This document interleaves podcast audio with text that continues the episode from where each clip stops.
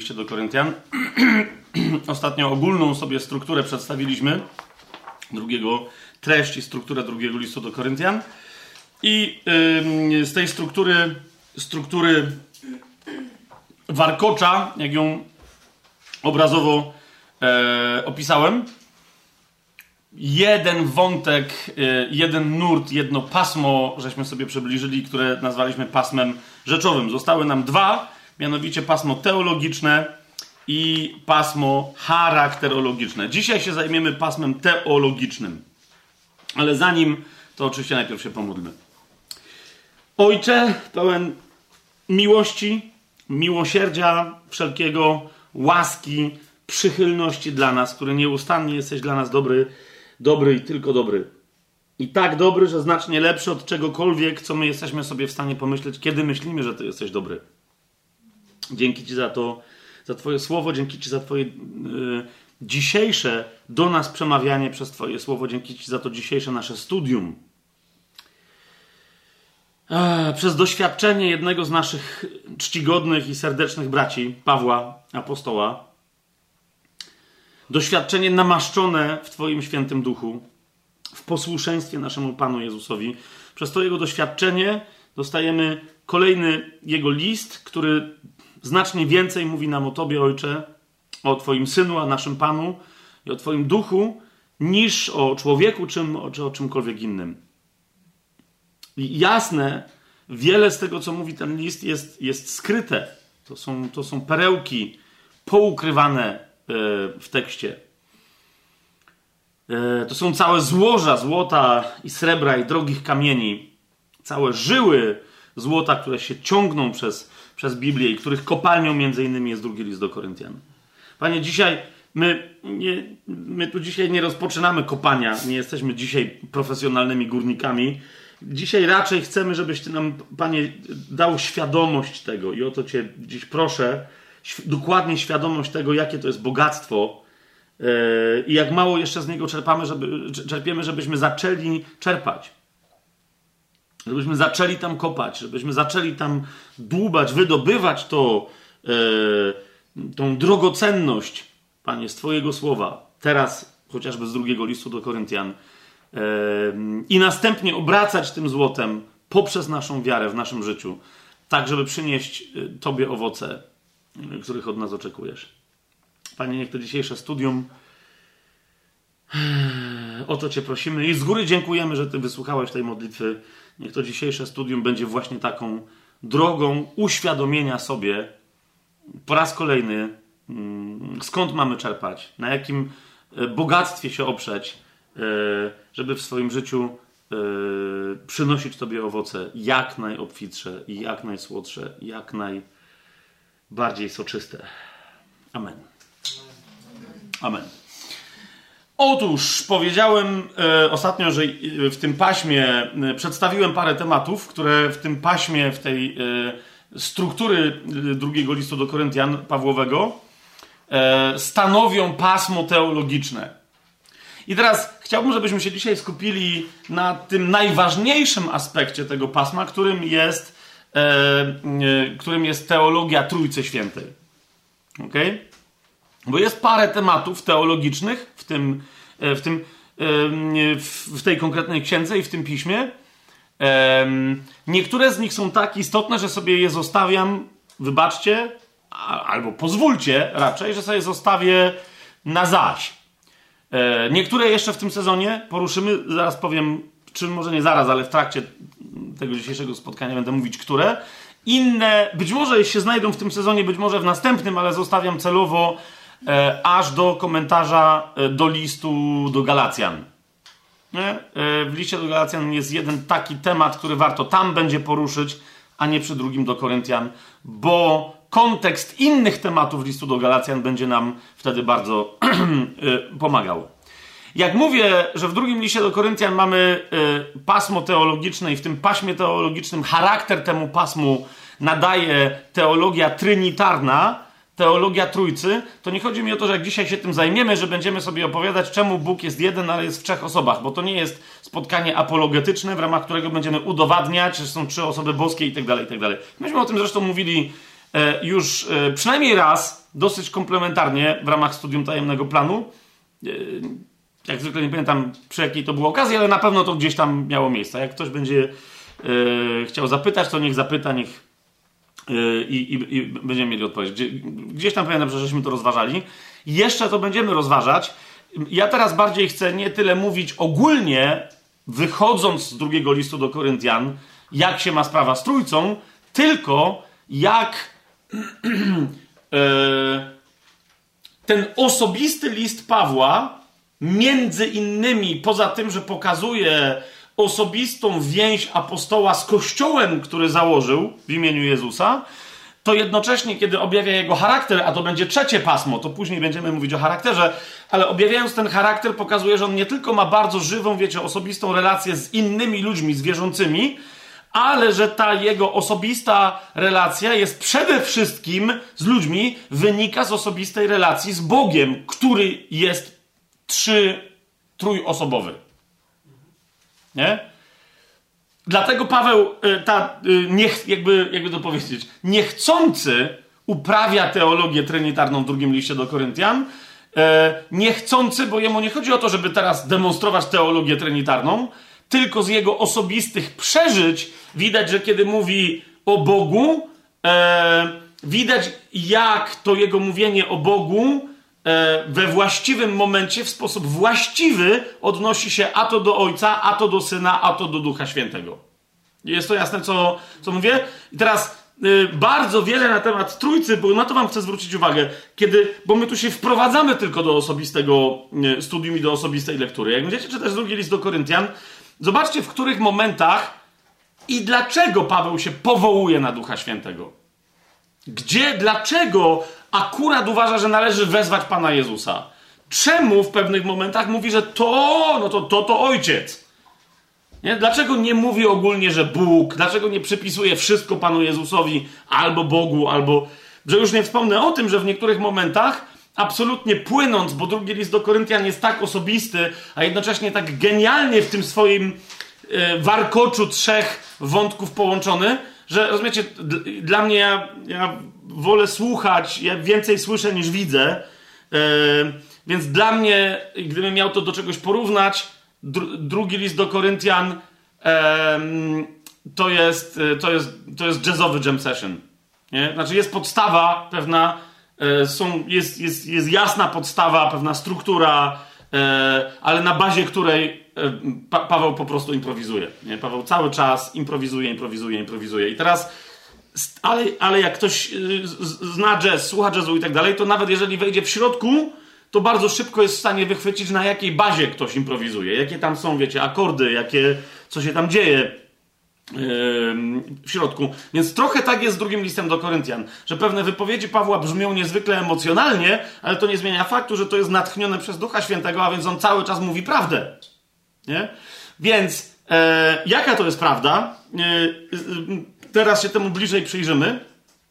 Także po to, dlatego, dlaczego się aż tak blisko pewnym rzeczom przyjrzymy, żeby, żebyście, żebyśmy po prostu się nauczyli jednego ze sposobów czytania Biblii. Tym sposobem nie jest czytanie między wierszami, ale jest wyczytywanie nie tylko tego, co na pierwszym planie nam się narzuca, ale tego, co wynika z tego, z danej wypowiedzi. Nie? Czyli ktoś, wiecie, tak jak Paweł w pewnym momencie tam krzyczy, mówi, czy patrzycie tylko oczami? No i to jest tyle, tak? Yy, ktoś by powiedział, no, to Paweł tam krzyczy, że jesteście ślepi na rzeczy duchowe, które są niewidzialne dla oczów, nie? Ale jak, jak rozumiesz szerzej, w jakim kontekście po wcześniejszych wypowiedziach w drugim liście do Koryntian Paweł tak wrzeszczy, to nagle zaczynasz rozumieć, że ej, zaraz, Czyli te wcześniejsze wypowiedzi nie oznaczają, że mamy w ogóle nie patrzeć oczami. Oczy też są do czegoś, te fizyczne. Nie? Po drugie, kontekst tego okrzyku widzimy, że, że Pawłowi tam chodzi, gdzie jest wasza wiara, ponieważ patrzenie na to, co niewidzialne, jest możliwe tylko przez wiarę i tak dalej. Więc uczymy się, że w momencie, kiedy się pojawia w Biblii jakiś tekst, my go mamy dobrze rozumieć w pełni jego znaczeń. Ja nie znam osobiście ani jednego wersetu w Biblii, yy, ani jednego wersetu w Biblii, który by nie miał więcej niż jedno znaczenie. Nie? Ma jedno znaczenie, to takie, które najczęściej się naj, w najoczywistszy sposób narzuca, ale następnie okazuje się, że jak się zastanowisz, ale dlaczego Duch Święty posłużył się takim, a nie innym wyrazem? Gdzie się jeszcze takim posłużył? A dlaczego to tutaj ma formę pytania retorycznego, a nie stwierdzenia faktu? Dlaczego, I tak dalej, i tak dalej. Jak się przyjrzysz, wiesz, także w formie, nie? Dlaczego w niektórych miejscach w Biblii mamy wykrzykniki? Nie? Że, że ni stąd, ni zowąd Biblia uważa, że to jest piękny wyraz, na przykład ha! Dla, dlaczego? Albo w innym miejscu ha, ha! Dlaczego, dlaczego, nie, dlaczego Biblia nie jest poważna i nie mówi, a tu ktoś się zaśmiał? Nie tylko ha, ha! Nie? No właśnie. właśnie. Dlaczego? Więc jak sobie zaczynamy odpowiadać na takie pytania, czemu gdzieś Słowo Boże bardziej demonstruje nam emocje, jaką emocję, po co to Słowo Boże robi, dlaczego E, dlaczego w wielu miejscach e, Duch Święty w Biblii posługuje się żartem, sarkazmem, ironią. E, dlaczego tam, gdzie należałoby coś powiedzieć wprost, opowiada bajkę. W zasadzie najstarsza znana nam bajka jako forma literacka znajduje się w Biblii. Tak? I nie chodzi mi o metafory, alegorie i inne rzeczy, które są też w Biblii, ale jest jedna konkretna rzecz, która jest wprost Y, spełnia wszystkie warunki, wręcz jest pewnym wzorcem dla wszystkich innych bajek. Jeżeli y, sobie przypomnieć, to jest bajka o y, różnych roślinach, o różnych drzewach, na podstawie której to bajki potem wynika pewien wniosek dla Izraela. Pamię... Ktoś kolej pamięta? No, oczywiście, Olga oczywiście pamięta. zatem, zatem, zatem, to jest pierwsza rzecz, na którą wam zwracam uwagę. To, co ten nurt, on jest nadal emocjonalny, tak? Tylko, że to, że ktoś mówi emocjonalnie, wiecie, to jest jeden z takich w chrześcijaństwie. Niektórzy są strasznie emocjonalni w chrześcijaństwie i popadają na różne, e, jakby w różnych nurtach, ale w różne odmiany emocjonalizmu. I to są oczywiście błędne i postawy, i, i, i, i, wnioski potem z takiego emocjonalizmu często wynikające, ale co chcę zaznaczyć, że nie jest właściwą postawa stoicka z drugiej strony, która stawia się w, w opozycji. Nie? Raz, drugi, trzeci, piąty miałem takie rozmowy w kościele e, i czasem, wiecie, ktoś uważa, że w ramach jakiejś debaty, czegoś, gdzie dobre rzeczy się dzieje, nie wiem, że się z, z kimś kłócimy, ale bywało tak, że ktoś mi zwraca uwagę, że, że ale jakbyś mógł troszeczkę ściszyć y, ton głosu, i czemu się tak ekscytujesz? No jak to czemu? Nie słuchasz, co gadam? Mówię o Bogu, rozumiesz? Mówię, że Pan Jezus umarł na krzyżu. Czemu chciałbym, miałbym się nie ekscytować? Co jest złego w tym, że się ekscytujemy? Nie? Jakby wiecie, takie mm, calm down, baby, bo co? Nie? I teraz Paweł, yy, yy, jeden, my będziemy o tym więcej mówić przy nurcie charakterologicznym, ale idzie mi o to, że prawdy Boże są również do wypowiedzenia emocjonalnego.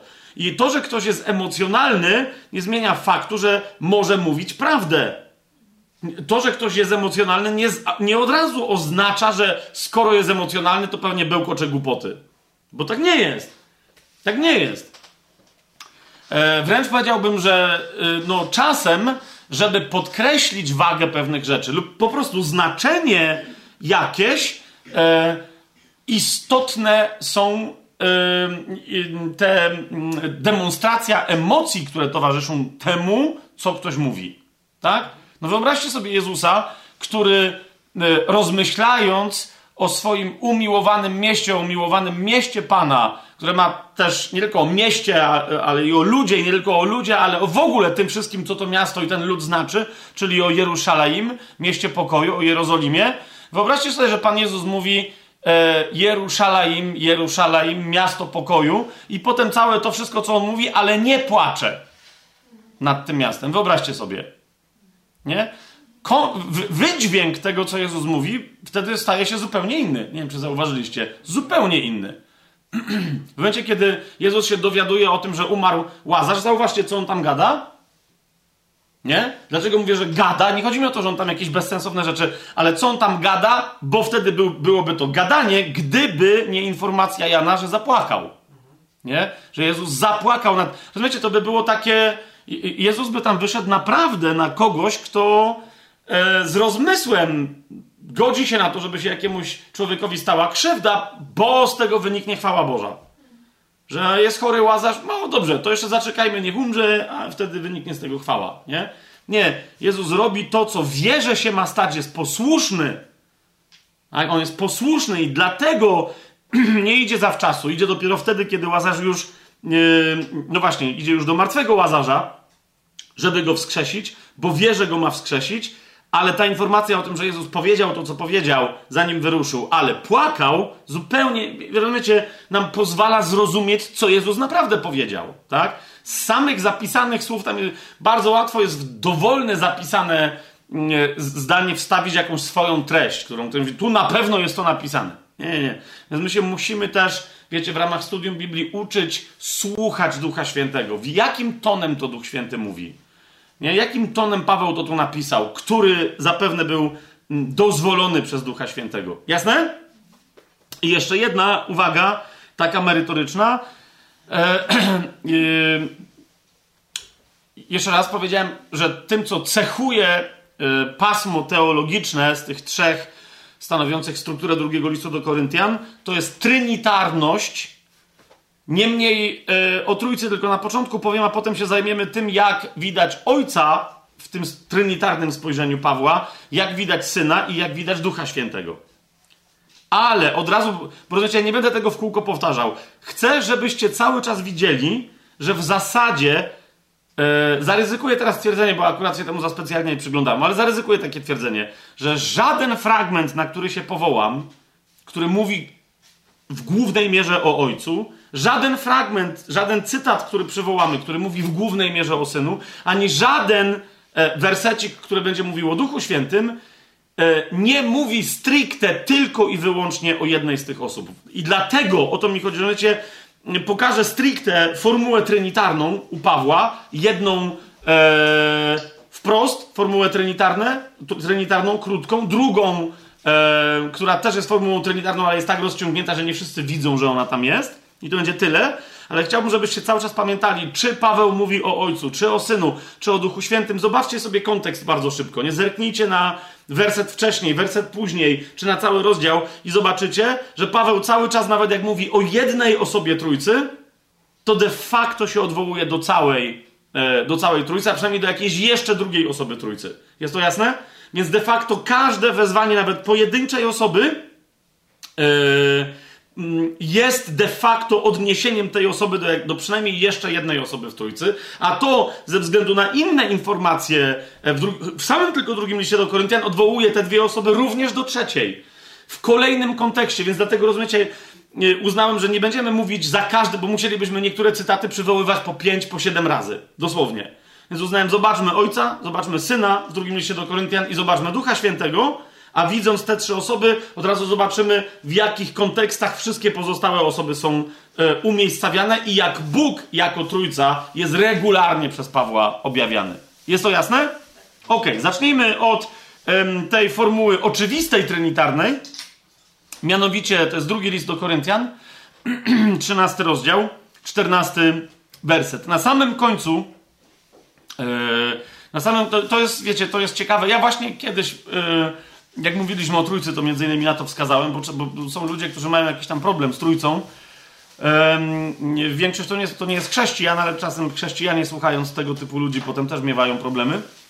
Eee, I niektórzy mają jakąś taką tezę, że, że formuła trinitarna jest tylko na końcu Ewangelii Mateusza, że narody mają być chrzczone w imię Ojca i Syna i Ducha Świętego. No, Okej. Okay. E, nie. Formuł trinitarnych, e, e, tak zwanych wąskich, albo rozciągniętych czy rozszerzonych jest sporo w Biblii. Jest też, yy, istnieją też formuły yy, w cudzym słowie utajone, które de facto są formułami trinitarnymi, ale jak ktoś nie zna dobrze Biblii, tylko po prostu się po niej plącze i myśli, że zna, to ich w ogóle nie dostrzega. To, na, to, to, to będzie dobre, że to zaraz wam pokażę przykład tej jeszcze tej trzeciej. Ale ta yy, drugi do Koryntian 13-14 to jest klasyczna formuła trinitarna. Nie? Łaska Pana Jezusa Chrystusa, miłość Boga, e, e, to jest tytuł, który należy do Ojca, tak? I dlatego nie będę teraz się rozwodził o co chodzi, bo, bo po prostu Bóg jest jeden, jest w trzech osobach. Czemu e, często, nie non-stop, ale dość często ojciec jest nazywany Bogiem, to mówię, to już sobie to tłumaczyliśmy, jeszcze kiedyś będziemy znowu tłumaczyć, nie będę tego robił teraz, ale wiadomo, że w drugim do Koryntian, jeżeli pada hasło Bóg, to to, to to jest ojciec, nie? Jak pada hasło Pan, to z wyjątkiem dwóch wyjątków, to jest Pan Jezus. Rozumiecie o co chodzi? Jest Pan Jezus. Jak jest Bóg, to jest kto? To jest Bóg Ojciec. Nie? Jak jest Duch, no to wiadomo, że to jest Święty Duch. Nie? To jest to. Jest to. Yy... Ale yy... tu więc mamy łaska Pana Jezusa Chrystusa, miłość Boga, to jest Ojciec i wspólnota Ducha Świętego z wami wszystkimi. Amen. To jest klasyczna formuła trinitarna i jeszcze raz, to jest pewien, e, jakby ktoś przeczytał drugi list do Koryntian, pierwszy, drugi, siódmy raz i jeszcze tego nie zauważył, to w końcu powinien zauważyć za, zaraz. Bo to nie jest tak, że Paweł taką formułą gdziekolwiek kończy list trinitarną, albo żeby się w ogóle Paweł jakoś z rozmysłem taką formułą posługiwał. Tu się posłużył. To jest naprawdę jasna wskazówka, czy aby czasem ten list w swojej teologicznej warstwie nie jest w ogóle od samego początku trinitarny. Zobaczcie teraz to. Więc kończy się skróconą formułą. Dlaczego? Ponieważ w tym liście Paweł, w całym tym liście, a nawet jak on tego nie był świadomy, to Duch Święty był świadomy, nie?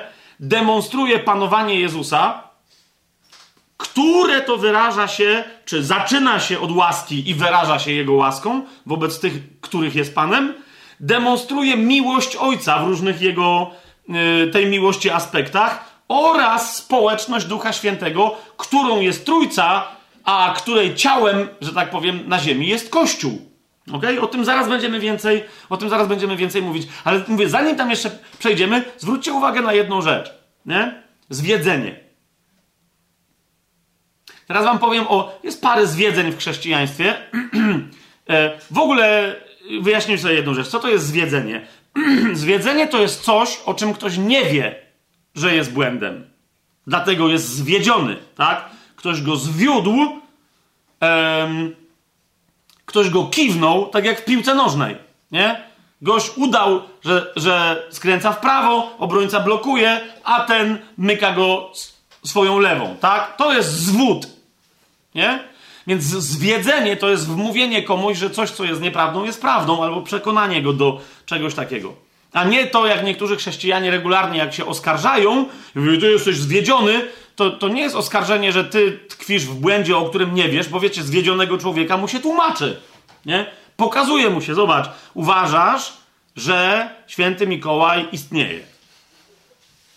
Nie? Ale to jest zwiedzenie. To rodzice cię zwiedli i tak dalej. No nie? Zwiedzenie. Wiara w świętego Mikołaja jest klasycznym zwiedzeniem, dopóki ktoś wierzy w to, że istnieje Mikołaj, który wchodzi przez komin i tak dalej, i tak dalej, nie? Jak możesz dziecko wyprowadzić z tego, że żaden Mikołaj, przynajmniej w aspekcie, że wchodzi przez komin, no próbujesz powiedzieć mu, żeby to przejdź ty teraz przez komin, nie? Więc jak ty nie umiesz przejść przez komin, to co dopiero gruby chłop z Finlandii, czy skąd on tam przybywa, nie? Okej. Okay. To jest zwiedzenie. I teraz opowiem wam teraz o jednym zwiedzeniu, które jest ciężkim zwiedzeniem w chrześcijaństwie, z którego masa ludzi sobie nie zdaje sprawy, no bo są zwiedzeni. Nie? Tylko i wyłącznie zwiedzeniu, które można e, wydobyć, wyłuskać i sobie je zademonstrować, nawet gdybyśmy mieli tylko ten jeden werset przeczytać jeszcze raz. Łaska Pana Jezusa Chrystusa, miłość Boga i wspólnota Ducha Świętego. To zwiedzenie tyczy się charakteru ojca, z którym my mamy do czynienia jako ludzie wciąż żyjący tu na tej ziemi w tej epoce, i charakteru syna. Otóż, nie wiem, czy zwróciliście na to uwagę. Może dzisiaj tu ktoś zostanie uwolniony z tego zwiedzenia, ok? Ale chrześcijanie żyją w dzikim jakimś takim przekonaniu, i y, na bazie tego przekonania szukają w ten sposób relacji z Bogiem, że Duch Święty to kij wie, kto to jest.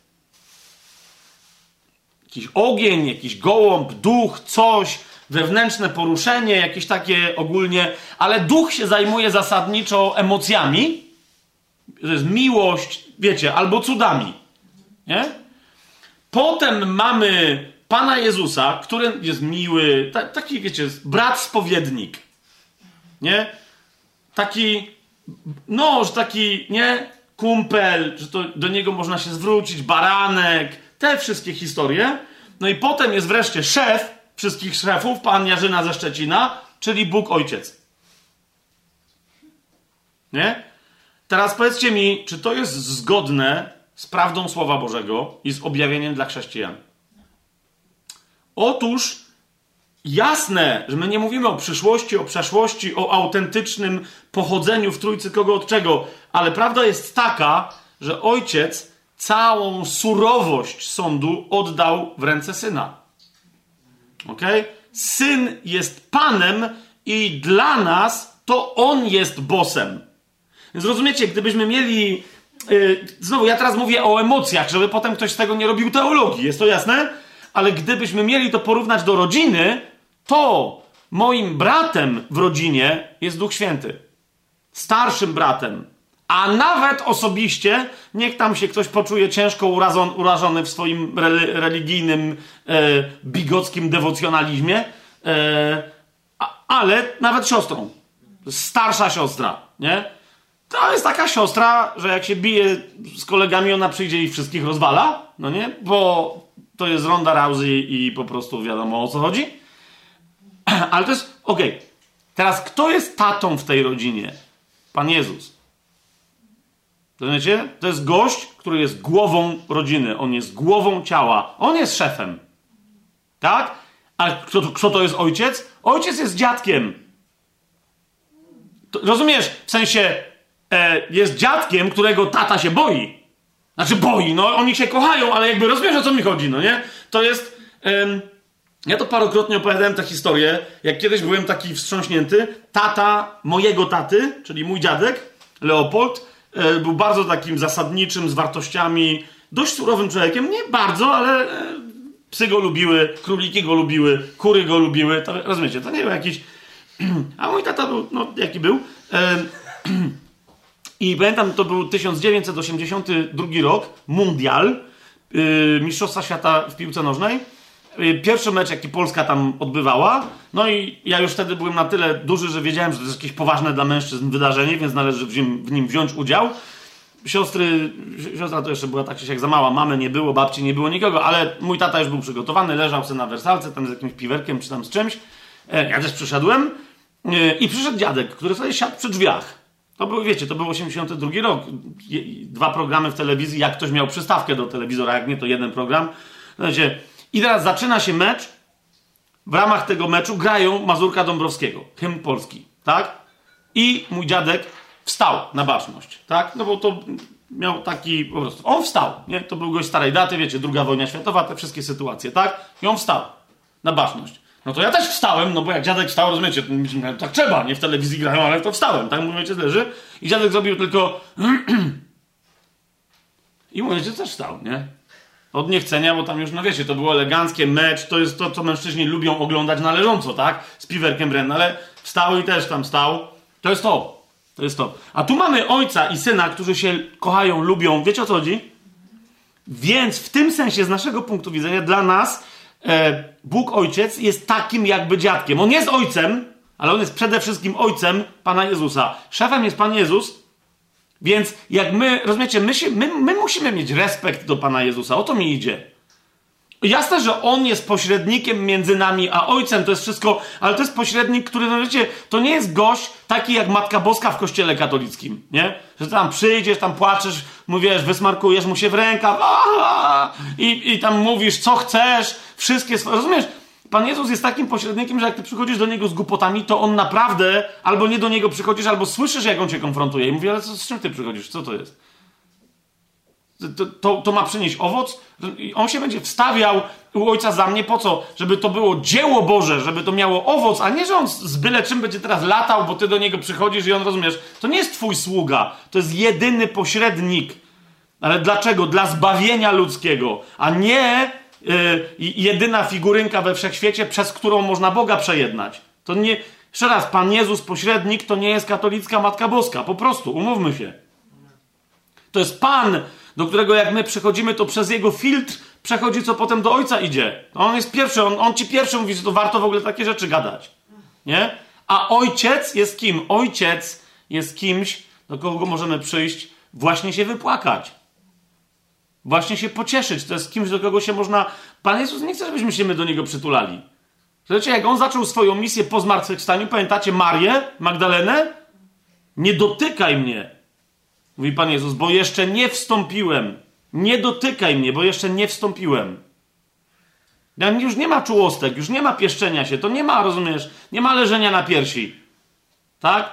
Jan się tam położył, ale jak potem Pana Jezusa zobaczył, to, to upadł z wrażenia.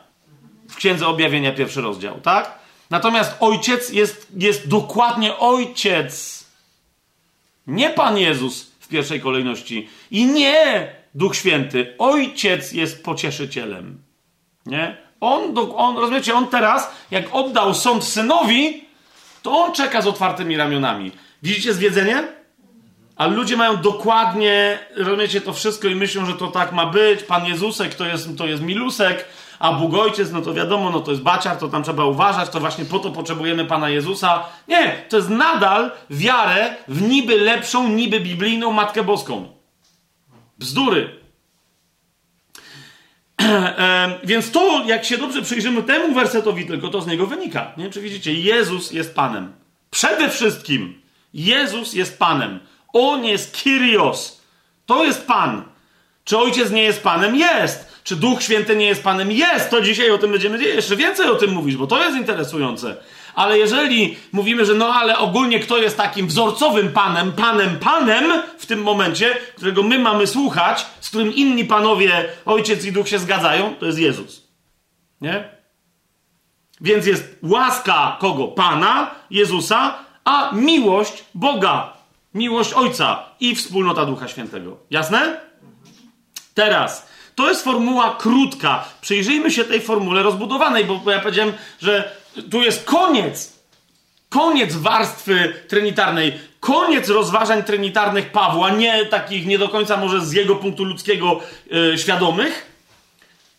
Koniec rozważań trinitarnych kończy się. Koniec to jest przepiękna formuła trinitarna. Ostatni werset tego listu, ale to wypadałoby, żeby formuła trinitarna była też na początku. Nie? A jest? Niektórzy mówią, no nie, no tam jest formuła co najwyżej dychotomiczna, a nie trinitarna, bo tam są tylko dwie osoby. No, no nie, no nie, no nie. Widzisz, e, to, że my jesteśmy przyzwyczajeni do Twittera, znaczy ja nie jestem, bo nie korzystam, ale tam jest ograniczona ilość znaków, a niektórzy są ograniczeni, no bo po prostu, bo piszą SMS-y i jak coś nie jest napisane w pięciu zdaniach w SMS-ie, to znaczy, że to już jest książka. To nie znaczy, że kiedyś ludzie tak myśleli, albo że nadal nawet, że dzisiaj ludzie tak, tak nie myślą, tak? Więc formuła trinitarna może się zawrzeć w jednym zdaniu, ale może się też zawrzeć w jednym bardzo długim zdaniu, które wygląda jak jeden rozdział w Biblii. Jest takie jedno długie zdanie, które mówi o działającej trójcy, w której inspiratorem wszystkiego jest ojciec, ale o działającej trójcy. Zobaczcie sobie pierwszy rozdział, i to jest ta formuła rozciągnięta. Nie? Czyli Rzeczywiście, bo niektórzy mówią to, że jest formuła w pierwszym rozdziale, w drugim wersecie. Ale to nie jest to, o czym ja mówię. To jest powiedziane łaska wam i pokój od Boga, naszego Ojca i Pana Jezusa Chrystusa. Jak się zastanawiacie, dlaczego nie ma tu też Ducha Świętego, no to pomyślcie. Ostatni, dopiero ten, który, od którego zaczęliśmy, ostatni werset tego listu o tym mówi. Bo my jesteśmy we wspólnocie, która jest wspólnotą Ducha Świętego. Tak? Ta łaska i ten pokój jest dokładnie dla tych, których konstytuuje Duch Święty. O tym jeszcze dzisiaj później będziemy mówić. Więc on, on, rozumiecie, on jest po naszej stronie teraz. Nie? On nas pobudza. Duch i oblubienica mówią przyjdź. Tak? Jego duch przekonuje twojego ducha, że jesteś dzieckiem Bożym. List do Rzymian 8 rozdział i tak dalej, i tak dalej. On jest teraz po naszej stronie. On jest w nas. Więc cokolwiek przychodzi od całej Trójcy, od Boga do nas, ponieważ przychodzi przez posługę Ducha Świętego, to on y, w ramach tej posługi jako źródło bywa w cudzysłowie pomijany, bo on jest raczej tym, który jest nośnikiem, niż tym, który jest dawcą. Tak? Z drugiej strony, my byśmy nic nie dostali od Ojca i Syna, gdyby nie Duch Święty, bo Pan Jezus powiedział wyraźnie, że tylko kiedy przyjdzie do ciebie Duch Święty i wywoła w tobie konkretny owoc, miłość, wierność Słowu i tak dalej, to wtedy oni przyjdą, Ojciec i Syn, i będą w tobie zamieszkiwać. Tak? Pan Jezus w Ewangelii Jana podczas ostatniej yy, wieczerzy dokładnie o tym mówi, prawie że dokładnie takimi słowami, jak ja teraz lekko strawestowałem. Więc gdzie jest ta formuła trinitarna w pierwszym rozdziale? Otóż zaczyna się w pierwszym rozdziale w wersecie trzecim. Nie? Błogosławiony Bóg i Ojciec naszego Pana Jezusa Chrystusa, Ojciec miłosierdzia i Bóg wszelkiej pociechy. Tak? Więc zauważcie, macie Ojca i macie Ojca, który jest Ojcem kogo? Pana Jezusa. Tak? Błogosławiony Bóg i Ojciec naszego Pana Jezusa Chrystusa. Dalsza część, i teraz on mówi, jakby wiecie, z tego, bo Paweł się rozwija i on tu mówi, co wynika z tej części wypowiedzi. Ale czytam dalej, gdzie jest druga część tej formuły trinitarnej. To jest dziewiąty i dziesiąty yy, werset. Tak? Czyli jak tu mamy yy, błogosławiony Bóg i Ojciec naszego Pana Jezusa Chrystusa, Ojciec miłosierdzia i Bóg wszelkiej pociechy, w dziewiątym wersecie dowiadujemy się, że On jest Bogiem, który wskrzesza umarłych, który wyrwał nas z tak wielkiej śmierci i jeszcze wyrywa. W nim też mamy nadzieję, że nadal wyrywać będzie. Widzicie to? To jest następna część, co, co robi ten Bóg, i znowu tu Paweł na tej podstawie wyjaśnia dalej swoje kwestie, i potem mamy 21 i 22 werset. I to jest koniec tej formuły. Dalej jest Bóg. Zauważcie, na końcu wersetu jest Bóg, ok? Jako kto? Tym zaś, który utwierdza nas razem z wami w Chrystusie i który nas namaścił, jest Bóg. Czyli widzicie, ze względu na Grekę, wcześniejsze zdania trochę inwersję zastosował wewnętrznie w tym zdaniu, przestawi przestawienie szyku wyrazów, ale równie dobrze to zdanie mogłoby się zaczynać od Bóg. Bóg jest tym, który utwierdza nas razem z wami w Chrystusie i który nas namaścił, który też zapieczętował nas i dał do naszych serc ducha jako zadatek. Widzicie to? To, to jest Bóg, tak? Kto to jest Bóg? Bóg to jest ojciec. Jaki ojciec? Czyj ojciec? Ojciec naszego Pana Jezusa Chrystusa, dlatego nazywamy go Synem Bożym, tak? Jaki to jest ojciec? To jest ojciec, który wskrzesza umarłych, tak jak wskrzesił Jezusa i nam zapowiedział, że nas wskrzesi, tak? Kto to jest Bóg? To jest także ten, który nas utwierdza y, w Chrystusie, który nas namaścił, który nas zapieczętował i dał do naszych serc Ducha Świętego. Widzicie to? To jest to. I to jest oś e, tych trzech twierdzeń, która się zaczyna w trzecim wersecie, kończy w tym 22. I teraz tego Boga trinitarnego, Ojca i Syna i Ducha Świętego w 23 wersecie, jak Paweł kończy tę długą, rozciągniętą formu formułę, wzywa na świadka. A ja wzywam tego Boga na świadka mojej duszy i tak dalej, i tak dalej. Nie? Czyli najpierw go przedstawia w pełni, przy okazji od razu mówiąc e, o tym, jak on się ma oraz, czyli rozumiecie, od razu mamy splecenie, czyli jest teologia trinitarna, jest jest warstwa, czy też pasmo rzeczowe, bo on mówi o prześladowaniu w Azji w tym pierwszym, pamiętacie, tak? I jednocześnie trzeci Paweł ujawnia swój charakter, nie? E, na różne sposoby, ale o tym będziemy mówić następnym razem. Więc tu mamy, niektórzy mówią, że to jest formuła Trinita, że to jest formuła ukryta albo utajona. Nie? Nie, to jest formuła rozciągnięta, w ramach której, bo jak się dobrze przyjrzycie, co Paweł tu mówi, jak wygląda jego wypowiedź, to ona dokładnie, to jest, wiecie, zdanie wielokrotnie, wielokrotnie złożone. Tak? Podrzędno, nadrzędno, uśmiechnięte do rzeczywistości. To, to jest to. Paweł bardzo, bardzo w długim, bardzo ciągu mówi o Ojcu, o Synu i o Duchu Świętym i jak się ta relacja w jego życiu ma w aktualnej relacji do, do konkretnych zdarzeń oraz pewnych kwestiach, o których Koryntianie wiedzą albo nie wiedzą. Natomiast, y, jak już powiedziałem, Y, istnieją rzeczywiście w Biblii ukryte formuły trinitarne. Nie, żeby ktoś z tego robił wielką tajemnicę, tylko mm, Duch Święty pisze, y, chcąc, żebyśmy my rozumieli słowo szeroko. Paweł pod wpływem, zwłaszcza Paweł pod wpływem Ducha Świętego, też tak pisze. I czasem powołuje się na przykład na trójcę albo zwraca na nią uwagę, jak ktoś natomiast nie, nie ma szerokiego rozumienia, takiego hebrajskiego rozumienia słowa, to nie widzi tego. Nie podam wam przykład. Y, naprawdę ukrytej, bo tu jest rozciągnięta, tu jest mowa o Ojcu, o Synu, o Duchu Świętym, prawda?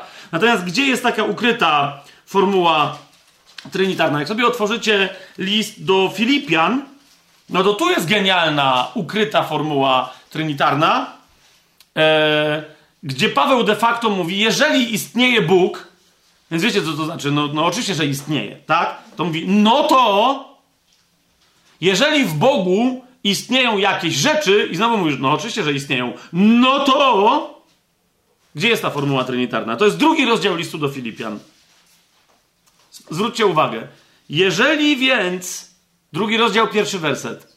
Jeżeli więc jest jakieś pocieszenie w Chrystusie, syn, jeżeli jakaś pociecha miłości, dopiero co mieliśmy z kim miłość związaną w drugim liście do Koryntian?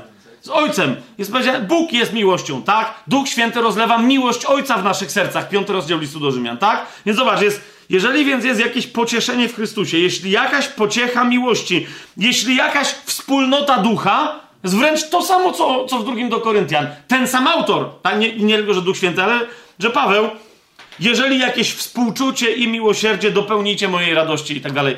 Paweł mówi, jeżeli wy wierzycie w Boga, a Bóg jest taki, jaki jest, jeżeli wierzycie w te trzy osoby, a one są takie, jakie są i z nimi płynie taka wartość, jaka płynie, to na litość boską, no na co jeszcze się mam zaklinać? Dopełnijcie mojej radości i zróbcie to i to. Jasne to jest? Natomiast rzeczywiście, literalnie rzecz ujmując, ojciec tu nie został wezwany, tak? E, więc w tym sensie to jest jeden z przykładów tak zwanej utajonej formuły trinitarnej. I jasne, że w debatach o Trójcy Świętej nikt by się na to nie powoływał, choć z drugiej strony, jak ktoś rozumie słowo miłość, jego konteksty i tak dalej, no to co jest pociechą miłości? Nie? Pociecha miłości to jest relacja z Ojcem bezpośrednia. Jak jej nie masz, nie masz ani miłości, ani doświadczenia, ani pociechy płynącej z, z doświadczenia miłości. No i skoro już tak o tym, dobra, skoro o tym, że o tym mówimy, to zaczniemy od zademonstrowania, jak Paweł rzeczywiście pokazuje Ojca jako pocieszyciela. Natomiast zanim to, to jeszcze jedną rzecz muszę wyjaśnić, żeby potem nie było, bo przeczytaliśmy w tym drugim do Koryntian, w pierwszym rozdziale, czyli przechodzimy do Ojca, tak? Przeczytaliśmy w tym drugim do Koryntian, w drugim y, wersecie. Y, nie wiem dlaczego, czasem ludzie się potrafią zafiksować w taki sposób i potem nie widzą pewnych rzeczy. Pamiętam, kiedyś rozmawiałem z jednym y, człowiekiem i on mówi, że, że my nie możemy, my jesteśmy adoptowanymi dziećmi. Nie? Że tylko Jezus jest synem Bożym, tylko on jest dzieckiem Ojca, a jakby przez niego Bóg nam zrobił łaskę i my jesteśmy adoptowani cała tam dyskusja, że, ale wiesz co chodzi, e, no przecież my mówimy Ojcze nasz, ale to, bo Pan Jezus tak powiedział, ale coś tam, że my jesteśmy przecież nowonarodzeni, jesteśmy zrodzeni, ale to duch. E, I co jest interesujące, właśnie ten człowiek, z którym rozmawiałem, on się potem strasznie śmiał, nie? Bo był tak zafiksowany na tej myśli i otworzył mi drugi list do Koryntian i mówi, zobacz, błogosławiony niech będzie Bóg i Ojciec naszego Pana Jezusa Chrystusa, nie? I on mówi, dlaczego ktoś miałby twierdzić, że, że Bóg jest też naszym ojcem? I ja rozumiecie, tak patrzę na niego i mówię, stary, ale serio? Serio mi się pytasz, akurat w tym miejscu? Bo w trzecim wersecie, yy, w, w, właśnie w drugim, yy, jest powiedziane: łaska wam i pokój od Boga, naszego Ojca. Nie? I on nagle tak. Jo! Tego nigdy nie widziałem. No. No. Zatem, e, to, że ja to powiedziałem, że, że ojciec jest ojcem syna, którym jest nasz Pan Jezus Chrystus, to jest relacja rodzinna, ich oryginalna w Trójcy Świętej, ale też dlatego kiedyś powiedziałem, wielokrotnie to mówię, że ta wspólnota oryginalnie, którą jest Trójca, Bóg jest wspólnotą, to jest Trójca, my jesteśmy do tej wspólnoty zaproszeni. Czemu? Bo w Chrystusie my jesteśmy e, nie adoptowani, ale naprawdę zrodzeni jako Boży synowie. Nie? My. I dlatego, no właśnie, łaska wam i pokój od Boga, naszego Ojca i od Pana Jezusa Chrystusa. Zwróćcie uwagę, jak Paweł pisze, jakie to jest istotne. Jak Paweł pisze, zwłaszcza jak mówi, że ktoś jest nasz, a ktoś nie pisze, że jest nasz, no co to oznacza? Łaska wam i pokój od Boga, naszego Ojca, z którym tylko my mamy taką relację, że On jest naszym Ojcem. I od kogo? I od Pana Jezusa Chrystusa, który jest Panem wszystkich, czy ktoś się z tym zgodzi, czy nie. Nie, wiecie, czasem chrześcijanie ewidentnie próbują się odróżnić, że my jesteśmy tymi, którzy wyznają Jezusa jako Pana. No tak, tylko zrozum, co to znaczy.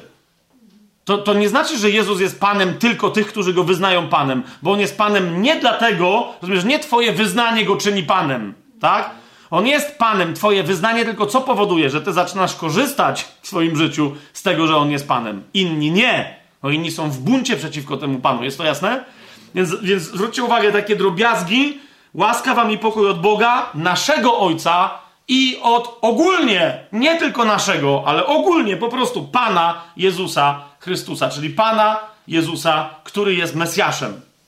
Okay? Ojciec jest absolutnie naszym Ojcem. Teraz yy, jakby ktoś zapytał, no dobra, będziemy się tu chwytać za słówka. Nie, nie, to jest bardzo istotny wątek w tym liście. Nie? Dokładnie ta wspólnota Ducha Świętego, w której Duch Święty jest świadkiem tego, że ojciec zrodził syna, tak? I jak niektórzy powiadają, ich miłość wzajemna zrodziła ducha. Jakby się uosobiła, spersonalizowała, uobecniła w postaci Ducha Świętego. Bo też inne pytanie, jak ojciec zrodził syna, tak? To nie będziemy w to teraz wchodzić. Ale ta wspólnota, której świadkiem jest Duch Święty, zrodzenia syna przez ojca, kiedy my w nią wchodzimy, naprawdę możemy nazwać ojca naszym ojcem. E, to jest tak ważne w tym liście, że pojawia się następny, nie tylko tu. Ja tylko za... Zauważcie, jak ktoś nie zwróci na to uwagi, no to może tak jak ten mój tamten adwersarz, który wtedy się zaczął śmiać i mówi, o kurde, nie widziałem tego w ogóle, nie? Sorry. No to rzeczywiście. Nie wiem czemu akurat to go tu przekonało, naszego ojca, a ojca nasz go nie przekonywało. No ale ludzie mają różne, wiecie o co chodzi. Pan Jezus go nie przekonał, ale Paweł już go przekonał. No nie, jak już Paweł mówi, że nasz ojciec, no to okej, okay. okej. Okay. Ale gdzie jeszcze w drugim liście do Koryntian wprost, centralnie o tym Paweł mówi jako bardzo ważnym zagadnieniu? Otwórzcie sobie szósty rozdział. To jest tam, gdzie, gdzie, gdzie Paweł mówi, jakie jest porozumienie, jaka jest zgoda między Chrystusem a Belialem, no nie ma żadnej, ale od 16 wersetu mówi tak. Co za porozumienie między świątynią Boga a bożkami? To jest szósty rozdział drugiego do Koryntian, 16 werset. Wy bowiem jesteście świątynią Boga żywego. Tak jak mówi Bóg, będę w nich mieszkał i będę się przechadzał w nich i będę ich Bogiem, a oni będą moim ludem. Okej. Okay. Teraz zauważ, co to znaczy, że jesteś świątynią, że my jako Kościół, ale też każdy i każda z nas, że jesteśmy świątynią.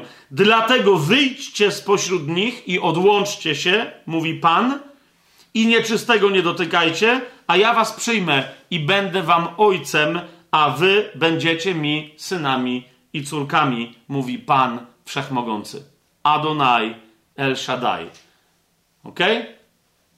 Ja będę wam ojcem, a wy będziecie mi synami i córkami. I teraz chodzi o to, że ci, którzy wyszli z Babilonu, którzy weszli przez Chrystusa, nie mają już niczego wspólnego z bożkami, z Belialem, z tymi wszystkimi dziadostwami. Ci są synami i córkami naprawdę. Dlaczego? Bo Bóg to obiecał. O obietnicach jeszcze będzie za chwilę. Bóg to obiecał. Jak obiecał, to tak się stało. To jest wypełnione. Jasne? Więc to z początku nasz ojciec, a potem wspomnienie ojciec naszego Pana Jezusa Chrystusa, tylko wspomnienie, wiecie, dwóch różnych porządków. Porządek trójcy i potem porządek tego, jak my jesteśmy włączeni do tej trójcy, ale my naprawdę jesteśmy włączeni. Ojciec, kiedy mówimy ojciec, to jest nasz ojciec. Ta relacja jest kluczowa dla całości. Od tego zacząłem. Relacja pełna miłości to jest Twój ojciec. Ja będę Waszym ojcem, a Wy będziecie moimi synami i córkami. Rozumiecie? To nie jest, to nie jest adopcja. To nie jest adopcja. W jedenastym rozdziale w 31 wersecie zauważcie, kiedy Paweł rezygnuje, że tak powiem, e, e, z tytułowania ojca swoim ojcem albo naszym ojcem. No właśnie wtedy, kiedy potrzebuje jego autorytetu. Nie? I wtedy mówi, to jest 11 rozdział, 31 werset, Bóg i Ojciec naszego Pana Jezusa Chrystusa, który jest błogosławiony na wieki, wierze nie kłamie. I wtedy rozumiecie, o co mi się mówi, ja się teraz nie powołuję na, nie dlatego, że mnie lubi, nie? Dlatego, że jest sprawiedliwy i prawdomówny.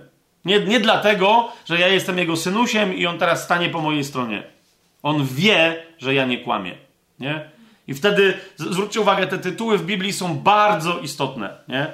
Kiedyś w ogóle może myślę, że zrobimy osobne e, spotkanie, osobne studium, co to znaczy, kiedy ktoś e, na przykład mówi Chrystus Jezus, a potem mówi Jezus Chrystus, nie? Bo to są dwa różne jasne, że dwa różne sposoby y, zapisania tego, ale one to są dwa różne komunikaty. Co kto w danym momencie chce zakomunikować. Tu mamy przykład tego, co jest powiedziane, kiedy, kiedy ktoś mówi, to jest nasz ojciec, a kiedy mówi, to jest ojciec naszego Pana Jezusa Chrystusa. Nie? To jest ta sama osoba, ale ona jakby na inny rodzaj jej funkcji, waloru, czy czegoś tam się powołujemy w danym momencie, czy inna, inny aspekt tej osoby, jej mocy, autorytetu jest pokazany. Jest to, jest to jasne, co mówię? Dzisiaj jeszcze będzie jeden przykład tego, więc na razie to, yy, to zostawię. Teraz yy, pociecha.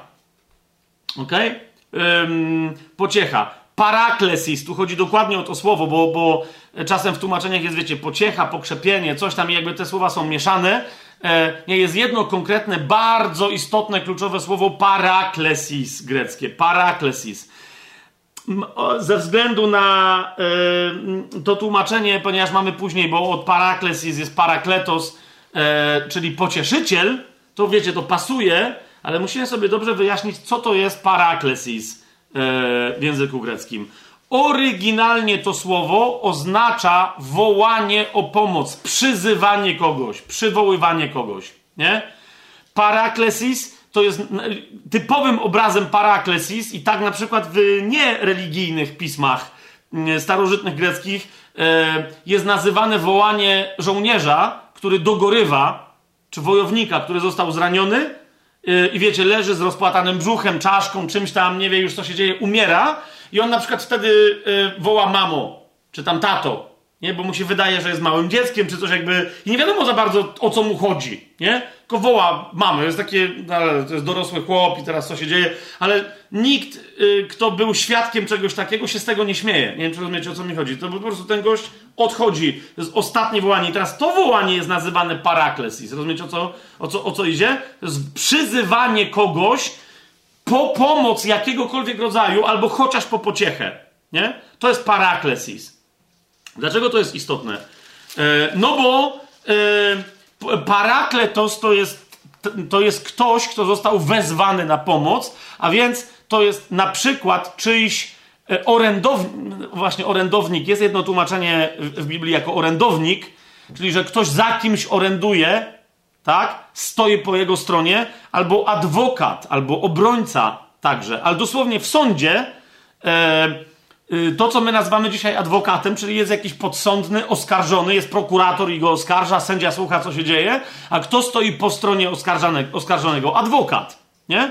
I teraz każdy ma prawo do adwokata. W starożytnej Grecji, w Rzymie też później to tam różnie wyglądało, ale zasadniczo y, każdy miał prawo do tego, żeby ktoś go bronił, Wręcz nawet w niektórych tam okresach miał obowiązek, nie, nie mógł sam się bronić z urzędu, czy nie z urzędu, nie wiem jak się to w prawie nazywa, nie, ale niektórzy mogą się sami bronić, wiecie, to jakieś prawo chyba polskie to dopuszcza, amerykańskie, europejskie, okej. Okay. Yy, czasem w starożytności nie wolno było się sam, musiał ktoś bronić kogoś, nie?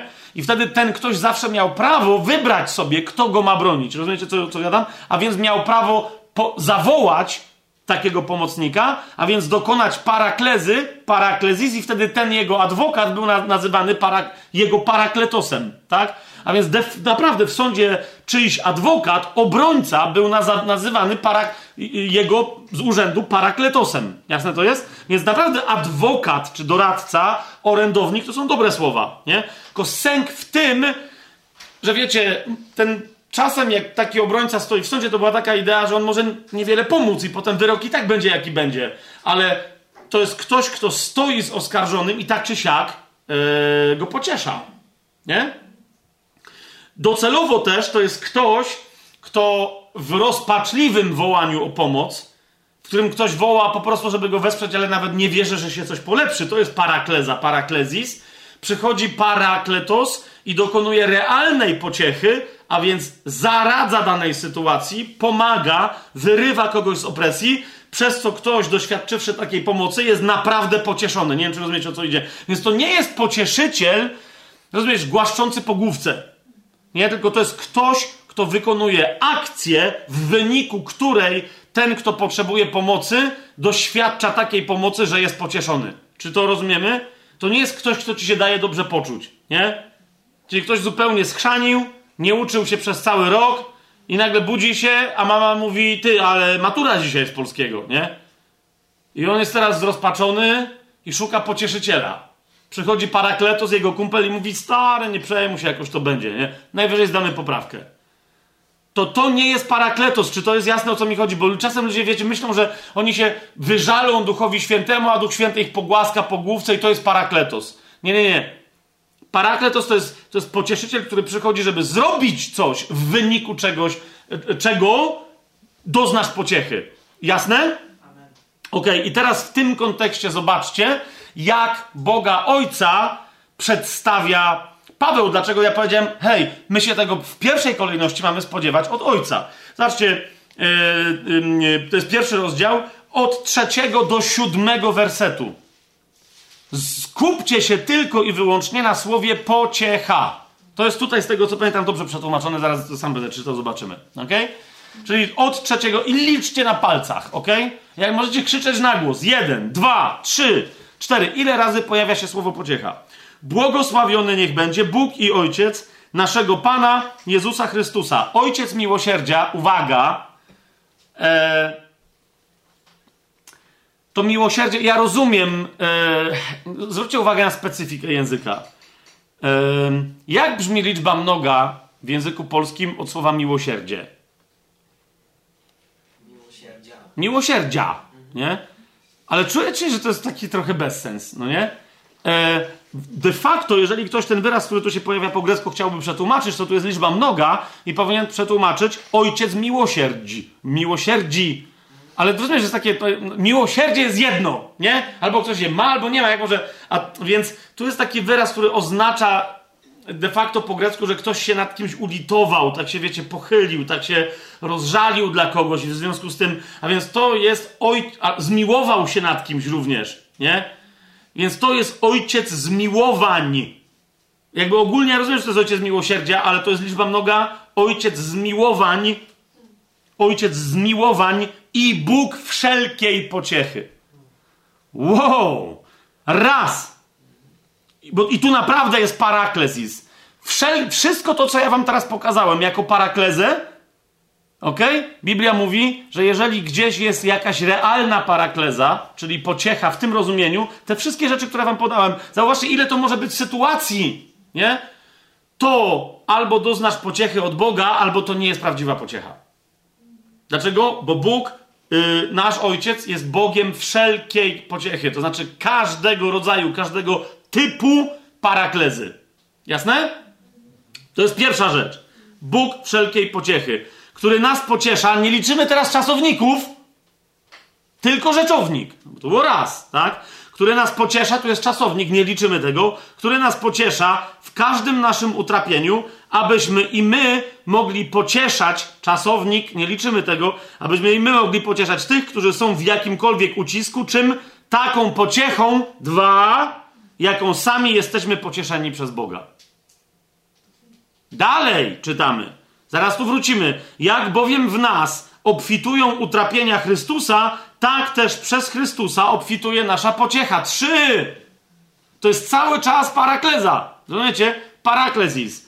Jeżeli więc doznajemy ucisku, to dla waszego pocieszenia i zbawienia, które sprawia, że znosicie te same utrapienia, które i my cierpimy. I jeżeli doznajemy pociechy, cztery, to dla waszego pocieszenia pięć i zbawienia.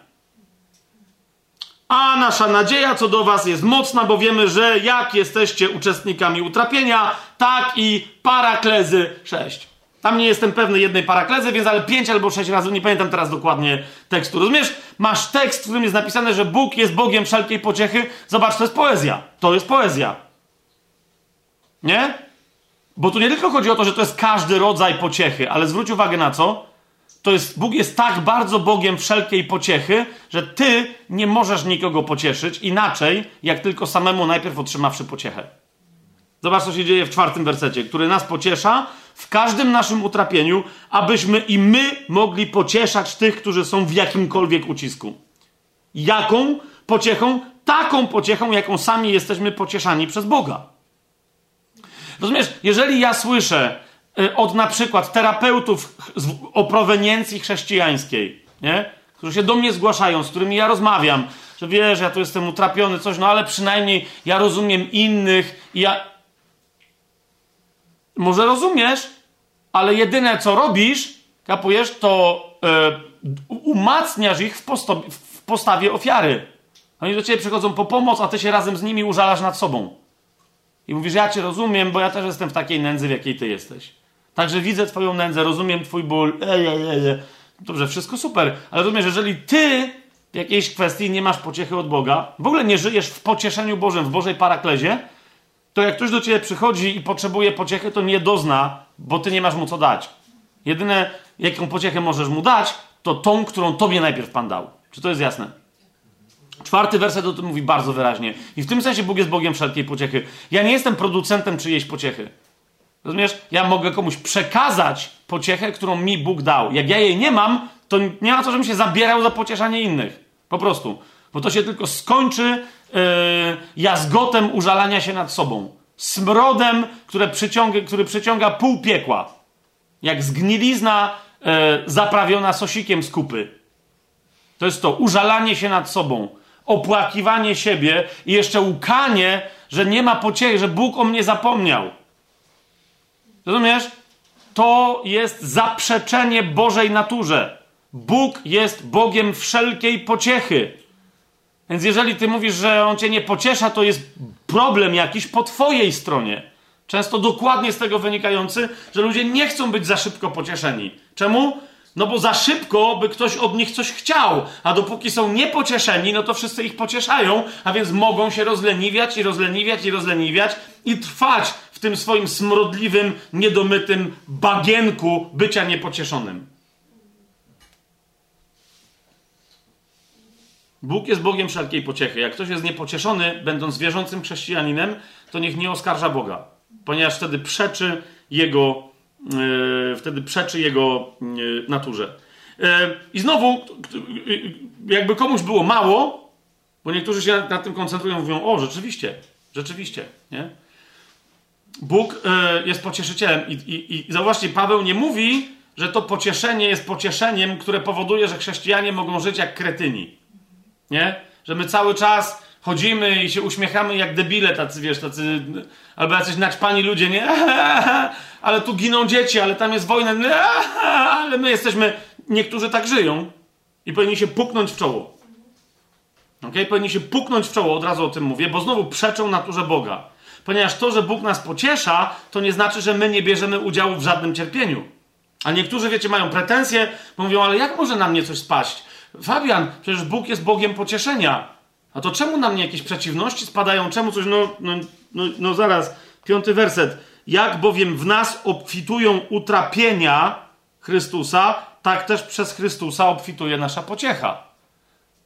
Pociecha to nie jest brak przeciwności. Pociecha to nie jest wolność od zmagań w życiu. Pociecha to nie jest brak konieczności krzyżowania swojego ciała. Jasne jest to, co mówię? To nie jest gwarancja, że nie spadną na ciebie prześladowania to jest gwarancja, że niezależnie od tego, co się stanie, zawsze masz bezpośredni dostęp przez fantastyczną relację w Duchu Świętym przez Chrystusa z Ojcem, zawsze masz dostęp do pociechy. Czy, czy, czy nie wiem, rozumiecie o co, o co mi idzie? Bo niektórzy naprawdę tworzą, to jest kolejne zwiedzenie. Teraz znalazłem. Ale naprawdę to jest zwiedzenie, nie? Że skoro Bóg nas pociecha, pociesza, to my, nas nie może spotkać nic bolesnego w życiu. Żadna forma cierpienia, rozczarowania, straty, nacisku, prześladowania. Nastanie, jak nas to spotyka, to ludzie sobie wręcz definiują, niektórzy chrześcijanie definiują sobie pociechę jako ustąpienie tych rzeczy. Czy to jest jasne?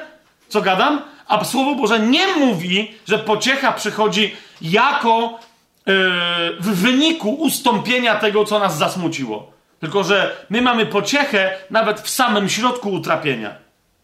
Jasność? Bo ja jakby, nie wiem, tu okej, okay, ale to naprawdę ja, my jeszcze o słabości będziemy mówić. To jest, to jest jeden z tych tematów, który jest tematem teologicznym. Czyli nawet nie o słabości, ale o cierpieniu. Nie? Chrześcijanie muszą to zrozumieć, że gwarancja mamy obietnice Boże, gwarancje radości, pocieszenia i tak dalej, to mamy je, ale nie na sposób światowy. Świat się czuje dobrze, kiedy się nie czuje źle. Nie? Świat się czuje dobrze, jak, y, jak wychodzi z tarapatów. Nie? Ludzie mówią, kamień spadł mi z serca, dlatego czuję się dobrze. Ale póki mają kamień na sercu, no się nie czują dobrze, to nie mogą. Kiedy się poczują dobrze? No jak się przestaną czuć źle. Chrześcijanin mówi, moje ciało może się czuć najgorzej, jak tylko jesteś sobie w stanie to wyobrazić, a ja się cały czas mam fantastycznie. Na tym polega tajemnica. Inaczej, inaczej niczym się nie różnimy od świata, oczekujemy dokładnie tego, czego świat. Inaczej Bóg byłby narkotykiem czy alkoholem. Nie? Ból egzystencjalny, niektórzy ci tacy bardziej profesjonalni alkoholicy, tak? Eee, co bardziej twór, twór, twórczy, alkohol, alkoholicy. Ja nie wiem, czy to nie od właśnie bezpośrednio Jurka, pana Jerzego Pilcha e, pochodzi, pisarza polskiego, właśnie to określenie, egzystencjalizm alkoholiczny, nie? E, że, że właśnie, że, że, że alkoholicy, ci tacy egzystencjaliści, oni zapijają e, egzystencjalny ból, który im doskwiera. Nawet jak im nic za bardzo nie doskwiera, nie? Ale oni czują, że coś im doskwiera, cokolwiek by im nie doskwierało, żeby sobie ulżyć, piją. Narkomani e, ćpają i tak dalej, i tak dalej, nie? Chrześcijanie nie. Chrześcijanie próbują zrobić sobie z tego Boga. Boże, usuń z mojego życia wszelkie cierpienie, bo przecież mi obiecałeś, że mam być cały czas szczęśliwy. No, ale jeżeli ty rozumiesz bycie radosnym jako brak e, fizycznego czy nawet emocjonalnego cierpienia, to się mylisz. Jedno z drugim może współgrać, tak? W duchu się radujesz, w ciele możesz cierpieć. Mamy to? Mamy to? Okej. Okay. Zauważcie, i ta pocie... Bo Paweł naprawdę się... On nie mówi tu abstrakcji, tylko otworzył sobie siódmy rozdział drugiego listu do Koryntian, bo ten temat u Pawła wraca w siódmym rozdziale, e, w czwartym wersecie. Zobaczcie, co Paweł e, pisze. E, mówiąc o gotowości tam kościołów Macedonii. To jest siódmy rozdział, czwarty werset. Z wielkim naleganiem prosząc nas, abyśmy przyjęli ten dar i ich udział w służbie, w służbie na rzecz świętych. Tu, tu, tu, tu jest cały kontekst się pojawia, a więc e, w pociesze, która ma przyjść e, dla świętych, tak, którą miał przynieść Tymoteusz. I teraz zobaczcie szósty i siódmy werset. Tytus, przepraszam. Także poprosiliśmy Tytusa, aby tak jak wcześniej zaczął, tak też dokończył u was tego dzieła łaski. Jak więc obfitujecie we wszystko, w wiarę, w mowę, w poznanie, we wszelką pilność i w miłość waszą do nas, tak i w tym dziele łaski obfitujcie, nie? To chodzi o dzieło pociechy, którą, którą, która ma przyjść wraz z pieniędzmi, które, które Tytus mm, przyniesie, zbierze i przyniesie. Mm, przepraszam, co ja w ogóle czytam? Ja teraz, ja teraz bredzę. Yy, bo to jest później. Siód, siódmy rozdział. Chodzi mi o siódmy rozdział, czwarty werset. Zacząłem od tyłu. Siódmy rozdział, czwarty werset. Przepraszam was najmocniej. Się, mam w głowie sam warkocz teraz różnych wątków. Siódmy rozdział, czwarty werset. Mam wielką swobodę w mówieniu do was. Bardzo się wami chlubię. Jestem pełen pociechy. Obfituję w radość w każdym naszym ucisku. Widzicie to? Bo potem to jest y, praktyczny przykład Tytusa, ale to, to za chwilę go podam, tak? Więc Paweł mówi, y, czwarty werset, y, jestem pełen pociechy i w związku z tym obfituję w radość w każdym naszym ucisku. Nie? Dlaczego? Bo ojciec we mnie jest źródłem tej pociechy. Zobaczcie tutaj szósty, siódmy werset. Bóg, który pociesza uniżonych, pocieszył nas przez przybycie Tytusa. No właśnie, bo to jest w związku z Tytusem, ale najpierw Tytus przyszedł i nas pocieszył, a nie tylko przez jego przybycie, ale też przez pociechę, jakiej doznał wśród was, gdy opowiedział wam, o, gdy opowiedział yy, nam o waszej tęsknocie, o waszym płaczu, o waszej gorliwości względem mnie, także uradowałem się jeszcze bardziej. Tu jest dokładnie o tym mowa. Paweł mówi, nieważne jak ja się wami martwiłem, w jakim jesteśmy uciskach i tak dalej, tak? Ten Bóg naprawdę przychodzi z konkretną pociechą.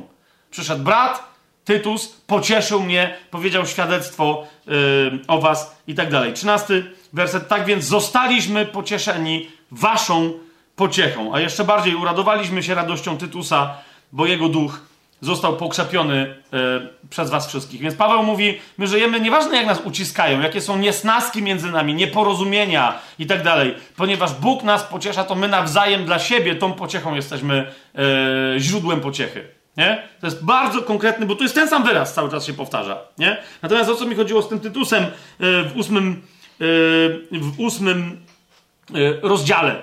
Bo właśnie w wyniku tego, co Paweł tu mówi o Tytusie, potem mówi, że Tytus przyjdzie teraz do was, tak jak wcześniej był, znowu przyjdzie, będziemy zbierać pieniądze na Kościół Jerozolimski. Zobaczcie, już przejdźmy te wersety, bo 16-17 werset. O tym Tytusie dalej Paweł pisze tak. Lecz Bogu niech będą dzięki, który wszczepił taką troskę o was w serce Tytusa, że przyjął tę zachętę, a będąc bardziej gorliwym, dzięki tej zachęcie, dobrowolnie wybrał się do was. Otóż, gdzie mamy tutaj słowo pociecha? Zachęta, 17 werset. Ok? To, to jest słowo paraklesis, yy, którym więc Paweł mówi, zobacz, co się dzieje. Jak ktoś przyjmuje pociechę, skąd ty wiesz, że jest pocieszony? Ponieważ staje się gorliwy, pod wpływem tego i zaczyna innych chcieć pocieszać. Więc rozumiesz, to jest tak. Nie możesz nikogo pocieszyć, nie mając Bożej pociechy. Z drugiej strony, ty widzisz, że ktoś nie ma Bożej pociechy, jak ktoś się czuje przymuszony, żeby kogoś pocieszać. Nie wiem, czy to jest jasne, co, co mówię. Bo posiadanie Bożej pociechy powoduje, że człowiek chce się nią dzielić z innymi. Nie? To innych inspiruje, nawet jak nie są jakoś bardzo zmartwieni. Ale nadal człowiek w Bożej pociesze przychodzi i jak się dzieli tą pociechą z innymi, bo to jest dokładnie ta pociecha, go rozsadza, to innych to też inspiruje. Po prostu to jest, to jest działający mm, proces. Paraklesis. Mamy jasność? Okej. Okay. Teraz przy tej okazji, jak już mówimy o tym, bo Paweł w wielu miejscach, żeby wam było łatwiej czytać nie tylko drugi list do Koryntian, bo niektórzy z was powiedzą, no zaraz, ale przecież to Pan Jezus jest pocieszycielem. On jest pierwszym pocieszycielem. Potem po nim nowym pocieszycielem jest kto? Jest Duch Święty, ponieważ on mówi, nowego pocieszyciela wam dam. To jak to ojciec jest? Ja tu sobie aż zapisałem to, e, śmiejąc się przy tej okazji, bo to jest dosyć skomplikowany, e, skomplikowane zagadnienie, dopóki sobie nie wyobrazisz pewnych rzeczy, tak jak moja żona zawsze. Ona sobie wyobraża, mówi, to tak jest. To mi często pomaga, nie? Otóż napisałem to sobie tak. Ojciec jest źródłem pocieszycielem tak? Jest źródło pocieszycielne, nazwijcie jest oryginalnym pocieszycielem, tak? Ale pociesza przez przytulanie tych, którzy szukają pociechy, dwoma rękami pocieszycielami. Ok? I jedna z tych rąk to jest Chrystus, i on jakby jest najbardziej widzialny w usłudze na ziemi, dlatego to jest pierwszy pocieszyciel, to jest pierwsza ręka. Nie mówię, że prawa, ale wiecie o co chodzi? a drugą ręką jest duch. Dlaczego nie mówię, że prawa? Bo w Biblia często mówi o Bogu, który posługuje się dwoma rękami. Z jakiegoś powodu Biblia prawą rękę nazywa prawą, a lewą rękę nazywa ręką. Nie chciałbym, żeby to zabrzmiało politycznie, wiecie o co mi idzie, ale naprawdę. E, no Bóg ma prawicę i rękę, nie ma lewicy. No nie, nie jakby nie wygląda jak polski Sejm. No nie, nie, nie, po prostu nie ma lewicy. No, no, no co, co ja na to poradzę? Jest jeden wyjątkowy moment, ale to jest też wyjątkowa księga, gdzie, gdzie lewa ręka jest nazwana lewicą. No ale to, to właśnie. No nie, jak już o tym mówimy, to może się temu bliżej przyjrzyjmy. E, czyli, że Bóg jest pocieszycielem, ale jego akcja pocieszania jest akcją, którą wykonuje e, dwoma rękami. Tak? Najpierw o tych dwóch rękach, bo zaraz Y, no jak pamiętacie, co czytaliśmy, bo już to przeczytaliśmy, że Bóg nas pociesza jedną ręką, którą jest Chrystus, tak? Ale najpierw, czy są te dwie ręce, które pocieszają w Biblii, lub to, co te ręce robią, czy nas pociesza? Więc, yy, no myślę, że jest jeden taki psalm, który jest uwielbiany przez wszystkich chrześcijan. Nie wiem, czy teraz wy pokojarzycie, yy, w którym dokładnie jest o tym mowa, Yy, ale ja czasem takie mam wrażenie, że ludzie no właśnie takie psalmy śpiewają po to, żeby sami siebie pocieszać, a nie widzą, że Słowo Boże ich tam pociesza. Nie? Nie, nie wiecie o co mi chodzi? Pan jest pasterzem. Niczego mi nie braknie. No i wszyscy wiecie, ale ja mam takie wrażenie, że ludzie śpiewają to jako taki rodzaj afirmacji takiej pozytywnej New Age'owskiej, nie? Że hej, hej, ja się mam dobrze, Pan jest moim pasterzem, nie? Ale próbują się pocieszyć tym, to sami do siebie mówią, nie? A zobaczcie, mm, yy, tak, yy, chcę zacytować psalmizm, otworzyłem księgę Hioba. Yy, I znowu się zdziwiłem, co w 23, w 23 rozdziale księgi Hioba się znajduje, że to nie jest mój cytat. 23 psalm, zobaczcie, od początku. Pan jest moim pasterzem, niczego mi nie zabraknie. Pocieszające? No halleluja! Sprawia, że kładę się na zielonych pastwiskach, prowadzi mnie nad spokojne wody. Jestem po prostu brykającą, żeby nie rzec, że rozbrykaną owieczką i se tu hasam, tu żrę trawkę, tam mam wodę, się niczym nie martwię. Posila moją duszę, prowadzi mnie ścieżkami sprawiedliwości ze względu na swoje imię. I choćbym nawet chodził doliną cienia śmierci, zła się nie ulęknę, bo Ty jesteś ze mną. Twoja laska i kij pocieszają mnie.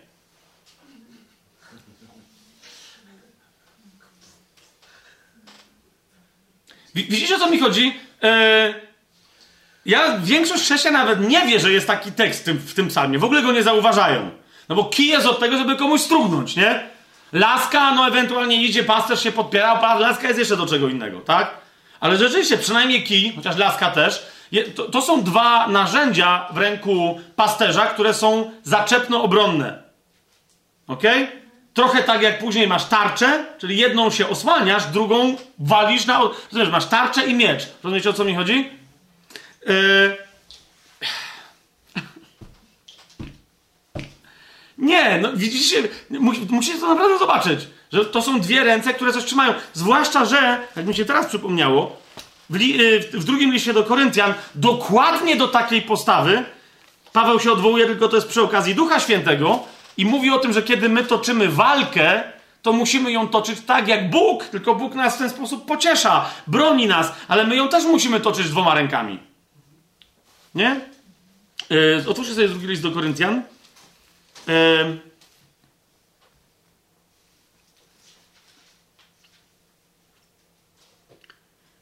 To jest szósty rozdział, szósty i siódmy werset, jak on mówi o tym, jak my przechodzimy rozmaite trudności. Paweł mówi przez czystość i poznanie, przez wytrwałość i życzliwość, przez Ducha Świętego i nieobłudną miłość, przez słowo prawdy i moc Boga, przez oręż, czyli co, do, oręż do czego służy? Do walki. Uważajcie, przez oręż sprawiedliwości, my tu mamy tłumaczenie na prawo i na lewo ale do, naprawdę w grec, po, grece, po, grece, po grecku jest to napisane przez oręż sprawiedliwości w prawej i w lewej ręce. Nie? Przez oręż sprawiedliwości, który mamy w dwóch rękach. Tu, podobnie jak w szóstym rozdziale, my mamy wyraźnie opisaną zbroję Bożą, która de facto jest opisem całego oręża, bo zbroja to jest zbroja, a tarcza i miecz to już nie jest zbroja. Tak? Więc to jest oręże, tarcza i miecz. Zauważcie, tam mamy mieć tarczę i miecz. Nie? Obronno ofensywny, defensywno-ofensywne oręże. To jest dokładnie to, Paweł tutaj mówi o zbroi, yy, o nieobłudna miłość, słowo prawdy, moc Boga, oręż sprawiedliwości w ręce prawej i w ręce lewej. Okay? W dwóch rękach. Tarcza i miecz. Do tego on się dokładnie odwołuje. Nie? E, Bóg, e, ponieważ on się nie bardzo ma, wiecie, przed czym bronić, to on raczej e, rozdaje razy takie korygujące i rozdziela ziemię od wody, wodę od wody, owce od kozłów. To jest to, co on robi, wiecie. Od tego ma habinkę, no bo kijaszkiem Bóg dyscyplinuje wrogów, no nie?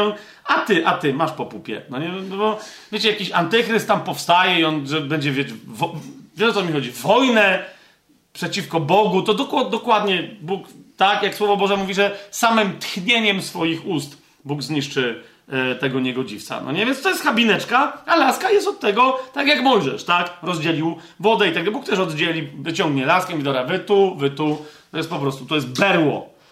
Ok? Ale, więc, więc co nas pociesza? Te dwie rzeczy, które są w rękach Bożych. Ale, ale wróćmy do, do, do Księgi Psalmów. Wróćmy do, tak, do Księgi Psalmów. Sami sobie przestudiujcie ten temat Mm, ale dla przykładu, tak? Sto... Całą księgę psalmów, chociażby tylko, chociaż to nie jest jedyna księga. Ale dla przykładu, to, to o czym ja dopiero teraz mówiłem. 138 psalm. E, siódmy werset.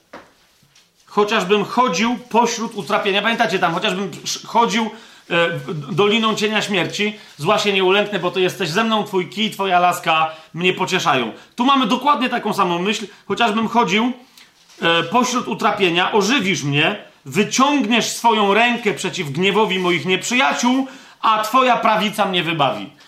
To jest do, dokładnie to, no nie? W sensie, yy, co? To są dwie ręce, to jest lewa ręka, nie? I tu widzisz, lewa mnie broni, to jest moja tarcza przed yy, przyjaciółmi, a twoja prawa ręka co robi? Mnie zbawia, nie? Ona atakuje, ta, ta, ta mnie od czegoś odcina, a ta mi coś daje. Rozumiecie o, o, o, co chodzi? To są dwie Boże ręce, które nas y, pocieszają. Jeszcze jeden przykład, skoro tu jesteśmy, to 139 psalm, 10 werset.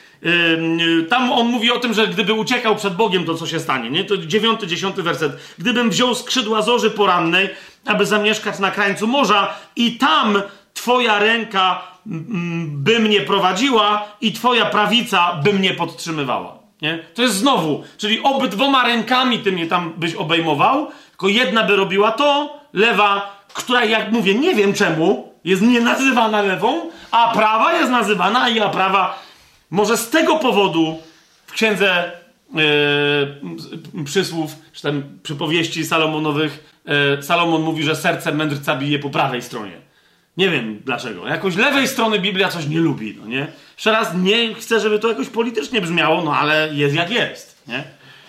Mm, natomiast skoro już mówimy o tym wyjątkowym momencie, e, no właśnie i teraz myślę, że tam chodziło o to, że jednak, żeby ludzie dobrze zrozumieli, co się dzieje, kiedy jest mowa o miłosnej relacji duszy e, ludzkiej e, z Bogiem, i tak dalej, i tak dalej. Kiedy jest o, o miłosnej relacji wybawionego człowieka przez e, jego wybawiciela, Mesjasza, Zbawiciela i tak dalej, i tak dalej, to jest jedno miejsce, gdzie jest wyraźnie powiedziane ręka lewa i ręka prawa. To jest księga, pewnie już wiecie o czym mówię, ale księga pieśni nad pieśniami. Drugi rozdział. Hmm. E, z jakiegoś powodu, nie wiem czemu, niektórzy tu opowiadają jakieś historie, e, że tu chodzi o seks. E, tak, seks jest obrazem w księdze pieśni nad pieśniami, ale nie w tej konkretnej sytuacji. W tej konkretnej sytuacji chodzi o taniec, o przytulanie się, ale na stojąco jeszcze. O, to jest drugi rozdział, zobaczcie czwarty werset. Tam jest, to mówi pani młoda. Więc także to mówi Kościół, zauważcie, ale to mówi każdy, dusza każdego wierzącego. Znów, panowie, wszyscy, którzy tu słuchacie i wszyscy, którzy w ogóle kiedykolwiek słuchacie tego nagrania, no nasza dusza e, w rękach Pana jest zawsze żeńska. No co ja na to poradzę? To tak samo jak tą sukienką. Na, na, też będziemy w białych sukienkach. No to, to, co na to poradzisz? Co na to poradzisz? Nic nie poradzisz, jak nie poradzisz. Drugi rozdział, czwarty werset. Więc ta dusza, kościół i tak dalej, w sensie oblubienica, mówi o swoim oblubieńcu, wprowadził mnie do komnaty biesiadnej, a jego chorągwią nade mną jest miłość. Mm. Jehowa Nisi, Pan moim sztandarem. Jedno z imion Bożych, Jehowa Nisi, to jest jeden wyraz, Pan moim sztandarem.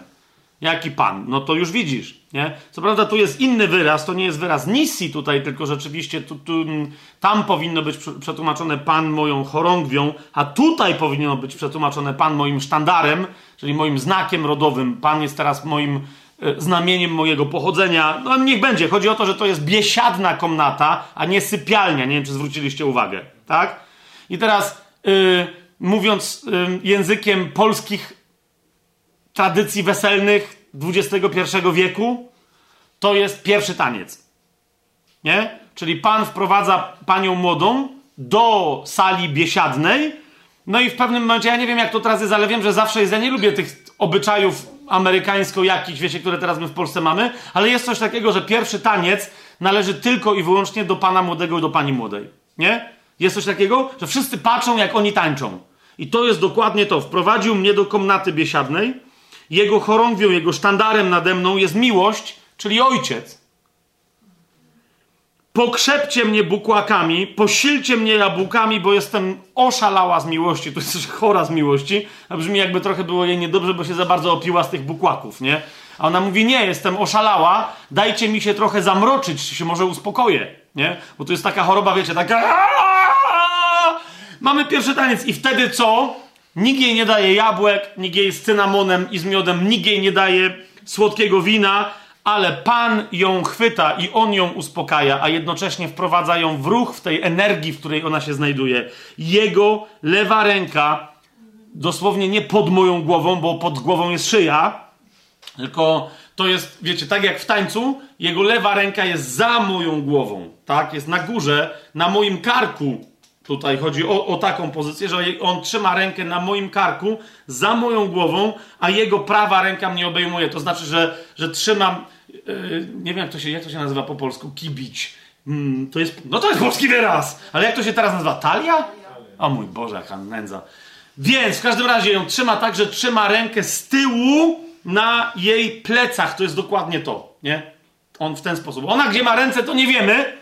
Nie ma to najmniejszego znaczenia, bo może ona ma rozpostarte ręce i, i tańczy. Zresztą, że wiecie, później ona tam ma taniec, w ramach którego ostatnio jeden namaszczony brat y, krzyczał mi zaś za moją głową na modlitwie: kręć się, kręć się, szulamitko. Tylko ja go słyszałem chyba, bo inaczej by został nazwany, że jest też zwiedziony, ale w każdym razie ja wiedziałem o co mu chodzi. To była radość Ducha Świętego z powodu tego, jak uwielbia Kościół. W każdym razie, widzicie, tu jest lewa ręka. Tak? Ale dlaczego? Bo jest bardzo istotne, żeby pokazać bliskość Pana z Kościołem, bliskość Pana z duszą zbawionego e, człowieka e, i, i, jednocześnie charakter tańca. To jest dosłownie jak, jak opis figury tanecznej. Tak? Takie to ma Yy, takie to ma znaczenie. Tylko, że widzicie jeszcze raz, tak naprawdę tym, który tańczy tutaj yy, z, z, duszą człowieka, tu akurat jest ojciec. Nie? Jego lewa ręka. No i teraz już się sami ustalajcie, to jest taka mała zagadka, czy to jest Duch Święty, czy to jest Pan Jezus. Nie? Jego lewa, lewa ręka ojca jest z tyłu głowy twojej duszy. Twoja dusza ma bowiem głowę, a jego prawa ręka jest na twoich nerkach. Nie? Genialne? Genialne. A co z twoim sercem? No, zna twoje serce, co tam cię będzie obmacywał. Ehm, Łukasz, żeby skończyć tę myśl, bo to jest trochę dygresja, ale ona jest ważna dla tych dwóch rąk pocieszyciela. E, no niemniej, bo to możecie sobie sami prześledzić prawą, lewą rękę, e, jak często prawica pańska dokonuje pocieszenia po prostu, nie? E, w Ewangelii Łukasza mamy taką scenę, gdzie nie jest to za bardzo oczywiste, ale ma miejsce, jest pokazany ojciec, który dosłownie pociesza swojego zmarkotniałego, wynędzniałego syna. Jest to dokładnie po przedstawieniu dwóch bożych rąk, czyli nieogarniętej gospodyni e, i dziwacznego pasterza. No bo gospodyni, wiecie, cały dom sprząta, jak jej dziesięciogroszówka zginęła, a pasterz zostawia na pastwę losu całe stado i idzie szukać jednej owcy, która jest zbuntowana. Niemniej to jest demonstracja, kim jest Duch Święty i kim jest Pan Jezus. I potem mamy jeszcze jedną przypowieść o marnotrawnym ojcu. To jest 15 rozdział oczywiście Ewangelii yy, Łukasza.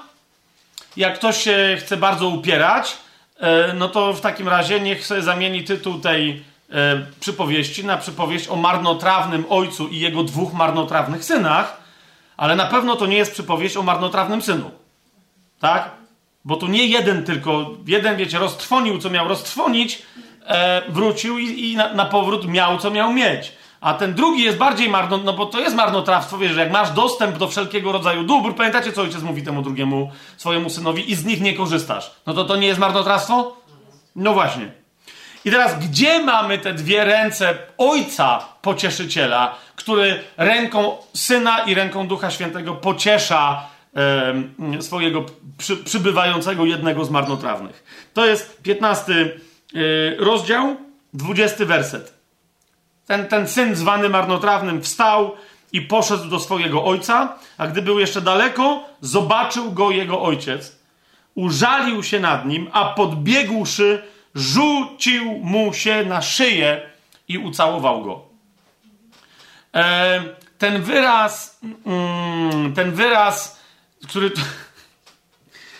Nawet wam nie będę mówił, co to jest za grecki wyraz, bo jak tu powiem, to się będziecie śmiali teraz przez 3 minuty, więc wam nie powiem, ale on naprawdę po polsku bardzo zabawnie E, on zabawnie brzmi, bardzo zabawnie brzmi, e, a jest poważny, bo chodzi, dla Greków był poważny, dla Polaków był, będzie brzmieć bardzo niepoważnie. E, natomiast co on oznacza? Oznacza spoczęcie całym ciężarem ciała albo złożeniem całego ciężaru na kimś. I teraz o co chodzi? E, są tylko dwie możliwości. Albo ojciec wskoczył na syna całym ciężarem swojego ciała, ciała mu na szyję, więc skoczył mu na barana i do takiego, wiecie, takiego klasycznego, że mu skoczył nogami na szyję, co jest bezsensowne w, w tym scenie, albo też rzucił mu się rękami na szyję i zawisł całym ciężarem swojego ciała, naj, obejmując go za szyję. Jest to jasne, co mówię? Bo ten wyraz po grecku oznacza spocząć na kimś albo na czymś całym ciężarem. Nie? W tym wypadku, yy, w tym wypadku jest taki obraz yy, Rembrandta. Nie, jeżeli go nie widzieliście, to, to, to warto się mu przyjrzeć, ponieważ jedną, musiał mieć dobrego nauczyciela Rembrandt, przynajmniej tej sceny biblijnej. Nie? Bo jak się dobrze przyjrzy, jest taka scena, która pokazuje ojca, jeden z niewielu obrazów w ogóle, że ktoś śmiał namalować ojca, wiecie, Boga ojca, bo on nie udawał, że jemu chodzi o Boga, nie o... To był niby, że wiecie, miłosierny ojciec, to chyba taki ma tytuł ten, ten obraz. Yy, natomiast co się tam dzieje? Jest pokazany ojciec, przed którym syn pada, yy, z tego co pamiętam, na kolana i ojciec go obejmuje dwoma rękami, ale jak się przyjrzysz dobrze, to te, to te dwie ręce są kompletnie różne. Nie? Jedna jest zupełnie starą ręką, druga jest bardzo młodziutką ręką. E, natomiast jeszcze musicie wziąć pod uwagę kontekst epoki, bo mi się tak wydawało, że. Ale ktoś też mi zwrócił uwagę, że jedna ręka jest spracowana, druga jest bardzo delikatna, jest wypielęgnowana. I uważajcie, to jest najlepsze w tym wszystkim. Jeszcze jak się bliżej przyjrzeć temu, jak malował dłonie e, Rembrandt, jedna ręka jedna dłoń jest męska, a druga jest kobieca. Nie? Więc rozumiecie, Bóg taki dwoma różnymi dłońmi dotyka, dwoma różnymi rękami obejmuje, mimo że to jest normalnie. Ojciec z tej przypowieści dokładnie, to jest ta scena, kiedy on go obejmuje, nie? Ale Rembrandt tam, wiecie, ukrył to, e, tam nawet jakiś jeden, drugi jego krytyk się nabijał, że on nie umie dłoni malować i, e, i on pokornie przyznał, że no, co zrobić, nie? Ale mówi, już tak nie umiem, że tego nie poprawię, to było celowe. To było celowe, e, to było celowe z jego strony, nie? No ale dobrze, bo nie, teraz to nie jest e, egzegeta biblijny, chodzi mi o to tutaj. Tak? Bóg ma dwie ręce, którymi przytula i pociesza y, swoje dzieci. Teraz pierwszą ręką jak już widzicie, y, y, dobra, ja teraz tylko to zarysowałem, a teraz wiecie, nauczanie o, o tych dwóch rękach i tak dalej, to jest zupełnie historia zadziwiająca. Jak sobie prześledzicie to, to, co Pan wobec ludzi robi dwoma rękami, zwłaszcza w Starym Przymierzu, gdzie wiecie, prawda o Trójcy i tak dalej była utajona skrzętnie, jak skarb cudowny, ukryta nieco pod powierzchnią e, ziemi, tamtych historii, no to to jest genialne studium, tak? Ale jak już wiemy, no jedna z tych rąk to jest, e, to jest to właśnie jest nazwana właściwym pocieszycielem, to jest Mesjasz. I pierwsza ręka się zjawiła, to było przyjście Pana Jezusa, i on zapowiedział przyjście drugiej ręki po nim. No nie? Jest jedna, bam, i potem na odlew druga, bam. A potem już będą wszyscy razem. Skąd my wiemy, że Jezus najpierw, że jest pocieszycielem? Ewangelia Łukasza, drugi rozdział. No bo y, ktoś tam pamiętam, że kiedyś już dawno temu mnie zapytał, y, że, to, że to jest taka dedukcja, że to tylko z dedukcji pewnej można wyciągnąć, tak? Że skoro Jezus powiedział, że przyśle nowego pocieszyciela, no to dedukcja jest taka, że on jest pocieszycielem. No ale może był jakiś inny, a on nie jest żadnym pocieszycielem. Y, jasne?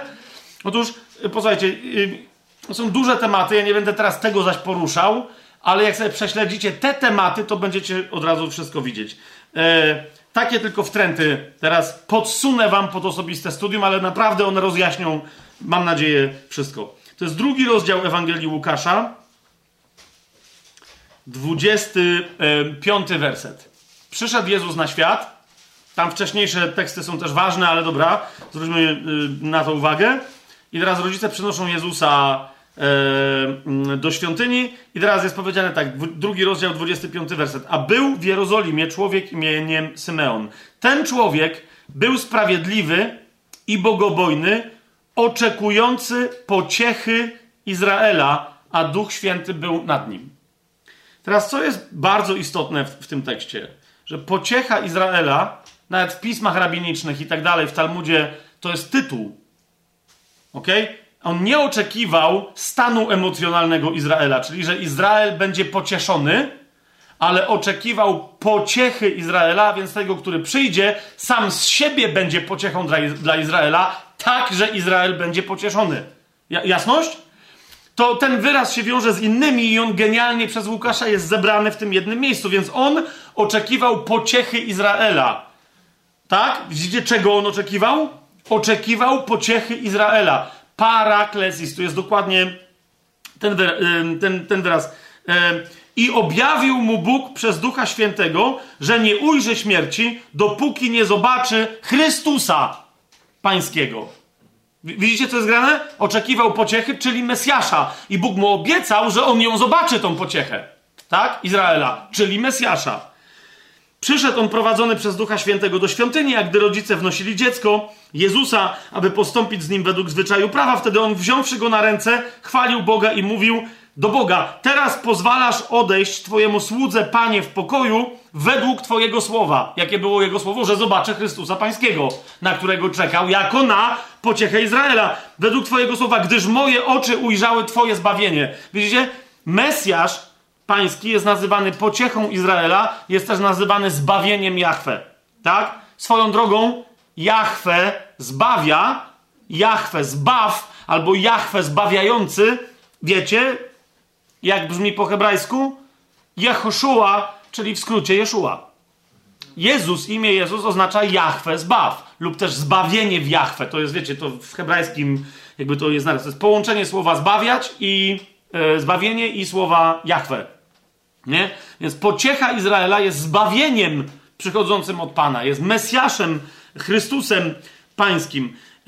Gdyż moje oczy ujrzały Twoje zbawienie, 30 werset, które przygotowałeś wobec wszystkich ludzi. Obczajacie, on ob ma objawienie od Ducha Świętego, że pociecha Izraela jest też zbawieniem wszystkich ludzi. To, to, jest tutaj jedna z takich sensacji a propos Symeona Stare Przymierze. Kapujecie, Żyd dla Żydów tylko Izrael i nagle goś takie rzeczy gada. Dalej, światłość na oświecenie pogan i chwałę Twojego ludu Izraela. A więc w tej pociesze Izrael będzie pocieszony i dozna chwały, ale też Twoja pociecha, ta pociecha dla Izraela oświeci wszystkich ludzi, także pogan. Tak? No i tyle. Ale widzicie, macie słowo pociecha Izraela. Nie? Do, do czego się to odwołuje? Jest masę, jak znowu prześledzicie ten wyraz, co miało być pociechą albo kto miał być pociechą Izraela, ale, więc nie będę teraz tego rozwijał, bo rzecz się tutaj składa z wielu wątków. Nie zmienia to jednak faktu, że jest taki moment, e, to jest Izajasza 40 rozdział, gdzie właśnie o usłudze pocieszenia, o której my tu cały czas mówimy przy Ojcu, że On pociesza, pociechą, jaką i tak dalej. Jest 40 rozdział e, Izajasza, wersety od 1 do 5. Izajasz, czy Duch Pański przez Izajasza woła: Pocieszajcie, pocieszajcie mój lud, mówi wasz Bóg. Jaki to jest tutaj lud? Izrael. To nie jest Kościół, tak? To jest, to jest, to jest Izajasz. Izrael. Ale mówi, pocieszajcie, a więc co? Przychodź, przyjdźcie do niego z pociechą. Nie? Jaka to jest pociecha? Przemawiajcie do serca Jerozolimy, wołajcie do niej, że dopełnił się jej postanowiony czas, że została przebaczona jej nieprawość, bo otrzymała z ręki Jahwe w dwójnasób za wszystkie swoje grzechy. Ma przebaczone, rozumiecie? Nawiasem mówiąc, z ręki Jahwe. Głos wołającego na pustyni. Macie tu Jana Chrzciciela. Przygotujcie drogę Jahwe. Prostujcie na pustyni ścieżki, yy, ścieżkę naszego Pana. Każda dolina niech będzie podniesiona, a każda góra i każdy pagórek obniżone. To, co krzywe, niech się wyprostuje, a wyboiste miejsca niech będą równiną. Pamiętacie, to jest misja Jana Chrzciciela. On mówi, ja jestem tym głosem wołającym na pustyni. I piąty werset. Wtedy objawi się chwała Jahwe. Tak? Izrael w swojej chwale, wtedy objawi się chwała Jachwę i ujrzy to razem wszelkie ciało, a więc także poganie. Tak bowiem przemówiły usta Jachwę. Nie? Według Twoich słów. Widzicie, do czego między innymi Duch Święty przez Symeona się odwołuje? To jest ten fragment. Nie? A o kim tu jest mowa? Kto jest źródłem tej pociechy dla Izraela? No Mesjasz, który, który ma przyjść. Zresztą, jakbyście dzisiaj powiedzieli jakiemuś Żydowi o tym, zapytali, co, co to jest pociecha Izraela, od razu ci odpowiedzą jednym wyrazem. Hamosiach, ten Mesjasz. Nie każdy namaszczony, ten konkretny jeden Mesjasz, na którego cały czas, na którego cały czas Czekamy. W drugim liście do Koryntian mm, o tym, że Bóg jest źródłem pociechy, ale jedną z tych e, rąk, jednym z tych ramion pocieszających nas, przytulających nas, przez które przychodzi do nas pociecha, jest Chrystus, mówi o tym właśnie Paweł. Nie? Zobaczcie, drugi do Koryntian, pierwszy rozdział, piąty werset.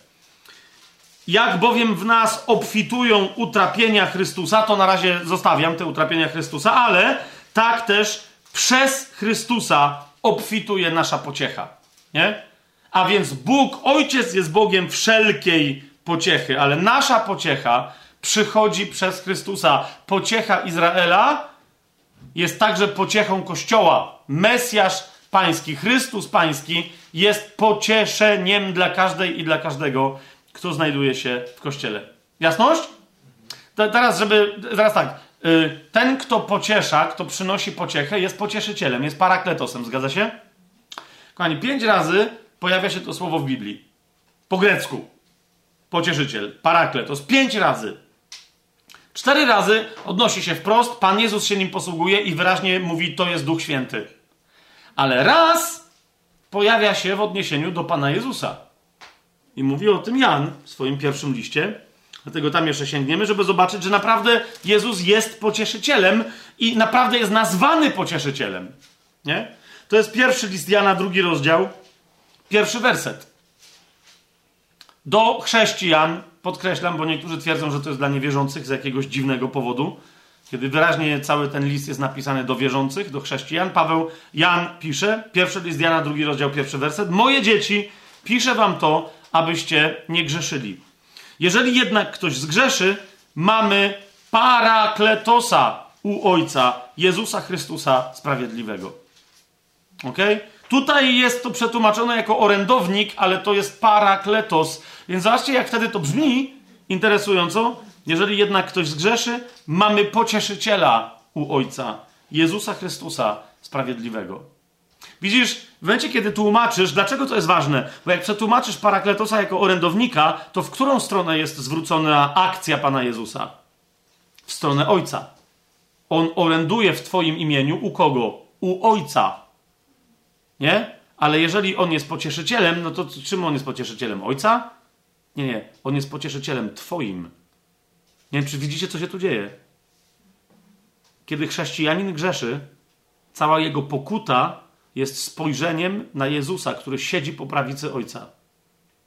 Rozumiesz? Po co? Żeby zostać pocieszonym, żeby wrócić do łaski, żeby na powrót stać się posłusznym swojemu Panu, żeby wrócić, rozumiesz, do świadomości, że jesteś ukochanym, ukochaną Ojca, że to jest Twój Ojciec.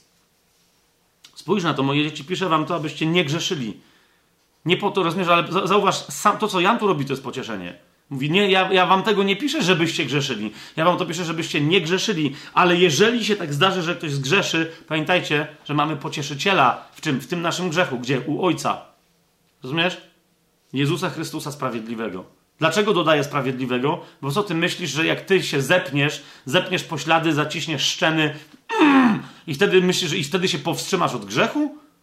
Rozumiesz? Twoja moc Twoja moc, Twoja wolność od grzechu wynika z czego? Że masz sprawiedli- że Ty jesteś osobą sprawiedliwą przez sprawiedliwość Chrystusa. Nawiasem mówiąc, to jest bardzo istotny wątek w drugim, yy, w drugim liście do Koryntian. W piątym rozdziale chociażby, nie? My jesteśmy w nim sprawiedliwością Bożą. I Jan dokładnie do tego się odwołuje, nie wiem, czy to widzicie, nie? No, zauważcie, jak ktoś nie rozumie, naprawdę nie chce mu się rozumieć słowa, to jest dokładnie to. Na czym polega pokuta, jak zgrzeszysz? Przyjdź i przebłaguj Pana Jezusa. On, no, przecież on umarł za ciebie, to on, ale teraz on idzie i on w Twoim imieniu prosi Ojca o przebaczenie. Rozumiesz? To znaczy, że cały czas jeszcze jesteś przed krzyżem. Jezus jest nadal pocieszycielem. Ok? On siedzi po prawicy Ojca, wstawia się regularnie za nami, rozumiesz, u Ojca i, i z decyzją Ojca regularnie przychodzi do nas. Przed krzyżem tam stał, rozumiesz, przed Ojcem, Synem i Duchem Świętym, ale do Ojca kto tam stał? Przeciwnik i nas oskarżał. Teraz tam go nie ma, on został zrzucony, tak? Natomiast siedzi po prawicy Ojca. Syn w ciele, to jest bardzo istotne. On tam musi siedzieć w ciele. Wróci dopiero wtedy, kiedy pewne, kiedy się skończy ta epoka i kiedy rzeczy na ziemi się staną jasne. Już to będzie nowa ziemia.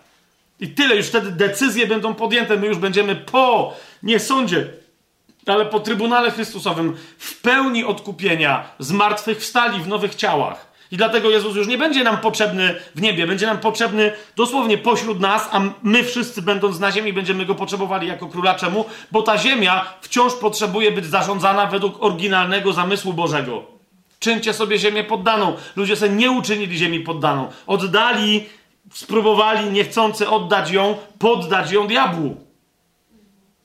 Więc ta akcja jeszcze musi być wykonana. Ma, jest nazwany pocieszycielem, jakby ktoś miał wątpliwość, sam Jezus dokładnie e, w tym miejscu jest nazwany parakletosem. Teraz, jak już o tym powiedzieliśmy, że Duch Święty jest nazwany parakletosem, pocieszycielem, a więc, że on kontynuuje mesjańską misję pocieszania ludu Mesjasza, o tym sam Pan Jezus powiedział, tak? Zobaczcie, Ewangelię Jana to są te pozostałe cztery razy. 14 rozdział, 16 werset. Pan Jezus mówi, i jeżeli On jest naszym orędownikiem, pocieszycielem, to pierwsze, co robi orędownik, pocieszyciel, to nam wyprosił nowego pocieszyciela. Żebyśmy nie zostali sami. Ok? Nie zostawię was sierotami. W, 16, w 14 rozdziale, w 18 wersecie mówi Pan Jezus. Nie zostawię was sierotami. Nie będziecie. Kto to jest sierota? To jest ktoś, kto nie ma rodziców. Nie. Będzie ktoś z wami. Kto? 14 rozdział, 16 werset i 17, a ja będę prosił Ojca i dawam innego pocieszyciela, aby z wami był na wieki. Ducha prawdy, którego świat nie może przyjąć, bo go nie widzi, ani go nie zna. Wy jednak go znacie, gdyż z wami przebywa oraz w was jeszcze bardziej będzie. Nie? 14 rozdział, 26 werset. E, pocieszyciel, Duch Święty, którego Ojciec pośle w moim imieniu, on nauczy was wszystkiego i przypomni wam wszystko, co wam po powiedziałem. Kto? Pocieszyciel, Duch Święty, Parakletos. Nowa pociecha dla ludu Bożego. Póki Pan Jezus, nie, póki Mesjasz, pociecha Izraela, nie wróci na ziemię już na zawsze, aby tronować jako król na tronie Dawidowym, póty to się nie stanie, póty mamy cały czas innego pocieszyciela, ducha, nie, ducha prawdy. 15 rozdział, 26 werset. Gdy jednak przyjdzie kto? Parakletos, pocieszyciel, którego ja wam poślę od Ojca. Od Ojca. Swoją drogą zauważcie, to jest kolejna formuła trinitarna. Jezus mówi o duchu przechodzącym od Ojca. Tak? E, no jest ona tu trochę ukryta, ale jest. Gdy jednak przyjdzie pocieszyciel, którego ja wam poślę od Ojca, duch prawdy, który wychodzi od Ojca, on będzie świadczył o mnie. Tak, a propos pochodzenia Ducha Świętego. Duch Święty także, tak jak Pan Jezus, dokładnie tak jak On, pochodzi od Ojca. Nikt inny, tak jak Jezus i Duch Święty, nie pochodzi, nie pochodzi od Ojca. 16 rozdział, siódmy werset. Ale ja wam mówię prawdę. Pożyteczniej jest dla was, abym odszedł. Jeżeli bowiem nie odejdę, pocieszyciel do was nie przyjdzie. A jeżeli odejdę, to go do was, do was poślę. On zaś, gdy przyjdzie, będzie przekonywać świat o grzechu, o sprawiedliwości i o sądzie. Czemu Pan Jezus tu nie mówi po raz kolejny, że tym pocieszycielem jest Duch Święty? No bo już to parokrotnie stwierdził. A to jest jedna i ta sama przemowa. To nieważne, że to jest trzeci rozdział po 14 i po 15, tak? 16 rozdział. On, on cały czas mówi, że pocieszycielem jest mm, Duch yy, Święty. I teraz to yy, ktoś powie, no ale w drugim do Koryntian nie ma za bardzo mowy o tym pocieszaniu w Duchu Świętym. Jak to nie ma? Jak, jak to nie ma? Drugi yy, list do Koryntian, zobaczcie pierwszy rozdział, 22 werset. Cóż tam jest powiedziane? Że ojciec, 21-22 werset, który utwierdza nas razem z wami w Chrystusie, a więc cały Kościół, on nas namaścił, on nas zapieczętował i dał do naszych serc ducha, zadatek ducha. Tu mamy to tłumaczenie, że ducha jako zadatek to jest zadatek ducha. Okay? Chodzi o to, że te trzy akcje, namaszczenie, zapieczętowanie oraz zadatek, one wszystkie są akcjami Ducha Świętego. Jest to jasne, co, co mówię? My już o tym kiedyś mówiliśmy, jeszcze będziemy o tym mówić, yy, zwłaszcza ten zadatek Ducha jest przez ludzi jakoś, yy, nie wiem w zasadzie dlaczego, jakoś nie, nierozumiany. My o zadatku Ducha będziemy mówić więcej e, chociaż trzykrotnie w Nowym Przymierzu te, to, to sformułowanie się pojawia i dwukrotnie z tych trzech się pojawia w drugim liście do Koryntian. Czyli to jest tu raz, czyli że On dał do naszych serc ducha jako zadatek. Tylko dlaczego to jest pocieszające? No bo pomyśl sobie, zadatek czego to jest. Nie? Zadatek czego to jest. Teraz otwórzcie sobie piąty rozdział, piąty werset, gdzie znowu czytamy, a tym, która, który nas do tego przygotował, do czego? No tam wcześniej jest mowa o tym, że my wzdychamy, nie mogąc się doczekać zmartwychwstania. Nie? Mm. Zobaczcie czwarty werset przed piątym dla właściwego kontekstu. Bo my, którzy jesteśmy w tym namiocie, wzdychamy obciążeni, ponieważ nie pragniemy być rozebrani, ale przyodziani, aby to, co śmiertelne, zostało wchłonięte przez życie. To jest, to jest mowa o zmartwychwstaniu. Teraz nie będę tego, że tak rozpisywał na części pierwsze, bo chodzi nam o piąty werset. A tym, który nas do tego właśnie przygotował, jest Bóg, który nam też dał ducha jako zadatek. Taki mamy tu fragment. Ja bym przetłumaczył osobiście ten, to zdanie, uważajcie. Nie mówię, że to jest najlepsza możliwe, tylko dla, jeżeli ktoś miałby tu coś dodawać do tego zdania, żeby je lepiej zrozumieć, po czwartym wersecie przetłumaczyłbym to, a tym, który nas do tego opisanego wcześniej w poprzednich czterech wersetach, a tym, który nas do tego właśnie przygotował, jest Bóg, który dał nam jako zadatek tego ducha. Tego, do czego nas przygotowuje, tego, co nam obiecał i tak dalej. Zadatkiem tego jest duch już w nas obecny i to nas pociesza. Rozumiecie, co, co, się, co się tu dzieje? Okej. Okay. Jest jeszcze jeden fragment, gdzie, ale to dobra, o tym w liście do Efezjan, gdzie też Duch Święty jest nazwana, obecność Ducha Świętego w nas jest nazwana zadatkiem. To jest pewien, mm, i my przy liście do Efezjan będziemy mówić o tym więcej. Yy, chodzi o pewien obyczaj gwarantujący komuś własność yy, w starożytnym handlu. Okay? Chodzi o Oto to nie jest zadatek w takim rozumieniu, jak my w języku polskim y, to rozumiemy, że ktoś dał zadatek i jakby, ale dopóki nie zapłaci reszty, to mu się nie należy to, to, za, to za co zapłacił, nie? Co oznacza ten zadatek tutaj? To oznacza w ogóle coś innego, mianowicie, że ktoś już zapłacił całość za kogoś, a to coś, co jest tłumaczone jako zadatek, my o tym słowie w ogóle sobie więcej powiemy, jest dowodem zapłaty całości. Jest to zrozumiałe, co teraz. Jak, jak to się po polsku no, To jest. Do, to, tak, to jest. Po, nie, bo poręczenie majątkowe to jest co innego, że nie. Ktoś ci mówi, że ci zapłaci, a jak ci nie zapłaci, to sobie możesz wziąć to coś, co jest poręką. Nie zaliczka, bo za, zadatek to jest zaliczka. Też nie zastaw. To, nie, nie, nie. To jest dowód zapłaty. Nie, tylko ja nie wiem, czy jest na to jakaś inna profesjonalna. Chodzi o to, że rozumiesz, idziesz do kogoś, i teraz u notariusza podpisujesz, e, że ktoś, że to jest twój, ktoś ci przepisuje dom. Tylko, że to jest kupno. Nie? To jest kupno. Więc ty e, na przykład, bo to dom kosztował półtora miliona, więc przelewasz mu te pieniądze na konto.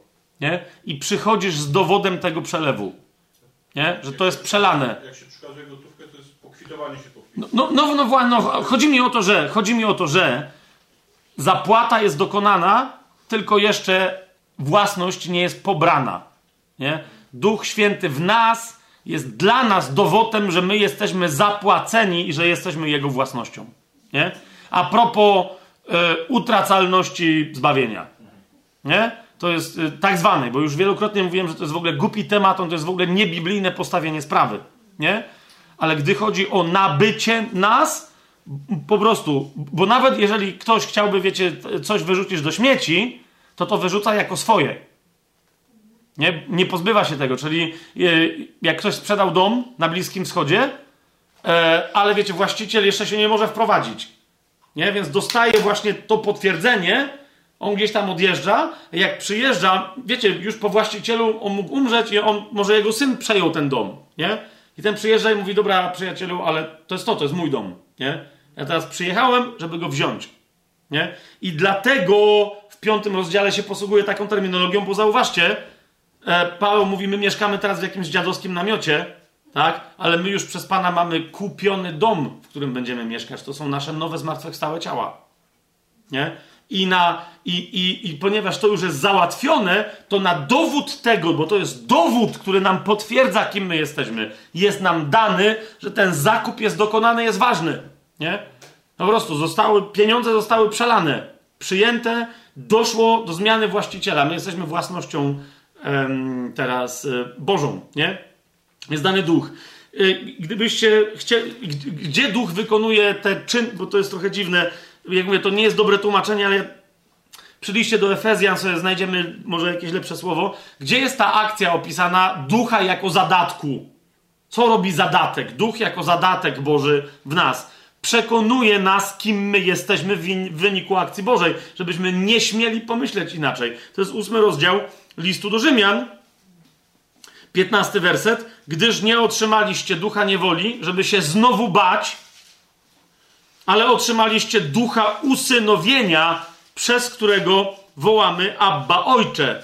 I teraz uwaga, 16 werset. Ten to duch poświadcza naszemu duchowi, że jesteśmy dziećmi Boga. To jest to. Jest to. to, to jest rola duchowa e, czegoś, co zostało z, z języka finansowo-handlowego e, nazwane zadatkiem. Jasne? Okej. Okay. E, więc to jest Duch Święty, pocieszyciel. Dalej, kim jest ojciec? Ojciec jest kimś, kto uwielbia poznawać i być poznawanym. Wróćmy do drugiego listu do y, Koryntian. I to jest jego akcja, i to jest, uważajcie, to jest jego akcja. Teraz coś zaraz a to nie jest akcja Ducha Świętego. No widzisz, to jest to, co wam powiedziałem. Żadna, żadna z rzeczy, które mówię o Ojcu, nie jest bez związku z Synem i z Duchem. Żadna z rzeczy, które jeszcze sobie powiemy o Synu, nie jest bez związku z Ojcem i Duchem. I żadna z rzeczy, które powiemy o Duchu, nie jest bez związku z Synem i Ojcem. Jasne? Więc tak, oczywiście, że Duch Święty jest tym, który. No ale od kogo się to zaczyna? Od kogo to, to wszystko bierze swój początek? No tak jak wszystko od Ojca. Zobaczcie drugi do Koryntian, czwarty rozdział, szósty werset. Bóg rozkazał, tam jest ponieważ, bo jest wcześniejsze stwierdzenie, ale chodzi o to, że to jest teza pewna, która potwierdza to, co było powiedziane wcześniej. Bóg, który rozkazał, aby z ciemności zabłysnęło światło, on to zabłysnął w naszych sercach, aby zajaśniało w nas poznanie chwały Bożej w obliczu Jezusa Chrystusa. Jak, rozumiecie, nawet jak teraz, jak to czytam, jak sobie uświadamiam, co to zdanie może znaczyć, naprawdę, to po prostu ja mam słabe kolana. No nie, to przez samo to zrozumienie można upaść tak jak Jan w obliczu Jezusa, jak miał objawienie. Bo rozumiesz, co się tu dzieje? Zauważ jeszcze raz, jak jest przedstawiony ojciec. Ojciec jest przedstawiony jako inicjator akcji ujawnienia ci, czym jest chwała Boża, a więc także Twoje miejsce, moje miejsce w planie zbawienia. Teraz coś zaraz, co, jakie chwała zbawienia? Pamiętacie, po co, po co nas Bóg usprawiedliwił? List do Rzymian co mówi? Wszyscy zgrzeszyli i co? I są pozbawieni chwały Bożej. To jest sytuacja, której Bóg nie cierpi. Bóg się nie cieszy z tego, że ludzie zgrzeszyli, są grzesznikami, on teraz ich będzie z przyjemnością wrzucać do piekła za karę. Słuchajcie, dla niego to jest problem, który on chce rozwiązać. Dlaczego? Ponieważ, jak powiedział Ireneusz, chwałą Boga jest człowiek, który żyje w pełni.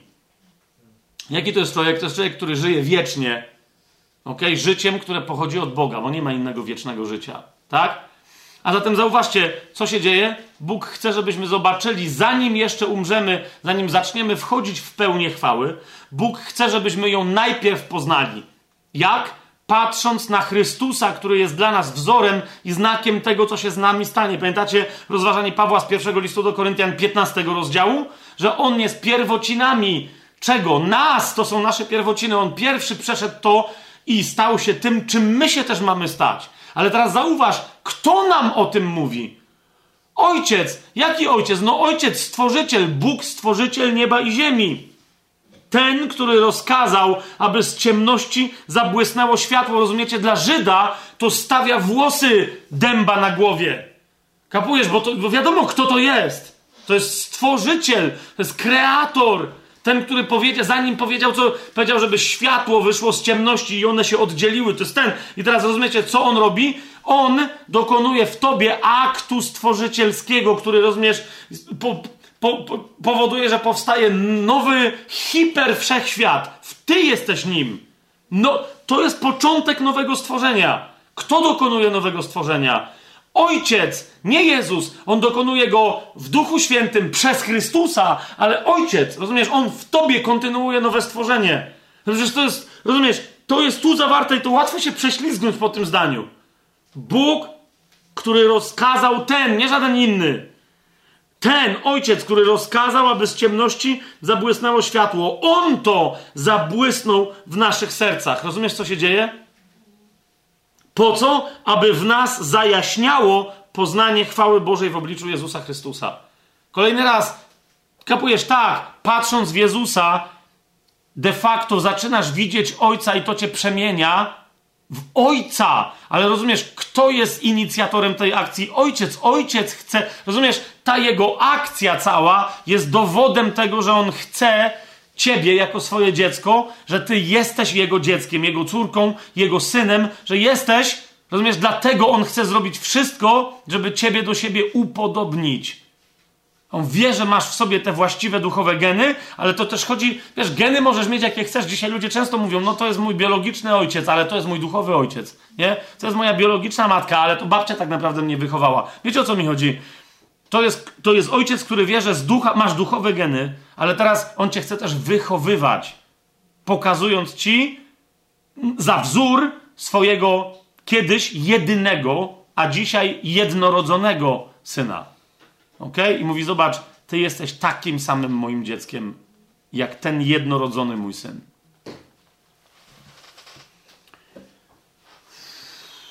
Ło! Trzeci rozdział tego, tego listu.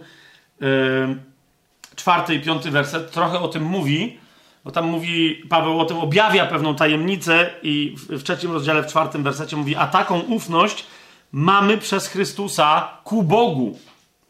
Mówi, my się ośmielamy e, to myśleć, co wcześniej Paweł, Paweł myślał i doświadczać tego i żyć tym, to jest przez Chrystusa. Nie żebyśmy sami z siebie byli w stanie pomyśleć coś, jakby z samych siebie, ale nasza możność jest z Boga. Widzicie, zanim Paweł mówi o tym, że ten Bóg, który on, że On zajaśniał w naszych sercach, to jest to, że żeby zajaśnieć, On w ogóle dał nam możliwość poznania. Nie? Dlatego rozumiecie, jak Jezus mówi, ale ja Cię nie znam. Gdybym miał komuś coś takiego powiedzieć, rozumiesz, co to oznacza? Ojciec chce być poznany przez Chrystusa. Ojciec chce, jak ktoś mówi, że on zna Jezusa, ale nie zna za bardzo Ojca, to nie zna żadnego Jezusa. Jezus dosłownie jest też pośrednikiem między nami a Ojcem, w czym? W poznawaniu Ojca. Nie? Ojciec też nas poznaje, nas zgłębia, e, tak jak mu pozwalamy przez, e, przez Chrystusa. Spójrzcie na trzeci rozdział, e, 12 i 13 werset. Mając więc taką nadzieję, pisze Paweł, z całą otwartością mówimy, a nie jak Mojżesz, który kładł sobie na twarz zasłonę, aby synowie Izraela nie wpatrywali się w koniec tego, co miało przeminąć. Paweł mówi, to, to, jest, wbrew pozorom to jest prosta informacja z jego strony. On mówi, synowie Izraela patrzyli na Mojżesza, pamiętacie, mu jaśniała twarz i on się zasłaniał, bo nie chciał, żeby się bali yy, ludzie. Oni mówili, że to jest chwała Boża. A Paweł mówi, no taka to była chwała, która miała umrzeć i zgnić. Mojżesz umarł tak samo jak wszyscy inni. Umarł i on czeka na zmartwychwstanie, tak jak cała reszta, ale rozumiecie? Więc oni wpatrując się w jego oblicze, widząc nie wiadomo co i tak by widzieli, e, no musieliby zrozumieć, jak, kiedy Mojżesz umarł, że no ale to się skończyło. Nie? Paweł mówi, ojciec nas wprowadza w takie poznanie, które nigdy się nie skończy. Wprowadza nas w poznanie takiej chwały Bożej, że no, chwała, prawdziwej, nie jej odbicia, ale prawdziwej. My nie odbijamy tak jak Mojżesz, bo Mojżesz tylko odbijał. Jak to się stało, to my nie bardzo to rozumiemy. Nie? Że w wyniku. Tam jest powiedziane, że nie on jaśniał, ale jego twarz jaśniała. Nie? A Paweł mówi: My jaśniejemy. Jak? No tak, że Bóg w nas rozbłysnął. Rozumiecie, jak on rozbłyskuje, no to dlatego światłość w ciemności świecie, a ciemność jej nie ogarnia. Jak chrześcijanin może powiedzieć, że że się znalazł w mroku. Dlatego chociażbym szedł doliną cienia śmierci, zła się nie ulęknę, bo Ty jesteś we mnie. Hmm? Teraz ym, to jest właśnie, to jest poznanie, ale też doświadczanie Jego chwały. Teraz jeszcze ostatnia rzecz, którą chcę powiedzieć o ojcu, e, bo widzicie, to, to akurat nie brzmi jak obietnica, ale to jest obietnica Boża. Jak sobie poszukacie dobrze w Biblii, to znajdziecie taką obietnicę, gdzie Bóg mówi, że ja będę w was mieszkał, będę w was zamieszkiwał. W pewnym sensie, na przykład, do, do tej obietnicy częściowo się odwołuje, to jest szósty rozdział tego drugiego listu do Koryntian, 18 werset, e, że Pan powiedział, będę wam ojcem, a wy będziecie mi synami i córkami, mówi Pan Wszechmogący. Nie? Naprawdę. Ale teraz o co mi chodzi? Bóg w ogóle w drugim liście do Koryntian, no bo to nie jest temat Pawła, ale ojciec to jest część ojcostwa. Jeżeli ktoś z was, e, jak są tu kobiety i mają mężów, macie dzieci, e, możecie im różne rzeczy odpuścić, ale jednej rzeczy nie możecie im odpuścić. I panowie, jak macie dzieci albo będziecie mieli dzieci, e, ja wiem, że może też pod tym względem było wiele błędów w przeszłości, ale to jest coś, za co trzeba dzieci przeprosić. Nie? Ojciec to jest ktoś, kto nie gada po próżnicy. Ojciec to jest ktoś, od którego dzieci spodziewają się obietnic. Nie? O, którego obietnicami dzieci żyją. Nie? Jak ojciec mówi, na święta gdzieś tam pojedziemy. Nie? Pojutrze idziemy na ryby. E, dzisiaj e, wieczorem zrobię ja wszystkim kolację. Mama ma wolne i tak dalej. Kiedy ojciec obiecuje, nawet zanim wypełni tą obietnicę, to już jest życiodajne dla jego żony i dla ich dzieci. Ok? Ale kiedy jest życiodajne? Kiedy żona, a zwłaszcza dzieci, kiedy ufają ojcu. Kiedy ufają ojcu? Kiedy ojciec spełnia swoje obietnice. Ok?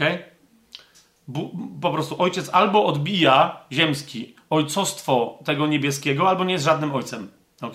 Wszelkie ojcostwo na ziemi, pamiętacie? E, podobnie no właśnie jak pociecha, wszelkie ojcostwo na ziemi pochodzi od Ojca, który jest w niebie. Tak? Pamiętacie tą zasadę, czy, czy nie pamiętacie, gdzie to jest, yy, gdzie to jest napisane?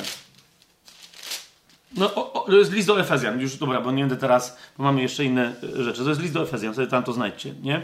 I teraz, i teraz, więc dla Pawła to jest tak oczywiste, że on tylko o tym wspomina, jedną z obietnic, nie jedną, bo w liście do Koryntian, to jest ciekawe, jakbyście przeszukali cały list do Koryntian od początku do końca, ile w nim znajdziecie realnie e, obietnic albo odniesień do obietnic Bożych.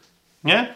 Ale jest jeden taki fragment, to jest drugi do Koryntian, pierwszy rozdział, dwudziesty werset, gdzie Paweł mówi, że Bóg złożył wiele obietnic i co do nich wszystkich możemy mieć całkowitą pewność, że albo je już wypełnił, albo je z całą absolutną pewnością wypełni. Nie ma żadnej innej możliwości. A rozumiecie, że wszystkie obietnice, obietnice Boże są dobre? Nie? Teraz to troszeczkę rozwiniemy. Teraz niektórzy się prześlizgują trochę nad tym, próbują na siłę też szukać w Biblii obietnic, żeby potem, wiecie, szantażować Boga, że ej, ty obiecałeś, a jak obiecałeś, to wypełniasz, to gdzie ja to mam, e, e, e. Okej, okay, na razie to zostawmy, ale faktem jest, Paweł mówi, ile bowiem jest tylko obietnic Boga, w nim są one tak, i w nim są amen ku chwale Boga przez nas. Więc widzisz, jak mówimy, powiedziałem o chwale, że Pan nam daje poznanie Jezusa i to nam daje poznanie chwały, to jednocześnie jak nam Bóg daje doświadczenie tej chwały? Przez to, że nam składa obietnicę, a następnie je spełnia. Ok?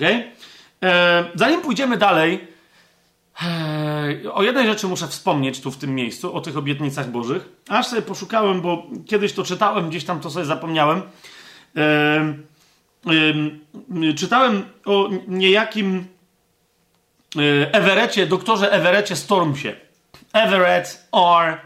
Nie wiem, jakie miał drugie imię, zaczynało się na ry. Everett R. Storms. Taki badacz. On przeczytał u klasyka teologii, już mniejsza o to, kto to był, Inna rzecz, że właśnie zapomniałem, więc dlatego mniejsza o to, kto to był. Ale tak ponad 200 lat temu, to chyba z 250 lat temu, był taki klasyk, który powiedział, że on czytał Biblię i że w ogóle ludzie są troszkę ogłupiali. W Biblii jest 30 tysięcy obietnic.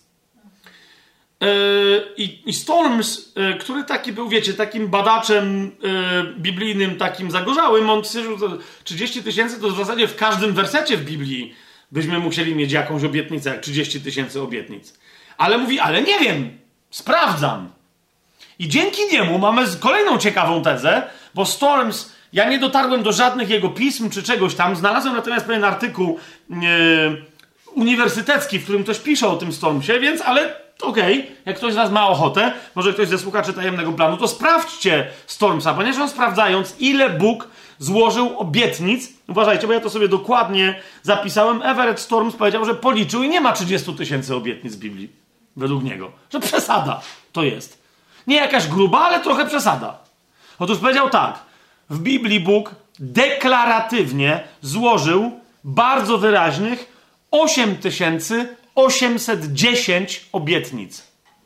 Uważajcie, po czym dodał, z czego 7487 odnosi się do ludzi. Do ludzkości jako takiej. O to, o to, o to chodzi. Kapujesz? Nie, nie wiem, czy jesteś częścią ludzkości. Ja jestem, chcący czy niechcący, ale jeżeli jesteś częścią ludzkości, to znaczy, że masz obiecanych od Boga 7487 jakichś czegoś. Jakichś faktów, jakichś spraw. Przecież Bóg złożył obietnicę, ten gość mówi deklaratywnie. Ja przyznam, że kiedyś próbowałem tego szukać i stwierdziłem, dobra, okej, okay, no nie? Tak koło mniej więcej setki mi wystarczyło. Zwłaszcza, że ta setka, tak z mojego punktu widzenia, to w zasadzie objęła mi wszystko, czego bym chciał i jeszcze więcej. No nie, więc stwierdziłem, a dobra, nie tam liczyć jak, jak Everett Storms, no nie? Brzmi jak, nie wiem, czy wam tak brzmi, brzmi jak rewolwerowiec taki z dzikiego zachodu, nie? Jeszcze jakby był taki Reverend, wielebny Everett Storms, nie? Zmierzył się z Billy the Kidem. Okej, okay, no w każdym razie się zmierzył z Biblią i powiedział 8810 obietnic Bożych. Jesteście sobie w stanie to wyobrazić? 7487 skierowanych do ludzi. Tak? Dokładnie skąd y, te liczby. Jak mówię, ja nie czytałem tego samego tego Everetta Stormsa. Otóż y, znalazłem artykuł w czasopiśmie, które się nazywa Pepperdine albo Pepperdine. Nie wiem, bo to jest chyba amerykański uniwersytet. W każdym razie to jest nazwa uniwersytetu. Pepperdine, przez dwa P w środku. Albo Pepperdine University.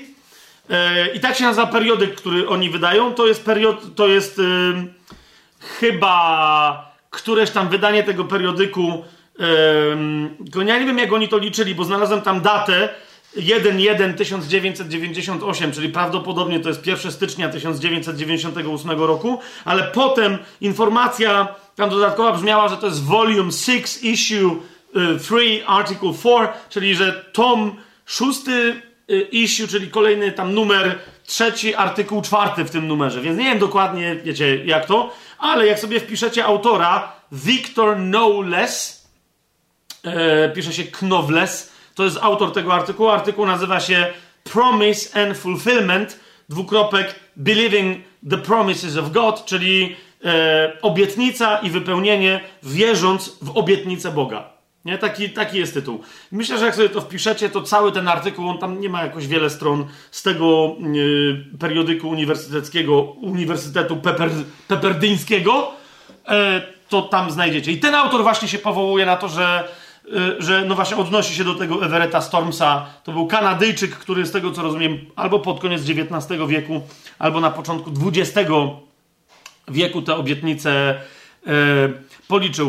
M mówię o tym dlatego, że hej, e, być może dlatego tylu chrześcijan chodzi niepocieszonych, bo nie rozumieją, bo wiecie, bo wiele z tych obietnic jest wypełnionych dokładnie tak, jak jest wypełniona obietnica dobrego taty, mm, że dzieciaki dostaną fantastyczne prezenty pod choinkę. Wiecie o co mi chodzi? E, I one są, to jest tak wypełnione.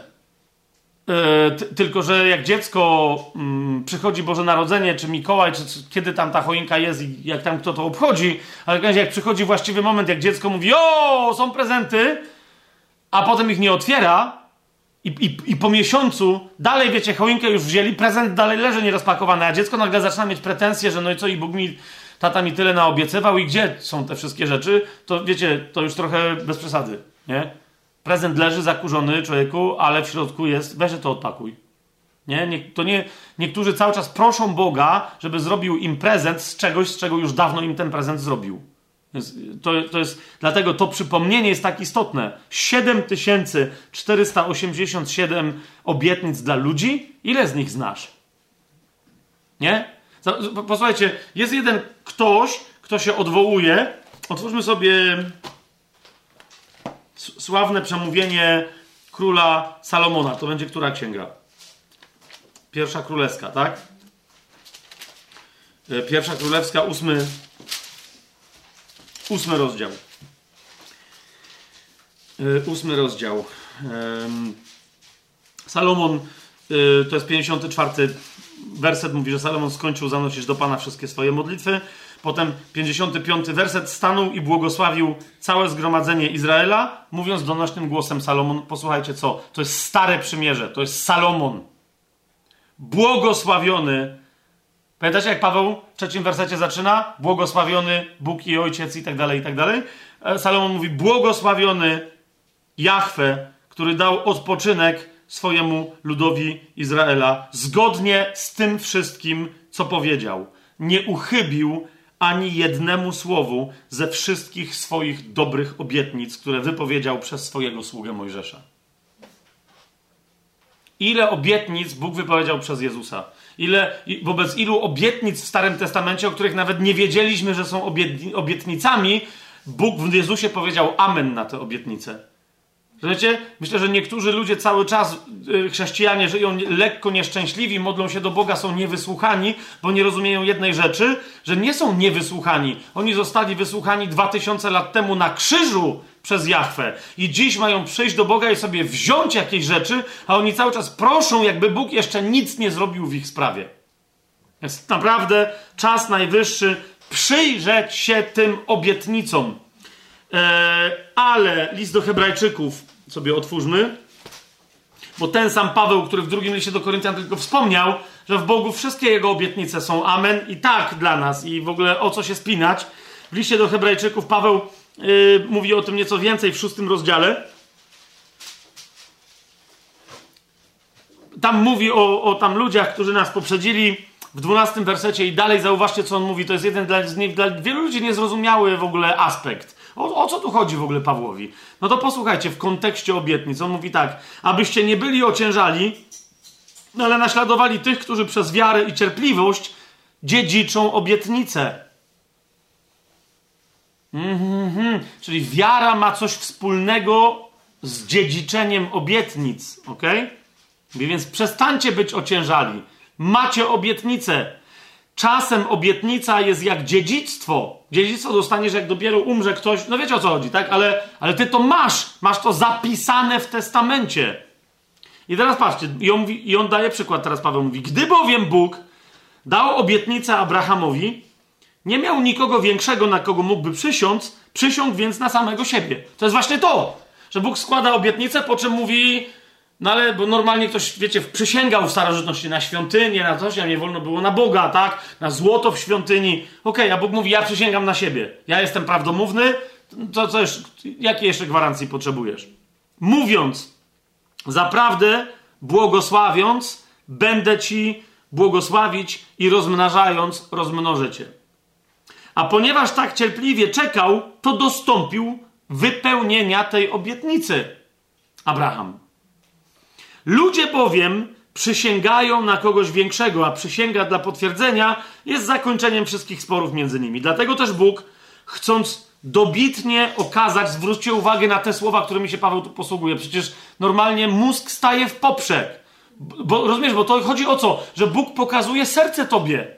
Że on nie tylko mówi, ej, no obiecałem ci, odwal się, nie? Tylko Bogu zależy na tym, żebyśmy my mu ufali. Dlatego też Bóg, chcąc dobitnie okazać, dziedzicom obietnicy, czyli nam, co? Niezmienność swojego postanowienia, poręczył to postanowienie przysięgą. No w ogóle co się tu dzieje? Abyśmy przez dwie niezmienne rzeczy, w których jest niemożliwe, aby Bóg kłamał, bo nie jest niemożliwe, żeby Bóg w ogóle kłamał, tak, ale to pomijam, mieli silną pociechę. Widzicie, co się dzieje? Obietnice Boże są związane z tym, że Bóg jest Bogiem wszelkiej pociechy. Abyśmy my mieli z tego tylko yy, pociechę, którzy uciekliśmy, by pochwycić się zaofiarowanej nam nadziei, którą mamy jako kotwicę duszy, bezpieczną i niewzruszoną, sięgającą poza zasłonę. W liście do Hebrajczyków dalej się dowiemy, że zasłona chodzi o zasłonę świątynną, ale że zasłona oznacza ciało Chrystusa. Tak? Jak, to, to co jest grane? Jaki tu jest obraz, bo on tu jest dziwny? On jest prosty. Chwyciliśmy się nadziei. Chwyciliśmy się kotwicy w tym rozumieniu starodawnych, y, starodawnym żeglarskim. Kotwica to nie jest tylko ta część, którą się wrzuca do wody, ale to jest ta część włącznie z łańcuchem albo liną, którą ta część jest przywiązana do statku, a statek do tego czegoś, co jest wrzucone do ziemi. Tak? Bo często kotwicą nie była, wiecie, tak jak my rozumiemy kotwice, te metalowe takie sprzęty, ale kotwicą był po prostu ogromny kamień z dziurą, przez który była przewiązana lina. To była, i to w całości to była kotwica. Więc co to jest kotwica? Kotwica to jest więź nierozerwalna, nasza z Chrystusem, który jest już z drugiej strony zasłony, tak? A my mamy tam dostęp, tak jakby przez linę, przez jego ciało. Do kogo? Do Ojca, który nam obiecał i który złożył przysięgę, że wszystko to się spełni. Nie? I teraz cała, rozumiecie, cała nasza akcja to jest, kotwica jest tam zarzucona, a my przez ciało Chrystusa, we wszystkich znaczeniach, jakie teraz możecie sobie poruszyć, poruszyć a my przez ciało Chrystusa, całym naszym wysiłkiem jest co? Jest trzymanie się liny, która i tak jest obwiązana wokół nas, więc jak się puścimy, to też tylko wtedy będzie nas ciągnęło i telepało. Jest trzymanie się liny, która jest wokół nas obwiązana i pozwolenie sobie na to, żeby ten, który przeszedł na drugą stronę, przeciągnął nas do siebie przez swoje ciało. Łapiecie o co chodzi? To jest, to jest technika, która polega na tym, że e, rybacy Wiecie, jak w dawnych tych czasach, to oni nie wypływali na jakieś nie wiadomo jakie głębokie wody. Czasem nie mieli, wiecie, czasem yy, mieli wiosła czy coś tam, ale to bywa, że przy pewnych prądach i wiatrach nie pomagało zupełnie, nie? Więc co robili? Zarzucali kotwicę w jednym miejscu i na bardzo długich linach odpływali, a potem wracali w miejsce, z którego już wiedzieli, jak swobodnie dopłynąć, albo wiedzieli, że, że, że na pewno prąd im pomoże, czy coś, że dopłyną do portu, to wracali nie wiosłując, czy nie na żaglu, ale dosłownie ciągnąc, rozumiesz, za linę ciągnąc cały okręt do miejsca, gdzie była zarzucona ta właściwa kotwica. Jest to, jest to jasne, co mówię? I dokładnie o tym on mówi tu. Myśmy dokonali ucieczki jak? Przez pochwycenie zaoferowanej nam nadziei, którą mamy jako kotwicę duszy, zarzuconą, bezpieczną i niewzruszoną. Co to znaczy? Jeszcze raz że nie ma w liście do Hebrajczyków dyskusji o niepewności zbawienia, no. Czy usprawiedliwienia. Sięgającą poza zasłonę, gdzie jako nasz poprzednik już wszedł dla nas Jezus, stawszy się najwyższym kapłanem na wieki, według porządku Melchizedeka. Swoją drogą, ten symbol nadziei, który e, w wielu różnych kulturach, e, które się znajdują pod wpływem chrześcijaństwa, dlatego jest kotwicą, bo, bo Jezus był rysowany przez starożytnych chrześcijan jako kotwica, nie? Bardzo szybko, wiecie, ichtys, czyli ryba, zostało rozczytane, że to jest tajemny znak chrześcijan i potem wtedy były inne znaki. Na przykład kotwica była, była często znakiem rozpoznawczym chrześcijan, nie? Kto jest twoją kotwicą? Gdzie zarzuconą? To jakby to było, wiecie, całe hasło, odzew, cały język, nie? Ktoś tego nie wiedział i wcale nie musiał powiedzieć Jezus, nie? Moją kotwicą jest nadzieja. Jaka? Zarzucona na drugą stronę zasłony. Nie? Pewna i niewzruszona. I oni cytowali wtedy, wiecie, list do Hebrajczyków i tak dalej. To było jasne, to jest. Nie chrześcijanin, nie. Okej, okej. Okay, okay. Nie wiem o co chodzi. A więc to, czy ty masz taką pewność, wiesz, bo, bo jedna z takich obietnic to jest właśnie taka, że zostaniemy przeciągnięci, że z martwych wstaniemy. Nie? To jest jedna z obietnic, które się znajdują, do których się odwołuje Paweł w drugim liście do Koryntian. Ale takie ćwiczenie Przeczytaj sobie drugi list do Koryntian i znajdź obietnice Boże tam zawarte lub odniesienia do złożonych przez Boga obietnic, które z całą pewnością zostaną e, spełnione. Jak sobie to policzysz w drugim do Koryntian, samo czytanie tego jest pociechą, nie? Jak właściwie ustawisz perspektywę na nowo. I jeszcze jedna rzecz, no bo czas e, z jakiegoś powodu coraz szybciej, im bliżej przyjścia Pana Jezusa, coraz szybciej płynie. Ja mam wrażenie, że cały czas coraz krócej gadam, a coraz dłużej to trwa. W drugim do Koryntian jeszcze jest jedna bardzo istotna rzecz powiedziana, e, mianowicie, że ojciec jest wskrzesicielem. To wobec tego wszystkiego, co do tej pory powiedziałem, jest dlaczego istotne? E, dlatego, że on, on jest przedstawiony w Biblii jako ktoś, kto w, w, w drugim do Koryntian przez Pawła jest postrzegany jako ktoś, kto wskrzesił Jezusa Zresztą to często Paweł widzi Ojca jako wskrzesiciela Jezusa i jako kogoś, kto nas wskrzesi. Rozumiesz? To będzie kompletne nowe stworzenie. Tak jak on ulepił Adama, tak wskrzeszając Jezusa zrobił wzorzec, ale potem nas, każdą, każde. Rozumiesz, że każdy z nas nie będzie mieć pochodzenia, bo nas rodzice spłodzili, bo coś tam, bo generalnie rozumiesz, że każdy i każda z nas w zmartwychwstaniu będzie osobiście stworzeniem boskim. Te ciała, które dostaniemy, je dostaniemy od Ojca. Rozumiecie to? Cały początek pierwszego rozdziału drugiego do Koryntian dokładnie o tym mówi, że ojciec po prostu, my się powinniśmy nie móc doczekać tego, jak ojciec nas będzie lepił duchowo. Na, na wzór swojego syna. Nie? Rozumiesz, to jest nie. Obczaj to! Że my będziesz żyć, rozumiesz, bez żadnych. Naprawdę! Bez żadnych zaszłości. Naprawdę ludzie będą wiedzieć, że to jest, to jest Adam. To jest nowy Adam, bo pokażą na ciebie, jak to nowy Adam? No dosłownie, on nie ma żadnej innej, to jest, to jest nie ma ojca, nie ma matki, to będziesz ty. O, jak to nie ma? No tylko ojca ma, wiesz, on go ulepił po prostu, z, z tchnienia własnych nozdrzy, z tchnienia własnych ust, z własnego serca i z własnego słowa. Odlot, nie wiem jak dla was, dla mnie odlot. Nie, ale e, gdzie jest to wprost powiedziane? To jest drugi do Koryntian, pierwszy rozdział, dziewiąty werset. Dokładnie o tym Paweł mówi, kiedy mówi: Ja byłem gotowy na śmierć. Dlaczego? Mówi więcej: Sami w sobie mieliśmy wyrok śmierci, abyśmy nie ufali samym sobie, ale Bogu, który wskrzesza umarłych. Widzicie to? On tu, bo on tu cały czas mówi: Bóg, ojciec, Bóg jest kim? Bóg jest tym, który wskrzesza y, umarłych. W czwartym y, natomiast rozdziale, w czternastym wersecie, jeszcze raz do tego się odnosi, Paweł mówi: Wiedząc, że ten, który wskrzesił Pana Jezusa, przez Jezusa wskrzesi także nas i postawi razem z wami. Mówi wszystkich chrześcijan. Kto wskrzesi? Ojciec. Przez Jezusa.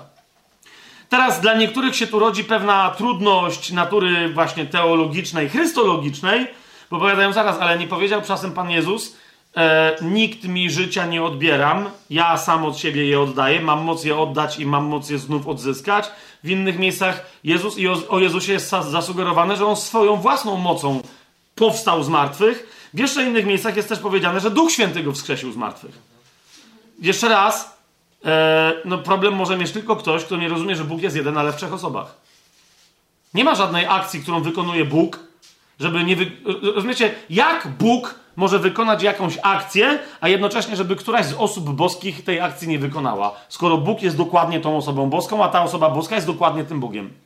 Więc jeżeli jakaś akcja jest akcją Boga, to jest akcją każdej z tych trzech osób, tylko charakter tych trzech osób w tej akcji jest inny. Nie? Więc ojciec jest wskrzesicielem. On wskrzesił Jezusa. W związku z tym Syn Boży, Słowo Boże nie wskrzesiło siebie samo siebie jako jednorodzonego fizycznie Syna Bożego. Oczywiście, że się wskrzesiło. Razem z Ojcem. Duch Święty w tym nie uczestniczył. No jakżeż? Przecież to On tam prym wiódł. Nie? Ten tańczył, Bóg grał, a Jezus śpiewał. No wiecie o co mi chodzi. To po prostu jest taka ekipa. Jest taka ekipa. Więc yy, o tym tylko mówię, że, bo to jest dla nas nadzieja, ale też, żeby ktoś nie miał jakiegoś problemu z tym, że to jak to to ojciec jest skrzesicielem, to to przesi, przeczy temu, czy duch jest, czy nie, niczemu nie przeczy. Teraz yy, zauważcie, ile już przy okazji mówienia o ojcu powiedziałem o duchu i powiedziałem o, o synu. Tak? Więc już pewnych rzeczy nie powtórzę. No ale przejdźmy do Pana Jezusa. Więc te, te, to będzie troszkę ubywało tych rzeczy, dlatego że przy Panu Jezusie już pewne rzeczy, już wcześniej mówiliśmy przy Duchu Świętym, tym bardziej już pewne rzeczy zostaną powiedziane. Więc, po pierwsze, Jezus jest Panem. E, jakby ktoś był zdziwiony, że co za nowość gadam, to jest istotne, bo nie tylko Jezus jest Panem, ale Jezus jest Panem sensu stricto. Kiedy jest mowa o. Bo czasem język grecki posługuje się słowem kyrios na określenie pan, pa, Kyrios, Pan w rozumieniu Bóg, że to jest Bóg. To jest Pan całej rzeczywistości, wszystkiego i tak dalej. Ale najczęściej chodzi o kogoś, kto ma bezpośrednio władzę, że tak powiem, egzekutywną. Nie? Ma decyzję, ma autorytet, ma po prostu wszystko go musi, wszystko i wszyscy muszą go słuchać. I tą osobą jest rzecz jasna Jezus. Jezus jest Panem. W drugim do Koryntian, w pierwszym e, rozdziale od, od, od początku jest nazywany, że On jest Panem. Łaska wam i pokój od Boga, naszego taty, naszego ojca i Pana Jezusa Mesjasza. Pana Kyriosa Jezusa Chrystusa. Tak? Jezus jest mm, jest Panem. W drugim do Koryntian, w czwartym rozdziale, bo to jest istotne, w czwartym rozdziale, w piątym wersecie, zauważcie, co to oznacza. To będzie szokująca rzecz. Znaczy inaczej, nie powinna być szokująca, powinna być oczywista, ale będzie szokująca w kościele, kiedy Pan zacznie ją egzekwować. Już myślę, że zaczyna ją egzekwować, ale dosłownie to jest pokolenie, kiedy Pan będzie to egzekwować. Zobaczcie, czwarty rozdział, piąty werset. Po czym poznasz, że ktoś naprawdę głosi Jezusa jako Pana, że prowadzi innych do Jezusa jako Pana i że sam wyznaje Jezusa jako swojego Pana. Nie głosimy bowiem samych siebie, ale Chrystusa Jezusa, inwersja, czyli głosimy Mesjasza, którym jest Jezus, że jest Panem. Dosłownie, zauważ, to jest, to, jest, to jest w ogóle, tam nie ma tego, że jest Panem, tylko jest głosimy Chrystusa, Jezusa Panem. Nie? Ale to nie, tam nie ma potrzeby, żeby rozbudowywać to zdanie. Głosimy Mesjasza. Jakiego Mesjasza? Jezusa. Więc, że On jest Mesjaszem. Jako takiego Mesjasza, że On już jest Panem. Nie?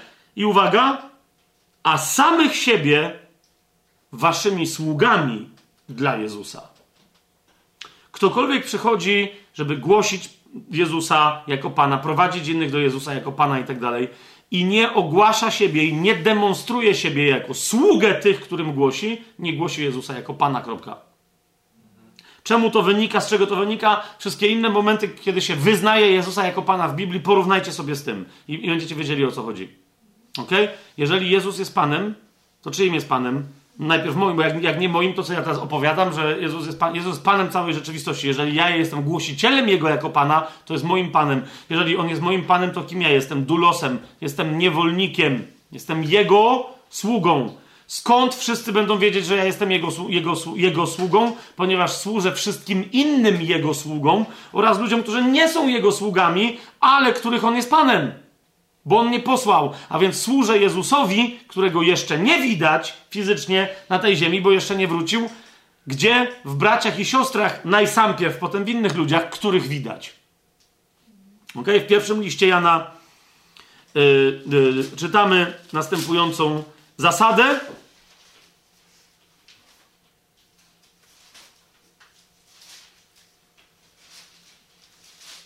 Piąty, to jest pierwszy list Jana, piąty rozdział, Yy, pierwszy werset. Każdy, kto wierzy, że Jezus jest Chrystusem, widzicie o co chodzi?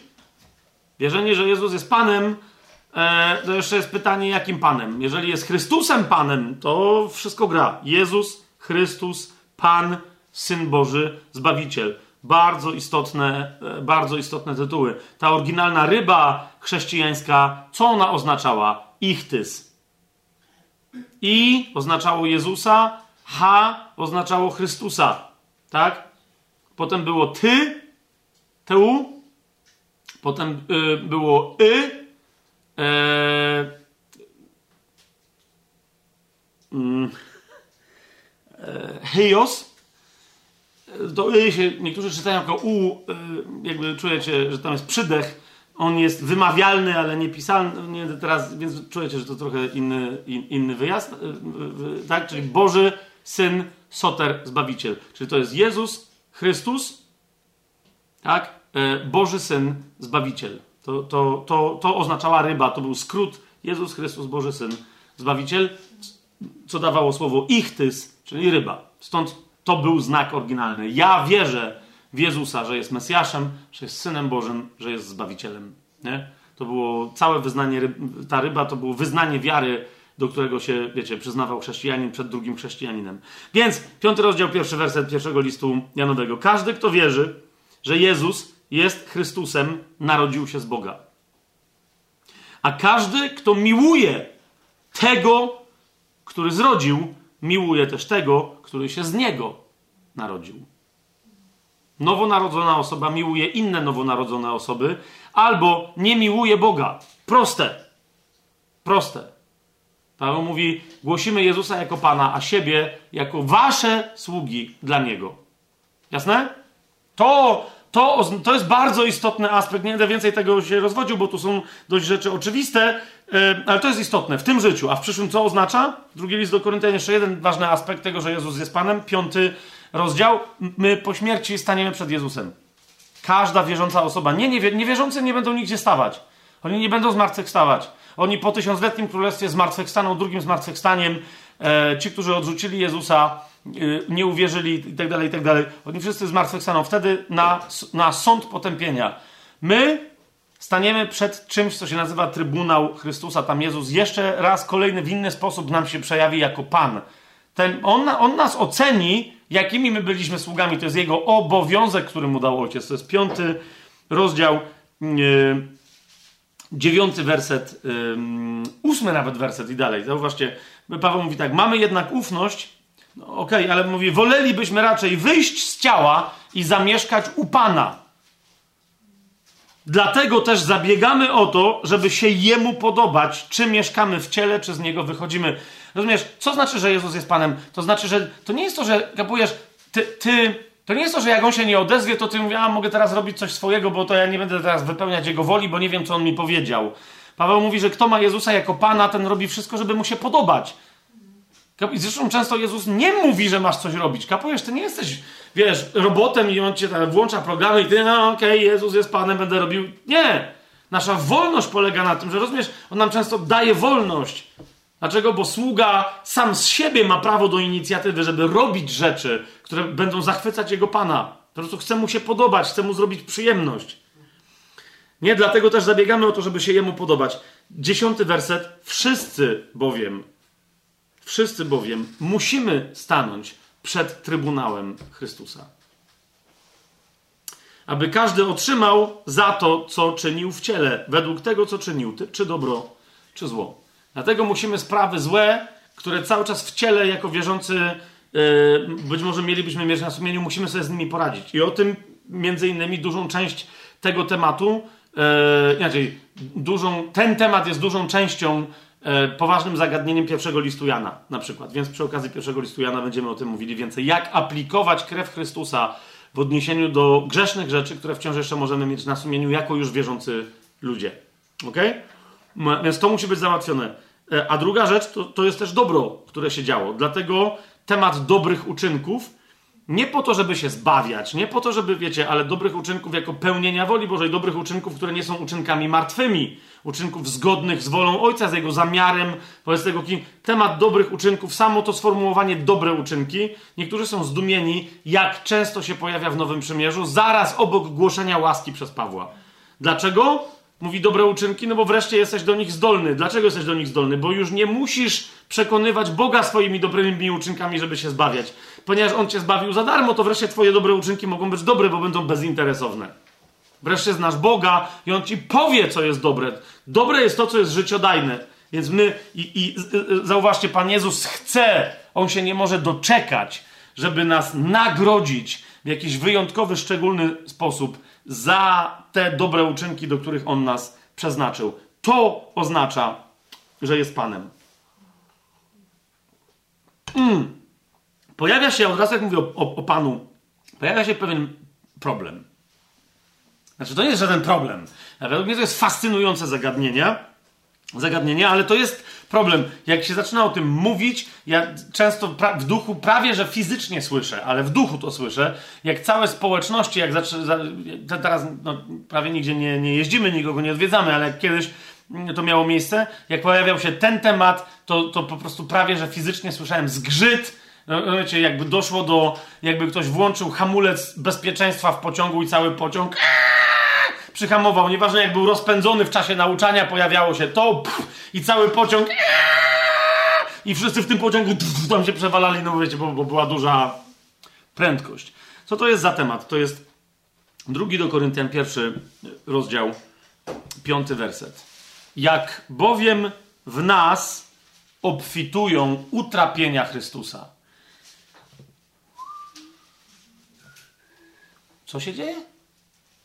To, to jest w ogóle dobry wyraz? Obfitują? Utrapienia to znaczy prześladują. Nie? Obfitować oznacza coś dobrego. Utrapienia Chrystusa w nas obfitują? Dlaczego Paweł tu się posłużył? Co się tu w ogóle, co się tu w ogóle wyprawia?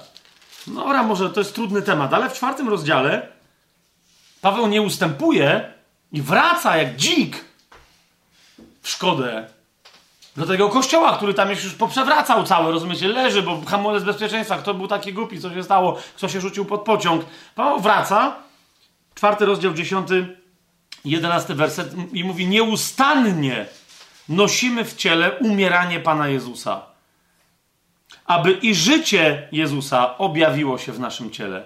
Zawsze bowiem my, którzy żyjemy, jesteśmy wydawani na śmierć z powodu Jezusa, aby życie Jezusa objawiło się w naszym śmiertelnym ciele już teraz.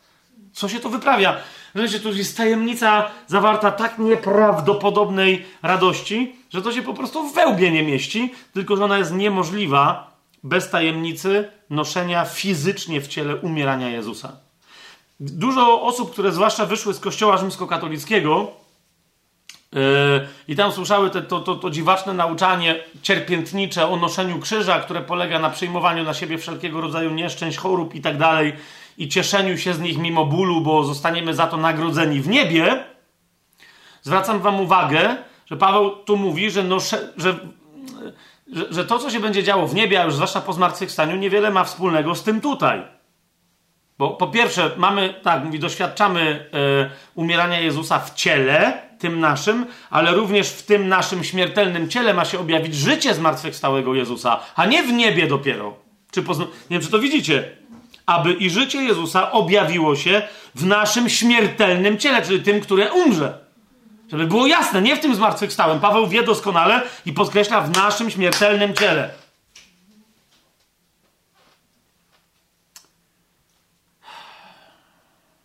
Tak więc w nas działa śmierć, a w was życie. W sługach Bożych zawsze musi działać śmierć. Żeby w tych, e, którym oni usługują, e, dzieciach pańskich, żeby w nich działało życie. Oczywiście chodzi o. Mm,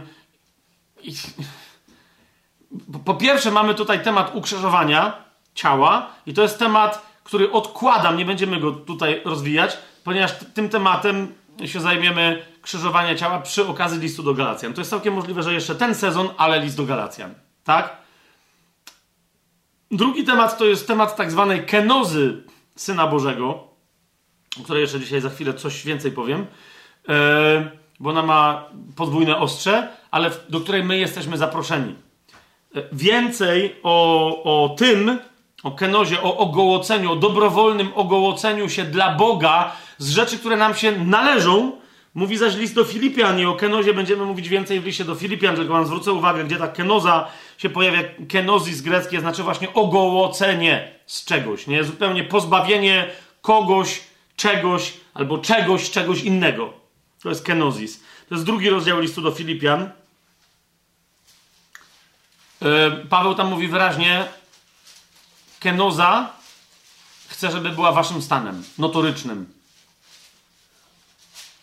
jak, jak on to mówi? To jest drugi, list, drugi rozdział listu do Filipian, piąty werset. Niech będzie w was takie nastawienie umysłu, jakie też było w Chrystusie Jezusie.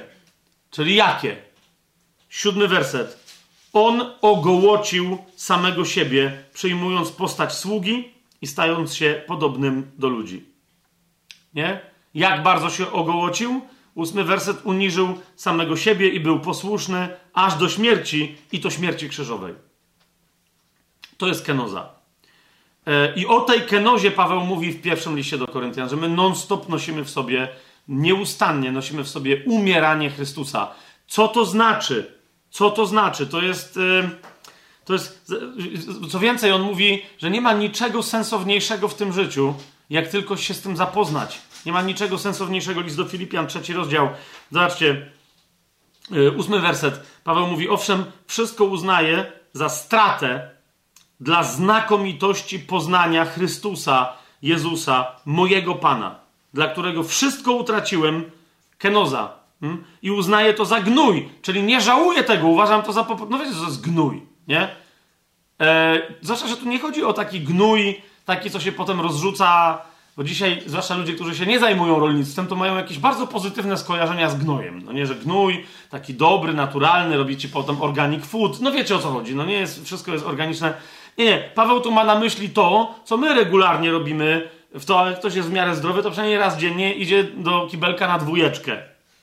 Nie? i to, to się spuszcza z wodą. Wiecie o co chodzi? To nie jest. E, Paweł mówi dokładnie to jest to, nie? Dla którego wszystko utraciłem. I co więcej, to co utraciłem, nie uważam, że to jakieś skarby były, co utraciłem, tylko je uznaję za dwójeczkę po prostu, nie? Spuściłem w toalecie. Kto z Was tęskni za swoją wczorajszą kupą? Jeszcze raz przepraszam za dosadność, ale to nie jest, że teraz ja nie dbam, to Paweł tu jest trochę nie najlepiej przetłumaczony, bo on tu naprawdę się posługuje dosadnym określeniem, które jest przetłumaczone jako gnój. Bardzo dosadnym określeniem, nie? Więc mówi, ja to wszystko uznałem za gnój. No kto tęskni za kupą, to jest, wiesz, to, no daj spokój, po co ci ona? To jest pozostałość po tym, co w tobie zostało, co było dobre. To jest, reszta to jest niepotrzebne, tak? aby tylko zyskać Chrystusa. I teraz zobaczcie, co znaczy zyskać Chrystusa, jedenasty werset. Dla mnie to jest w ogóle jedna z definicji chrześcijaństwa w Biblii. Poznać Jego i moc zmartwychwstania Jego oraz mój udział w Jego cierpieniach. Teraz obecny mój udział w Jego cierpieniach. Wow! Chrześcijanie dzisiaj nie wiedzą ani nie znają Jezusa, ani nie znają mocy Jego zmartwychwstania, bo dlatego jej nie widać. A dlaczego tak jest?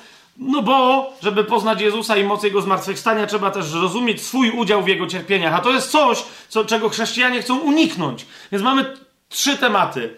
Jeden, przy okazji listu do Galacjan, czym jest krzyż? Dlaczego życie chrześcijanina cielesne, dopóki chrześcijanin nie umrze fizycznie po swoim chrzcie, bo wiadomo, dlaczego jest życiem na krzyżu? Nigdzie indziej. Trzykrotnie mówi Paweł w liście do Galacjan, dlatego to jest temat listu do Galacjan, o ukrzyżowaniu, o trzech typach ukrzyżowania. Mówi, co krzyż krzyżuje komu. ok? Co dla kogo przez krzyż jest ukrzyżowane. Są trzy różne relacje. Kenoza, a więc ogołocenie się z wszystkiego, stan idealny dla chrześcijanina, a nie stan posiadania, tylko właśnie nie posiadania niczego, z wyjątkiem posiadania Chrystusa wyłącznie. To jest list do Filipian. Ale jest jeszcze w ogóle z tym związany pewien ogólny temat, i o tym będziemy mówić w tym sezonie z całą pewnością, ale później, nie dzisiaj, przecież całe jedno, studi jedno studium temu poświęcimy, to jest temat cierpienia w życiu chrześcijanina w ogóle. Nie? Jakie znaczenie ma cierpienie w życiu chrześcijanina? Bo ono się wiąże z ukrzyżowaniem e, i, wtedy jest doświadczalne, zwłaszcza fizycznie czy duszewnie. Ono ma związek z kenozą, bo musi spowodować cierpienie, ogołocenie się z wszystkiego, co nieduchowe, ale w ogóle jak chrześcijanin, jakie ma mieć podejście do cierpienia? Choruje ktoś, bo wiecie, cierpienie to jest złożone zagadnienie. To nie musisz twoje cierpienie. Ty możesz cierpieć. Dlaczego? Bo, bo ktoś inny y, jest w złym stanie. Niekoniecznie, że tobie robi krzywdę. Rozumiesz o co chodzi? Dziecko ci choruje, a ty cierpisz. Tak? Pan Jezus też, też to jest dosłownie ten wyraz. Chodzi o cierpienie. Jak Jezus mówi, ile jeszcze mam was cierpieć? Waszą niewiarę. Ona, ona wywołuje we mnie cierpienie. Ile, ile ja to jeszcze mam cierpieć? Nie? Um, nie ścierpieli Jego słów, to jest dokładnie to. Nie? I wywołały w nich emocje dosłownie cierpienia, słowa Jezusa na przykład w faryzeuszach i oni wtedy nie mogli tego ścierpieć i poszli. Nie? To jest dokładnie cały czas, wiecie, to jest szerokie zagadnienie. I teraz przy okazji cierpienia Pawła, które ewidentnie na niego spadło, o którym mówi e, w drugim liście do Koryntian, w dwunastym rozdziale, e, w siódmym wersecie. Co więcej, Paweł tam mówi o tym, że to cierpienie, jakby jego źródłem był szatan, ale zgodę wydał Bóg. No to to dla wszystkich głosicieli uzdrowienia i swobody i bogactwa i, i Ewangelii e, sukcesu to stanowi naprawdę poważny problem. 12 rozdział, 7 werset Paweł mówi wyraźnie, ażebym zbytnio nie wynosił się ogromem objawień, dany mi został cierń dla ciała. Wysłannik szatana, abym nie policzkował, żebym się ponad miarę nie wynosił. No ale przez kogo został mu dany? No przez tego, do którego on się potem zwrócił. Dlatego trzy razy prosiłem Pana, aby on ode mnie odstąpił. Ten cierń, nie Pan, tak? Żeby to coś ode mnie odstąpiło. Naprawdę z kontekstu tu wynika, wszyscy egzegeci się z tym zgadzają, że to była wola Pana, żeby do, dotknął Pawła wysłannik szatana. Nie? Ta historia, nie wiem, czy wam się zaczyna z czymś kojarzyć, bo w Starym Testamencie mamy dokładnie taką historię, że Pan się zgodził na to, żeby kogoś szatan dotknął, to był Hiob. Nie? I ewidentnie Paweł do tego się jakby odwołuje nie jakby, tylko się ewidentnie do tego odwołuje i y, jakby, bo tu jest słowo właściwe, jakby, porównuje się do Hioba, nie mówiąc nic o Hiobie. Nie?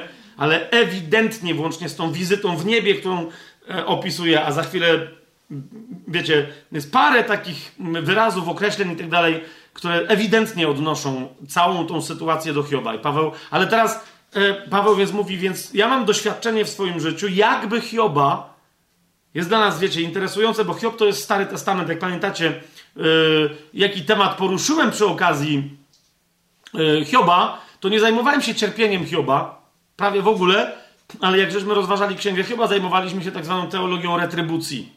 Nie? To jest to. Czy, czy tam ludzie, czytając tamtą historię, czy rozumieją, co w ogóle czytają? Co tam się stało, co Bóg zrobił, a co nie Bóg i za co kto jest odpowiedzialny. Natomiast, natomiast tu, tu, tu, mamy nową sytuację, nowego Hioba, nowe przymierze. Jest po krzyżu i już kto jak kto, ale Paweł żyje po krzyżu, tak? Bo nie, to nie jest jakiś chrześcijanin nieogarnięty, dziecko, niemowlę w Chrystusie, to jest dojrzały sługa Boży, nie? Więc jest to e, bardzo interesujący temat, e, którego dziś wielu unika jak ognia. Niektórzy w ogóle uważają, że nie ma takiego tematu. Nikt nie rozmawia w kościele o tym, że ktoś ma raka, i wszyscy mówią, Jezu, zdrowienie w Chrystusie, ale umierają ludzie na raka. Nauczyciele, pastorzy, ewangeliści, którzy sami się modlili za innych, głosili, głoszą teraz, ale mówię o tych, co już są, już przeszli, tak? Że się modlili za kogoś, że Bóg zawsze uzdrawia, następnie sami zachorowali i umarli na raka. Ja teraz nie mówię, żeby to było jasne, nie mówię, żeby ośmieszać tych ludzi. Wiecie o co mi chodzi, nie? Tylko my nie możemy w kościele udawać, że nie ma tematu, bo jesteśmy jak ideologowie komunistyczni, wiecie, jak, jak, jak, jak politruki yy, sowieckie, nie? Nie, ale Lenin zawsze żyje. No nie żyje, leży, nie gnije tylko i wyłącznie dlatego, żeście go zabalsamowali, ale też to do końca nie wyszło, nie? Dotyka chrześcijan cierpienie i będzie dotykać. I Biblia mówi, że nie ma możliwości, żeby chrześcijanin żył nie cierpiąc w tym świecie. To jest pytanie, czy to ma naruszyć jego poczucie radości i jego spokój ducha. Doświadczenie pokoju, które ma w Chrystusie, e, przeżycie zwycięskiego życia. Czy to, że ty cierpisz, ma oznaczać, że w związku z tym masz leżeć w gorączce i w bolączce? I rozumiecie, co, co, co ja teraz gadam, nie? Więc nie, powiemy sobie o cierpieniu i będziemy jeszcze więcej przy okazji listów Pawła mówić o cierpieniu, bo Paweł się nie boi o tym mówić. Przy okazji listów Piotra, przy okazji listów Jana będziemy mówić o cierpieniu, bo oni dotykają tego tematu i mówią wprost o cierpieniu fizycznym i niefizycznym. Niemniej, nie dzisiaj. To jest osobny temat cierpienia jako takiego. Y, trzy, jeszcze raz powtarzam, krzyż jako związany z cierpieniem, list do Galacjan, wtedy będziemy komentować.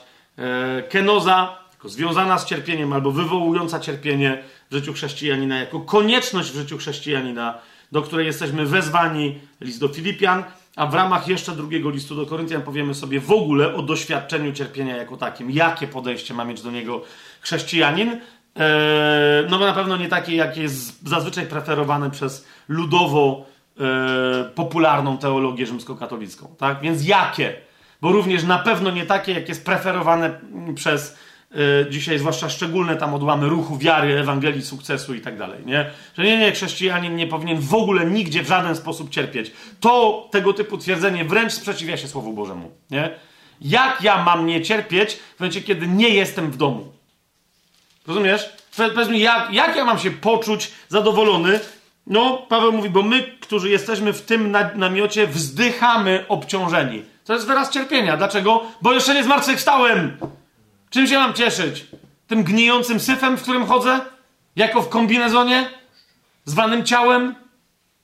Więc rozumiesz, samo to, że Pan jeszcze nie wrócił, e, że tęsknisz do Niego i tak dalej, to, to są rzeczy, które wywołują cierpienie. Jest dosyć bredni w chrześcijaństwie, że my nie cierpimy i że w ogóle nie ma problemu. Zwłaszcza, że większość tych chrześcijan, którzy po kościołach krzyczą halleluja, halleluja, byle co się stanie następnie w ich życiu i natychmiast jak mówi Słowo Boże, słabną ich kolana i leżą ryjem do ziemi i tam płaczą i mówią, gdzie jest ten Bóg, który mi obiecał, że nie będę cierpieć. Nic, nic ci takiego Bóg nie obiecywał. Bóg ci obiecywał zwycięstwo, ale w walce. Bóg ci obiecywał radość, ale w zmaganiu Bóg ci obiecywał pokój, choćby nie wiem, jaka była zawierucha na zewnątrz. Ale nie mówił ci, że już jesteś w niebie, już jesteś w oazie. Nigdy. Dlatego to jest ważny temat i będziemy o nim mówić. Następny temat związany z synem, z Panem Jezusem. Tu będzie troszeczkę trudno, ale muszę to powiedzieć. Ciekaw jestem, jak zareagujecie. Otóż drugi list do Koryntian niektórym ludziom trochę miesza w głowach i oni może dlatego go nie lubią, zwłaszcza pewnych jego fragmentów czytać, ponieważ w tym drugim liście do Koryntian wyraźnie jest powiedziane, że Chrystus jest duchem.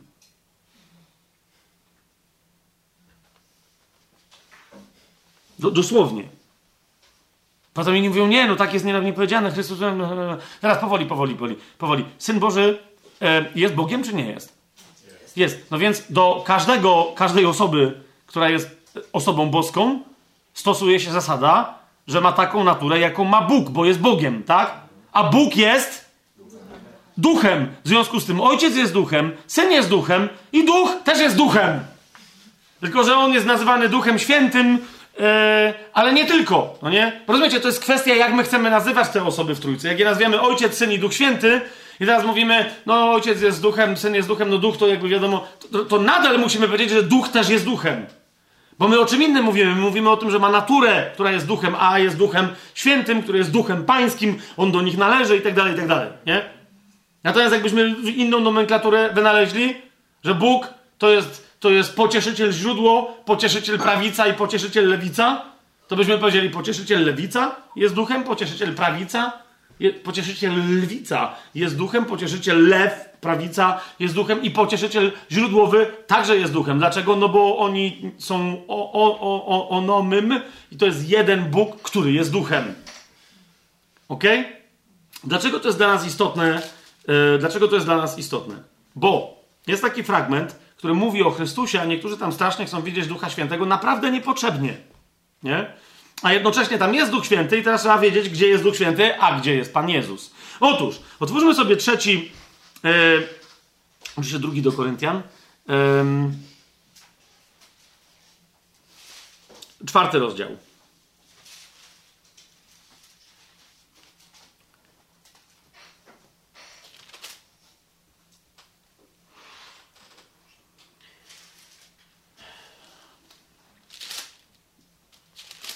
Nie, bo to będę długo, już dużo czasu minęło, nie? Jakbyśmy się dzisiaj powyrabiali, to, to jeszcze, jeszcze inaczej zrobimy.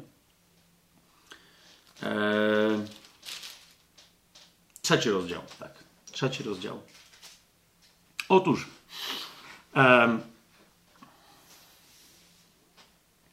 w trzecim rozdziale, w siedemnastym wersecie mamy bardzo dziwne zdanie. Pan zaś jest tym duchem, a gdzie jest duch Pana, tam i wolność. I niektórzy kombinują, że no bo to jest, y, jest po grecku, to jest jakby równa się, a więc tu jest powiedziane, że Duch Święty jest Panem, tak samo jak Jezus i tak samo jak Ojciec i że to jest tu, bo, no ale nie, nie, nie. Konstrukcja grecka jest nie. Pan natomiast jest tym konkretnym duchem. To jest tak jak w języku angielskim, wiecie, jak się pojawia the spirit, to znaczy, że tekst wcześniej mówił o tym duchu, tym spiricie, tak? Wcześniej. On już był wspomniany i teraz jest przy przywoływany. Gdzie ten duch był wcześniej wspomniany? Otóż yy, w szóstym wersecie mamy powiedziane, że Pan nas uczynił, On, Bóg, że nas uczynił zdolnymi sługami nowego przymierza. Nie litery, ale ducha. No, może tak, może to będzie dobra ścieżka umysłowa, żeby wam coś pokazać, nie? I zauważcie, nie mówi ducha świętego, ducha jakiego, ducha pff, czego. I dalej mówi, litera bowiem zabija, duch zaś ożywia. I potem jak czytacie dalej, to czytamy w ósmym wersecie, o ileż bardziej pełne chwały nie miałoby być posługiwanie ducha. Hmm? Znowu mamy, e, no, ale, ale jakiego ducha? No ducha, no świętego, naszego ducha wewnętrznego. Więc mamy dwa sformułowania o duchu. Nie litery, ale ducha. Jesteśmy sługami nie litery, ale ducha.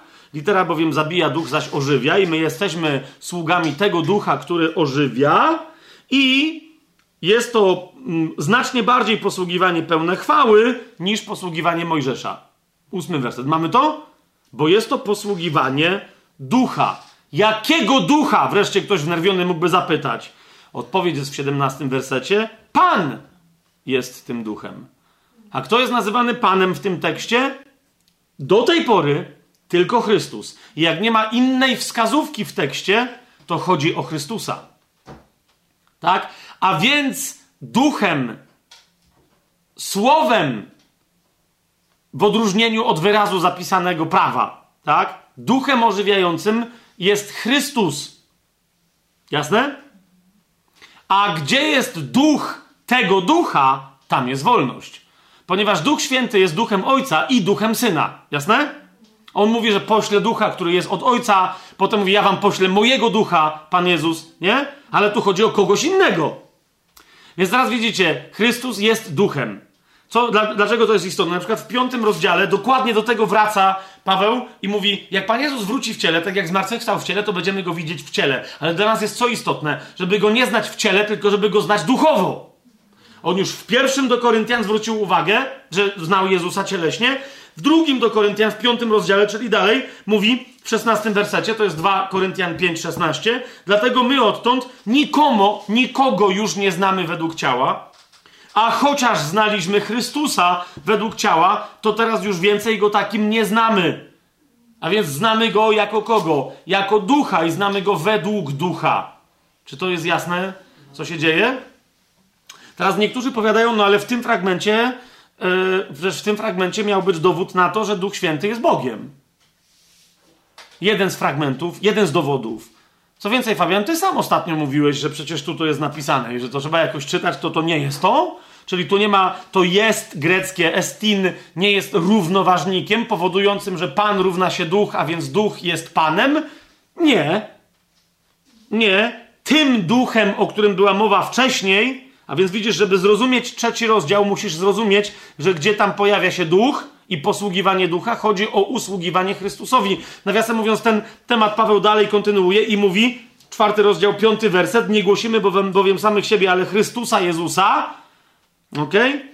A samych siebie jako wasze sługi dla Jezusa. To jest to usługiwanie ducha i usługiwanie temu duchowi. Dlatego Jezus to był człowiek, ale tu on go nazywa Chrystusem Jezusem. Istotniejszy jest Chrystus, bo Chrystusa nie znamy według ciała. Jezusa możesz poznać według ciała. Czy to jest jasne? A Chrystus jest Chrystusem odwiecznym i zawiecznym. To znaczy, że jest przedwieczny, przezwieczny i pozawieczny. On przed wiekami istniał, w wiekach istniał, wszedł w wieki, wyszedł z wieków i będzie istnieć przez wieki wieków. Tak? I dlatego Chrystusa znamy duchowo, Jezusa można poznać fizycznie. Jezus zmartwychwstał i żyje. A że jest Chrystusem, to znaczy, że jest tym duchem, który ożywia. Bo przez Jego zmartwychwstanie my wszyscy żyjemy. Jest to jasne? Że tam usługuje duch, bo to On nam przynosi to zmartwychwstanie, to jest co innego. To jest kto inny. I teraz uważajcie, bo tu dochodzimy do najbardziej, jednego z najbardziej sensacyjnych wypowiedzi. Ja zresztą teraz też się tak ekscytuję, jak myślę, że Paweł by się ekscytował, jakby zamiast czytać, by mówił ten swój list do Koryntian. Nie? I dlatego on coś powiedział, i tu powiedział rzecz, której nawet nie wytłumaczył. Bogu dzięki, że Duch Święty wiedział i dał nam pewne konteksty. Otóż on mówi tak, 17 werset. Pan zaś jest tym duchem. Jaki Pan? Jezus. Od początku tego listu Jezus jest nazywany Panem. Tak? Ojciec naszego Pana Jezusa Chrystusa. Więc Pan zaś jest tym duchem. A gdzie jest duch tego Pana, tam i wolność. Ale my wszyscy, patrzcie co się tu dzieje, którzy z odsłoniętą twarzą patrzymy na chwałę Pana, czyli chwałę kogo? Chwałę Chrystusa. Jakby w zwierciadle zostajemy przemienieni w ten sam obraz, czyli w obraz Jezusa, w obraz Mesjasza, z chwały w chwałę, za sprawą ducha Pana. Nie.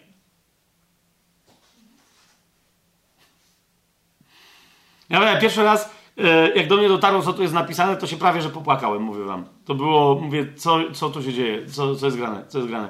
Za każdym razem, kiedy w Biblii, w Nowym Testamencie masz określenie duch Pana albo duch pański, jest dokładnie tak, jak ja mówię w języku polskim. Pojawia się słowo duch, pneuma, a po nim pojawia się słowo pan w genetywie, czyli kogo czego. Co zapomniałem, jak się teraz ten przypadek nazywa po polsku. No ale wiecie o co mi chodzi. Kogo czego? Genetywus. E, I to jest, tak? E, to, to jest duch, pneuma w nominatywie, a potem się pojawia kyriu w genetywie, czyli duch kogo czego? Pana. Nie? Tu natomiast, gdybym miał dosłownie przetłumaczyć, co się tu dzieje, to e, przetłumaczyłbym tak. My wszyscy, którzy z odsłoniętą twarzą patrzymy na chwałę Pana, jakby w zwierciadle, zostajemy przemienieni w ten sam obraz z chwały w chwałę dzięki Panu Duchowi. Albo za sprawą Pana Ducha. Teraz o co chodzi? Jest kogo czego i teraz po pierwsze e, najpierw jest Kyriu, tak, w genetywie, no bo za sprawą kogo czego? Za sprawą Pana. Ale chodzi o co? No i ktoś powie, no tak, bo to jest. Nie, nie, nie. Jeżeli by miało tu być yy, zależność, czy też przynależność, nie ma bolca. Paweł by napisał ducha Pana. W genetywie ducha i w genetywie Pana, ale najpierw by napisał ducha, a potem by napisał Pana. Czy to jest zrozumiałe, co ja mówię? Kiedy stawia się najpierw Pana, a potem mówi o konkretnej osobie, kiedy ta osoba jest Panem. Czyli Pan Jezus, tak? Pan Jezus. Ktoś, ktoś będzie chciał powiedzieć, no jasne, a, to, a Bóg jest, gdzie jest Panem? Drugi do Koryntian. W całym liście do Koryntian, w ogóle zasadniczo, Panem jest Jezus, amen? Ale czasem Ojciec jest nazywany Panem yy, i przykładem tego, jak już dzisiaj yy, czytałem, rozdział szósty, wyraźnie to są słowa Ojca, a nie Pana Jezusa. Zauważcie, będę wam Ojcem, szósty rozdział, osiemnasty werset, a wy będziecie mi synami i córkami. Mówi kto? Pan Wszechmogący. Pan Wszechmogący. Jasne to jest? Mówiąc po, po żydowsku, jest Adonai Jeszua, Adonai Hamashiach, czyli Pan Jezus, Pan Mesjasz. Jest Adonai El Shaddai, Pan Wszechmogący, Adonai Jahwe, Pan Jahwe, tłumaczone często jako Pan Bóg, ok, ale wiadomo, tam jest imię, imię Jahwe. Czasem Adonai Hashem, czyli Adonai imię, gdzie każdy wie, że tam jest Jahwe, nie? I Adonai Ruach HaKodesh, Pan Duch Święty. Ok? I tu Paweł posługuje się, jeszcze raz, w tym samym liście mówi nie tylko Jezus jest Panem, bo Pan to jest określenie w ogóle władcy wszechświata, czyli Boga. Ma, mamy jasność tutaj? I dlatego ojciec mówi y, o sobie, kto tak mówi? Ojciec mówi, ale jak go nazywa ten? Panem Wszechmogącym. I tu, w momencie, kiedy masz Pan ktoś, tu masz dokładnie to odwrócone. Za sprawą kogo? Pana Ducha. Nie? Więc yy, Pan zaś jest tym duchem, 17 werset, którym, o którym była mowa wcześniej, duchem, a nie literą, duchem, który ożywia i tak dalej, to jest Chrystus, tak? Ale jemu towarzyszy kto? Duch pański. I teraz, dla zaznaczenia, ten duch pański jest w tej samej randze, co sam Pan. On jest duchem Pana, ale ten duch Pana jest Panem duchem. Widzicie to? 17, 18 werset. Teraz chodzi o to, że Paweł co innego ma na myśli, co innego chce wyrazić, bo on mówi o naszym przemienianiu się, ale zauważcie, jaką przy okazji genialną teologię tutaj zademonstrował, jakby zupełnie niechcący, nie? A przecież mówi tutaj, że wow, bo masz tu i Ojca, i Syna, i Ducha Świętego, bo ta, to przemienianie się, czwarty rozdział, ym, następnie szósty werset mówi o tym, że to Bóg rozbłysnął w naszych, w naszych sercach. Czyli masz Pana Ojca, Pana Syna i Pana Ducha. Nie? Wow! Dlatego jak czytasz 17-18 werset trzeciego rozdziału połączony z czwartym rozdziałem, szóstym wersetem, to to razem po raz kolejny pokazuje ci genialną robotę i zamieszkiwanie Trójcy w nas. Nie? Przemianę w nas. Wow! Wow! Dalej. Chrystus. Kolejna rzecz, którą Paweł, o której, której Paweł, którą Paweł żyje w drugim liście do Koryntian, to jest, że Chrystus, wybaczcie mi teraz określenie, nie wiem jak to lepiej powiedzieć, Chrystus jest miejscem pojednania ludzi z Bogiem. jest przestrzenią pojednania ludzi z Bogiem, jest jedyną możliwą rzeczywistością pojednania się ludzi z Bogiem. Nie ma, nie, nie da się inaczej, ale dosłownie, przepraszam za to określenie, ale no po prostu jakby Paweł dosłownie jakby chciał powiedzieć, że w pewnym sensie, w pewnym aspekcie, jak patrzysz na Chrystusa, to jest dosłownie prawie jakby fizyczne miejsce, do którego musisz przyjść, żeby się pojednać z Bogiem, gdzie Bóg na ciebie czeka. Nie? I to jest krzyż. Ale krzyż ma. Yy, dla Pawła krzyż jest mistyczny, krzyż jest duchowy. Nie? Ten ukrzyżowany Chrystus dla niego cały czas istnieje, bo żeby móc żyć życiem zmartwychwstałego Chrystusa, najpierw musisz przyjść do Chrystusa ukrzyżowanego. Gdzie o tym czytamy? Drugi do Koryntian, yy, piąty rozdział, 17 werset do 21. Tak więc, jeżeli ktoś jest w Chrystusie, jest nowym stworzeniem. E, by the way, e, Paweł ma tą swoją oryginalną, wyjątkową, Duch Święty ujawnia przez niego wyjątkową, absolutnie sensacyjną, cudowną, przepiękną, głęboko poruszającą, ożywiającą teologię nowego stworzenia. Kim my jesteśmy w Chrystusie. Ale znowu, to jest osobny temat i nie będziemy dzisiaj go poruszać. W ogóle nawet nie będę, nawet o drugim, po prostu pomijam to, nie? Ale my się teologią nowego stworzenia jeszcze zajmiemy. Yy, prawdopodobnie, jeżeli nie tu, to też w liście do Galacjan. One mają wiele wspólnych wątków w tym nowy yy, temat nowego stworzenia. Więc tak czy siak, albo w tym, albo w następnym sezonie najdalej będziemy mówić o nowym stworzeniu. Wszystko, to co stare przeminęło, o to wszystko stało się nowe. Nie? My jesteśmy nowym stworzeniem w Chrystusie. Ale teraz jak to się dzieje? A wszystko to jest z Boga, Wiecie, że to jest tytuł Ojca w drugim do Koryntian, który nas pojednał ze sobą przez Jezusa Chrystusa i nam teraz dał służbę pojednania. Jakiego? No, żebyśmy my przeprowadzali ludzi do pojednania się z Bogiem.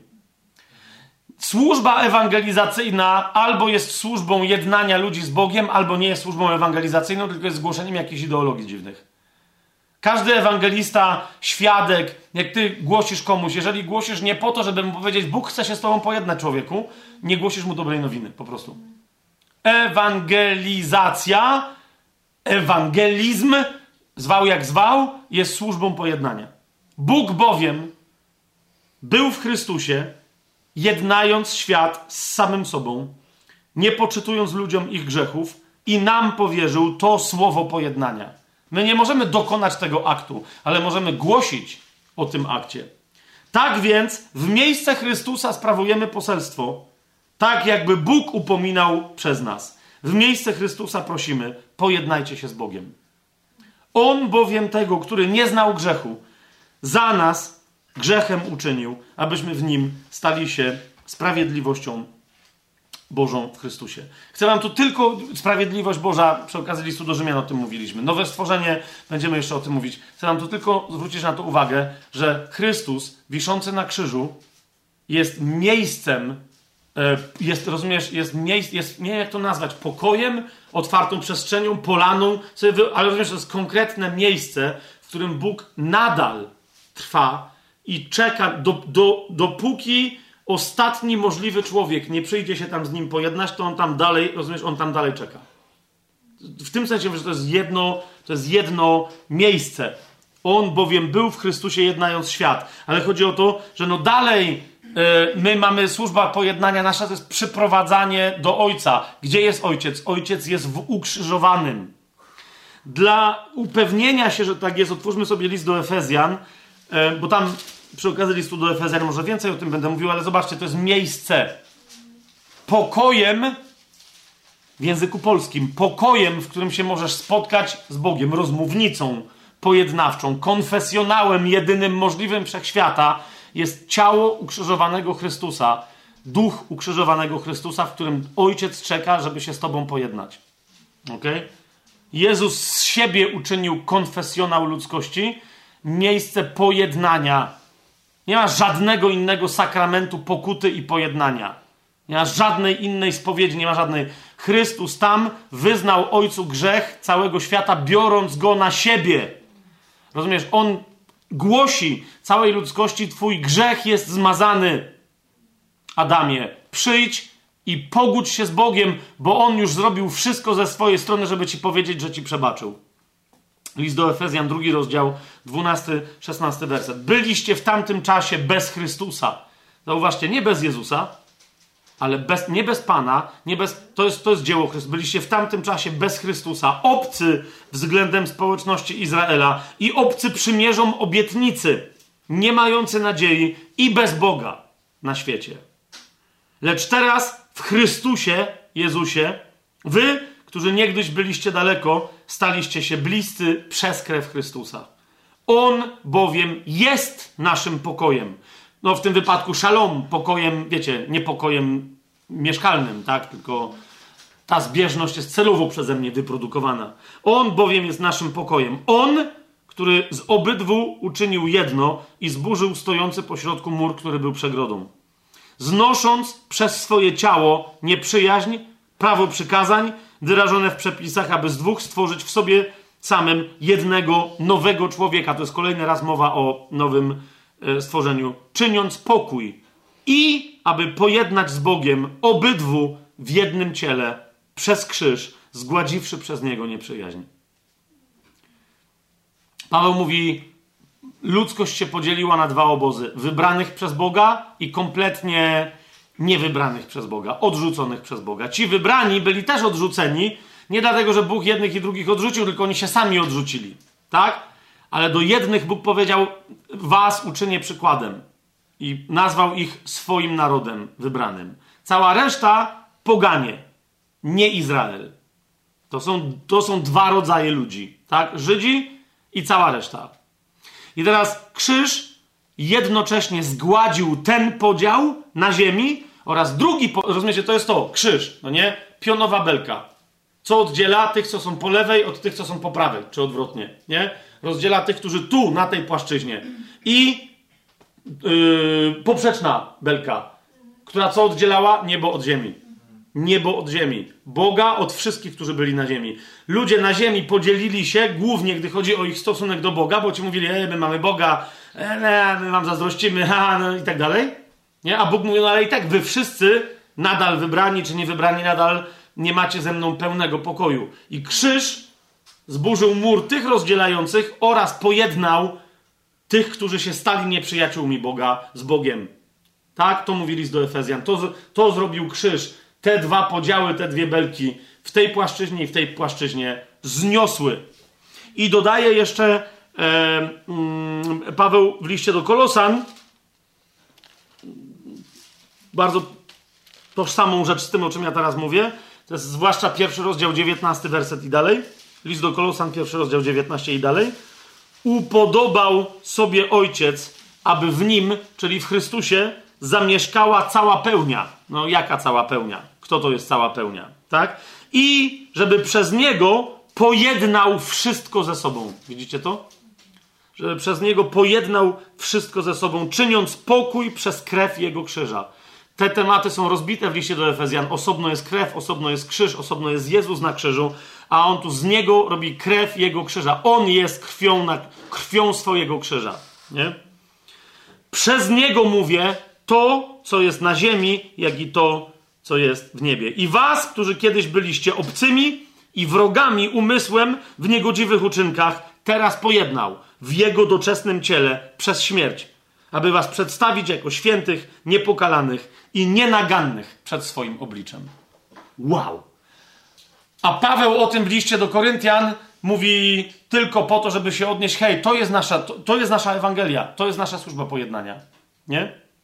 Chrystus, mamy go przedstawiać jako, jako miejsce pojednania z Ojcem. Mamy go pokazywać nie, żeby w ludziach wzbudzać poczucie winy, ale żeby mówić, zobacz, tu, w tym martwym ciele na krzyżu, w środku jest żywy duch, który, chce, który dokonał pojednania z tobą i teraz czekasz, przyjdziesz i przyjmiesz wyciągniętą do siebie, yy, wyciągniętą do siebie rękę.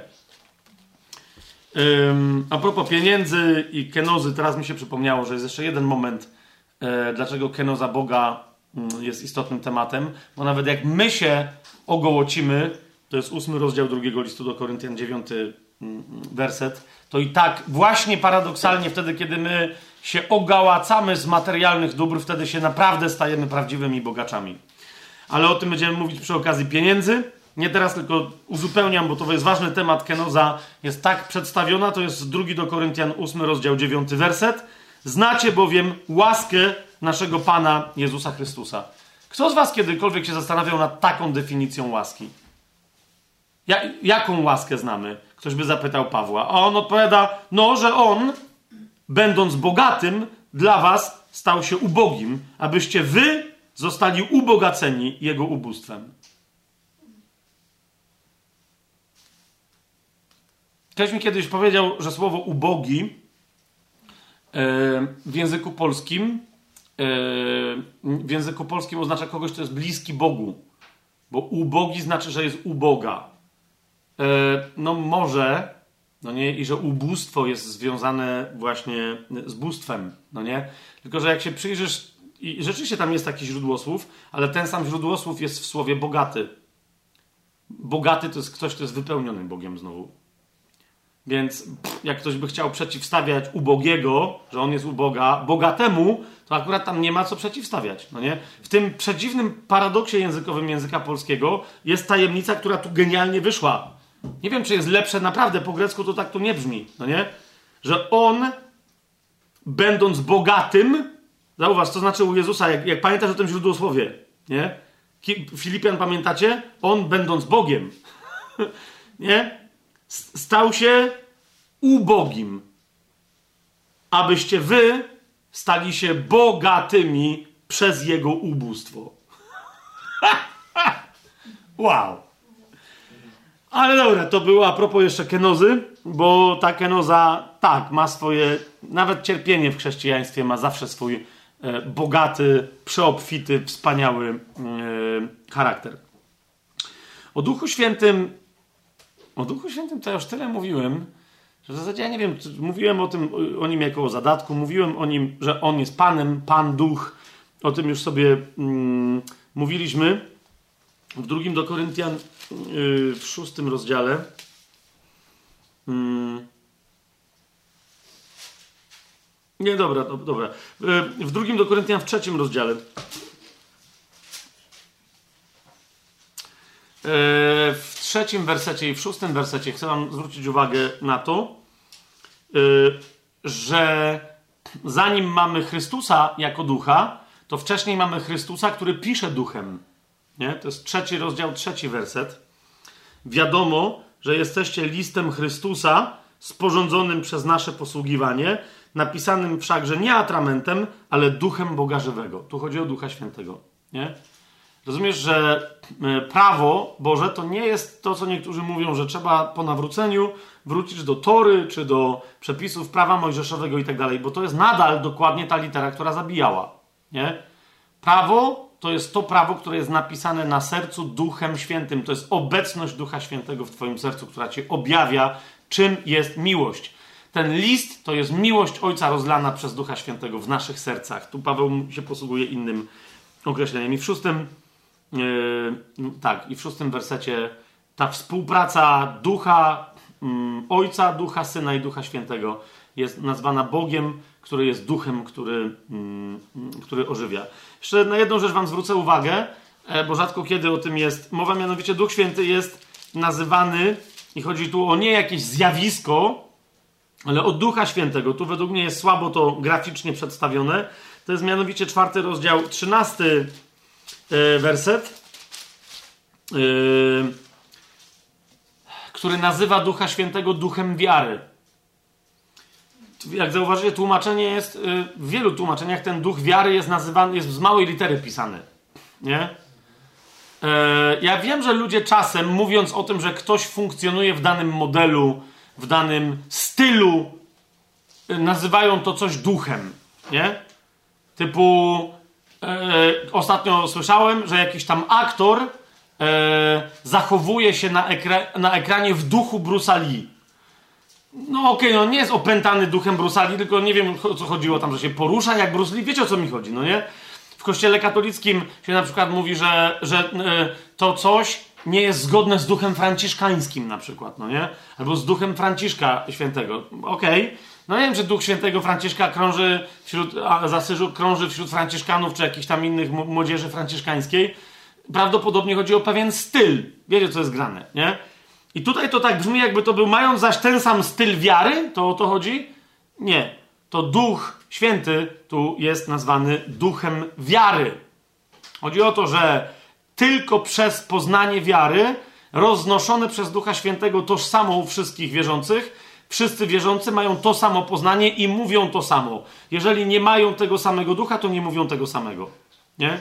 Zauważcie, mając zaś tego samego ducha wiary, jak jest napisane, uwierzyłem i dlatego przemówiłem, my również wierzymy i dlatego mówimy. Tu chodzi o to, że chrześcijanie są zjednoczeni przez tego samego Ducha Świętego i dlatego mówią to, w co wierzą, a wierzą w to samo i dlatego mówią to samo. Jak mówią nie to samo, to nie są jednego ducha.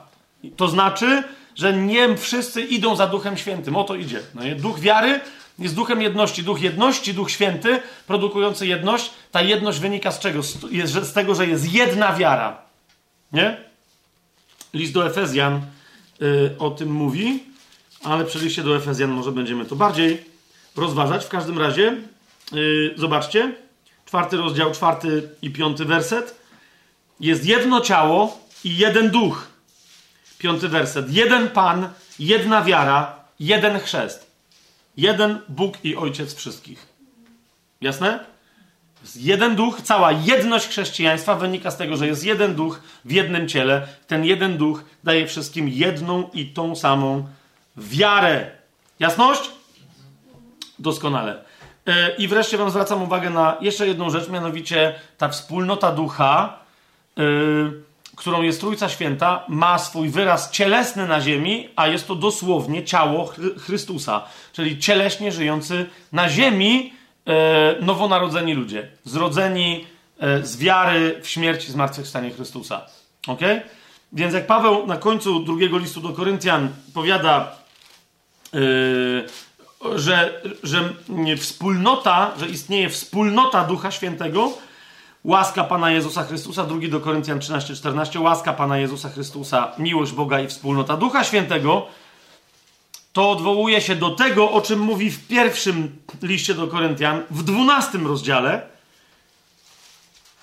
nie? Gdzie najpierw mówi to, co wam przed chwilą przeczytałem z listu do Efezjan, jakby powtarza, albo w liście do Efezjan powtarza, pisze, to jest 12:12, 12, pierwszy do Koryntian 12:12. 12. Jak bowiem ciało jest jedno, a więc tutaj mamy twierdzenie, ciało jest jedno, jest jedno ciało, przeczytaliśmy yy, w liście do Efezjan, jest jeden duch, ale skąd się ktoś bierze w tym ciele? Kto uorganizowuje to ciało? Zobaczcie, 13 werset. Wszyscy przez jednego ducha zostaliśmy zanurzeni w to jedno ciało to jest ciało Ducha Świętego, w tym, nie w tym sensie, że to jest ciało Ducha, to jest ciało Chrystusa, ale On buduje to ciało, włączając w nie następne nowonarodzone osoby, umiejscawiając je w konkretnym, e, w konkretnej przestrzeni w tym ciele, w konkretnej służbie yy, i tak dalej, i tak dalej. W drugim liście do Koryntian o jeszcze jednej yy, rzeczy powiem. W drugim liście do Koryntian yy, w szóstym rozdziale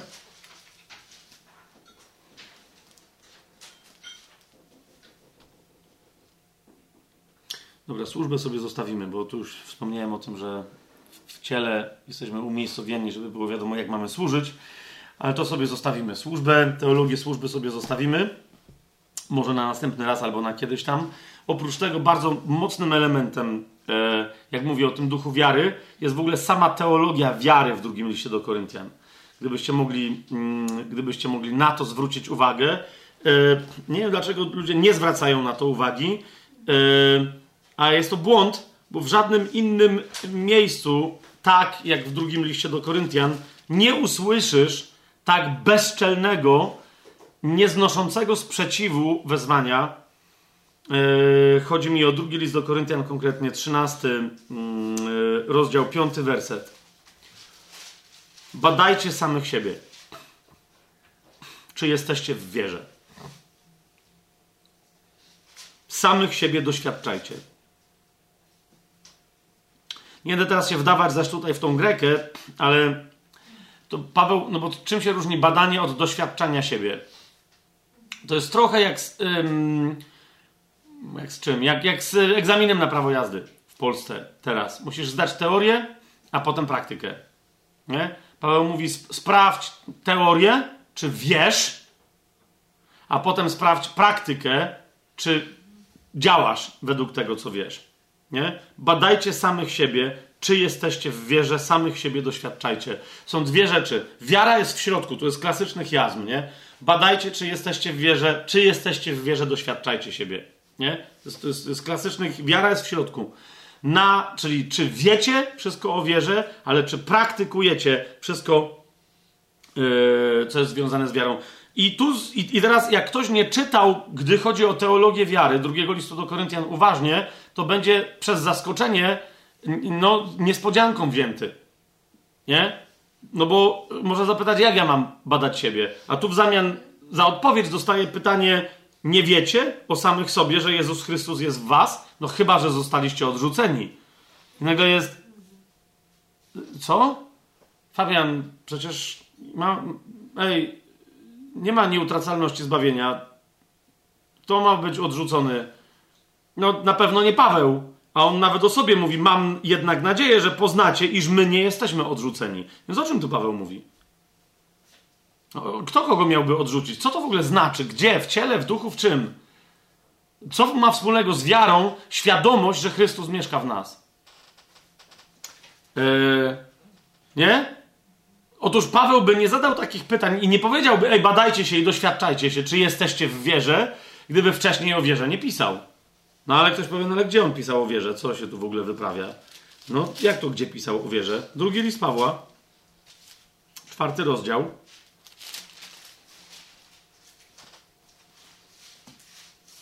Szesnasty werset i dalej.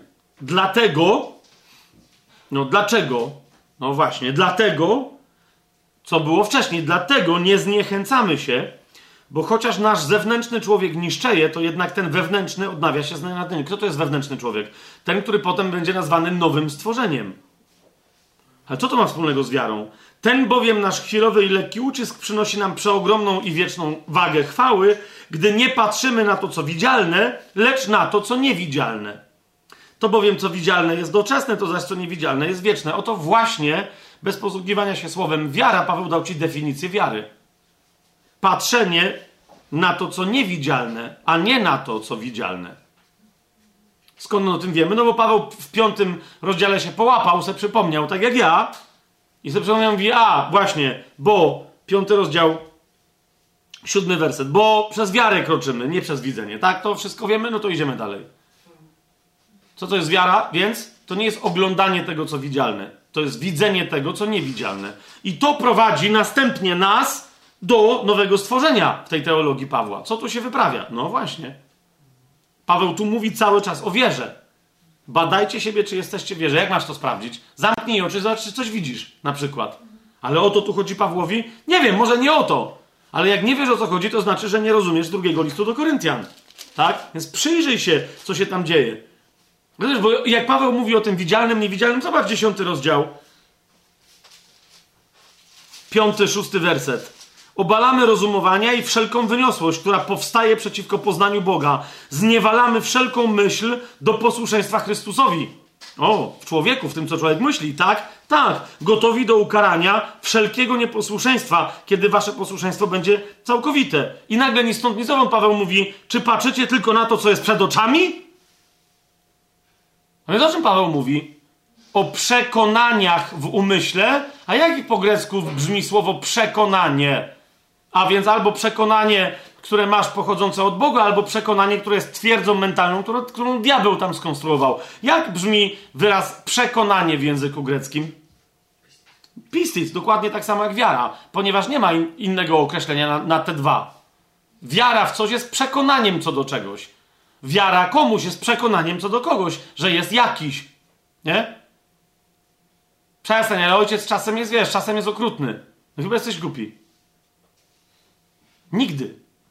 Rozumiesz? Wierzę w Ojca, znaczy ufam Mu. Wiem, jaki On jest.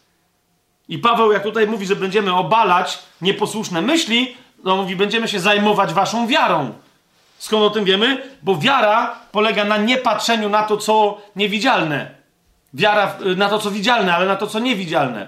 Wiara w Chrystusa nie jest oczekiwaniem objawienia fizycznego Jezusa.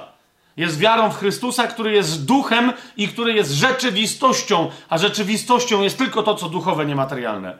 Bo to, co materialne jest widzialne dla materialnych oczów, to przeminie, a to, co niewidzialne jest duchowe, ale właśnie dlatego jest wieczne. Zobacz, zobacz temat wiary, yy, jak się tu rozchodzi. Okay? Po całym, yy, całym tym liście. Zresztą o, w pierwszym rozdziale, przy, zaraz po, po formule y, trinitarnej, jak, jak Paweł wezwał Boga na świadka, zauważcie, jaką zdumiewającą y, rzecz Paweł tam mówi. Jak on tu potem cwaniakuje do końca listu, niektórzy powiadają, że to jest trochę takie cwaniackie, że on im każe, sprawdzajcie swoją wiarę, bo jak nie, to ja do was przyjdę. Nie? Zresztą Paweł pisze na początku, pierwszy y, rozdział drugiego do Koryntian, y, 23-24 werset. Tam, gdzie Paweł mówi: Ja wzywam Boga na świadka mojej duszy, żeby was oszczędzić, nie przybyłem dotąd do Koryntu. No ale mówi: Ale teraz przyjdę. Nie? No to o co chodzi? I, I, teraz zauważcie, on już tu zaznacza: Mówi, nie dlatego, że panujemy nad waszą wiarą. Nikt nie może panować nad twoją wiarą. Ale jesteśmy pomocnikami waszej radości, a wiarą stoicie. Jak nie, jak nie stoicie wiarą, to leżycie. Nie? Swoją drogą, w pierwszym do Koryntian, w dziesiątym rozdziale, tak? E, dokładnie o tym, o wierze, e, Paweł powiedział, to jest dziesiąty rozdział, dwunasty werset. Mm, tak więc, kto myśli, że stoi, niech uważa, żeby nie upadł. To jest dokładnie na temat wiary, a tu mówi, wiarą stoicie. Wiarą. Wiarą chodzimy, nie oglądaniem. Więc on mówi, nie przyszedłem, bo my nie panujemy nad waszą wiarą, ale chcemy, żebyście się radowali przez wiarę. A jakbyśmy przyszli, to nie, mógł, nie mógłbym was oszczędzić. I teraz zobacz, w 13 rozdziale, na końcu tego listu, o, o co Pawłowi chodzi? To jest dokładnie ten kontekst. 13 rozdział, pierwszy werset. Oto teraz po raz trzeci idę do was i teraz idę. I dlatego Paweł w piątym wersecie mówi: Badajcie więc samych siebie, czy jesteście wierzy. Samych siebie doświadczajcie. Dlaczego? Nie dlatego, że panujemy nad waszą wiarą, ale jesteśmy odpowiedzialni. Jak wy sami się nie sprawdzicie, a ja was znajdę nie w wierze, to, to jestem odpowiedzialny, żeby wszelką taką myśl, która was odciąga od wiary, przywlec pod posłuszeństwo Chrystusowi do stóp. Hmm? Widzimy to? Jest, to? jest to tu obecne?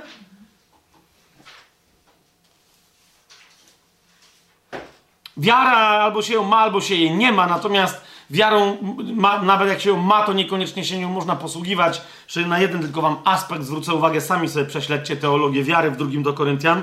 Ale na przykład Paweł mówi interesującą rzecz, że no właśnie on, o, albo Koryntianie mają wiarę, albo nie, ale to, co robią przez wiarę, może być pomnożone. I wyraża to w dziesiątym rozdziale drugiego listu do Koryntian, w piętnastym yy, wersecie. On mówi, niech lubimy się ponad miarę z pracy innych, Chodzi o pracę, ale mamy nadzieję, że gdy wzrośnie w Was Wasza wiara i my wzrośniemy obficie wśród Was zgodnie z naszymi zasadami. Kolejne bardzo interesujące zdanie, nawet go teraz nie będę rozkładał na czynniki pierwsze. Chodzi o to, że z drugiego listu, trochę z pierwszego, ale zwłaszcza z drugiego listu do Koryntian, wynika bardzo interesująca teologia wiary, praktyczna teologia wiary. Nie? Nie będziemy się tym, tym teraz dzisiaj zajmować, bo może o wierze działającej przez miłość też przy okazji powiemy więcej, przy okazji listu do Galacjan. Jak wam powiedziałem, jest wiele między drugim do Koryntian a listem do Galacjan, wiele wspólnych punktów. Może dlatego Duch Święty zaraz po drugim do Koryntian daje nam list do Galacjan. Hmm? Yy, ale na tym skończymy. To nie są jedyne tematy, ale to są największe tematy i myśmy... Yy, zauważcie, tego tekstu jest trochę, ale nie ma go nie wiadomo jak wiele. Ale zauważcie, jak wiele refleksji powiązań z innymi fragmentami biblijnymi wynika z tej dynamicznej, emocjonalnej ekspresji yy, odczuć i myśli Pawła w drugim liście do Koryntian. Nie? Niesamowita inspiracja teologiczna, nawet jeżeli nie ma za wielu definicji teologicznych w drugim do Koryntian, e, albo są, ale są trochę zakamuflowane, czy nie wprost wyrażone, to jest to niesamowity punkt wyjścia, inspiracja od skocznia do wielu innych fragmentów, choćby po to, żeby się zastanowić, co Paweł tu ma na myśli. Co on to tutaj, dlaczego, co, co, co on tu cytuje, nie? I to może wciągnąć cię w pasjonującą, pełną przygód podróż po całej Biblii, e, i, i, i takich podróży, które się mogą zacząć w drugim liście do Koryntian teologicznych, jest przynajmniej kilkanaście podróży po całej Biblii. Nie? Ale jak mówię, pewne duże tematy teologiczne, my się nimi osobno zajmiemy dzisiaj na tym temacie, liźnięciu tematu wiary. Zakończymy. Najważniejsze dla mnie było, żeby było jasno widać Trójcę Świętą yy, i pasmo teologiczne oparte na Trójcy Świętej w drugim liście do Koryntian. Czy to yy, stało się dla Was teraz wyraźne? Miłość Trójcy, Boga jako Ojca i Syna i Ducha Świętego, poruszająca się w wierzącym człowieku i ten wierzący człowiek poruszający się w tej miłości, który po prostu czasem wrzuca jeden tytuł, jedno imię, odniesienie tego do tamtego yy, i nie tłumaczy, no bo tak tym żyje, że to jest dla niego oczywiste. Módlmy się o to, żeby, żeby to się dla nas jak najrychlej stało choćby trochę tak oczywiste jak dla Pawła, a, a, a Bóg by dał, żeby tak oczywiste jak dla niego. Amen.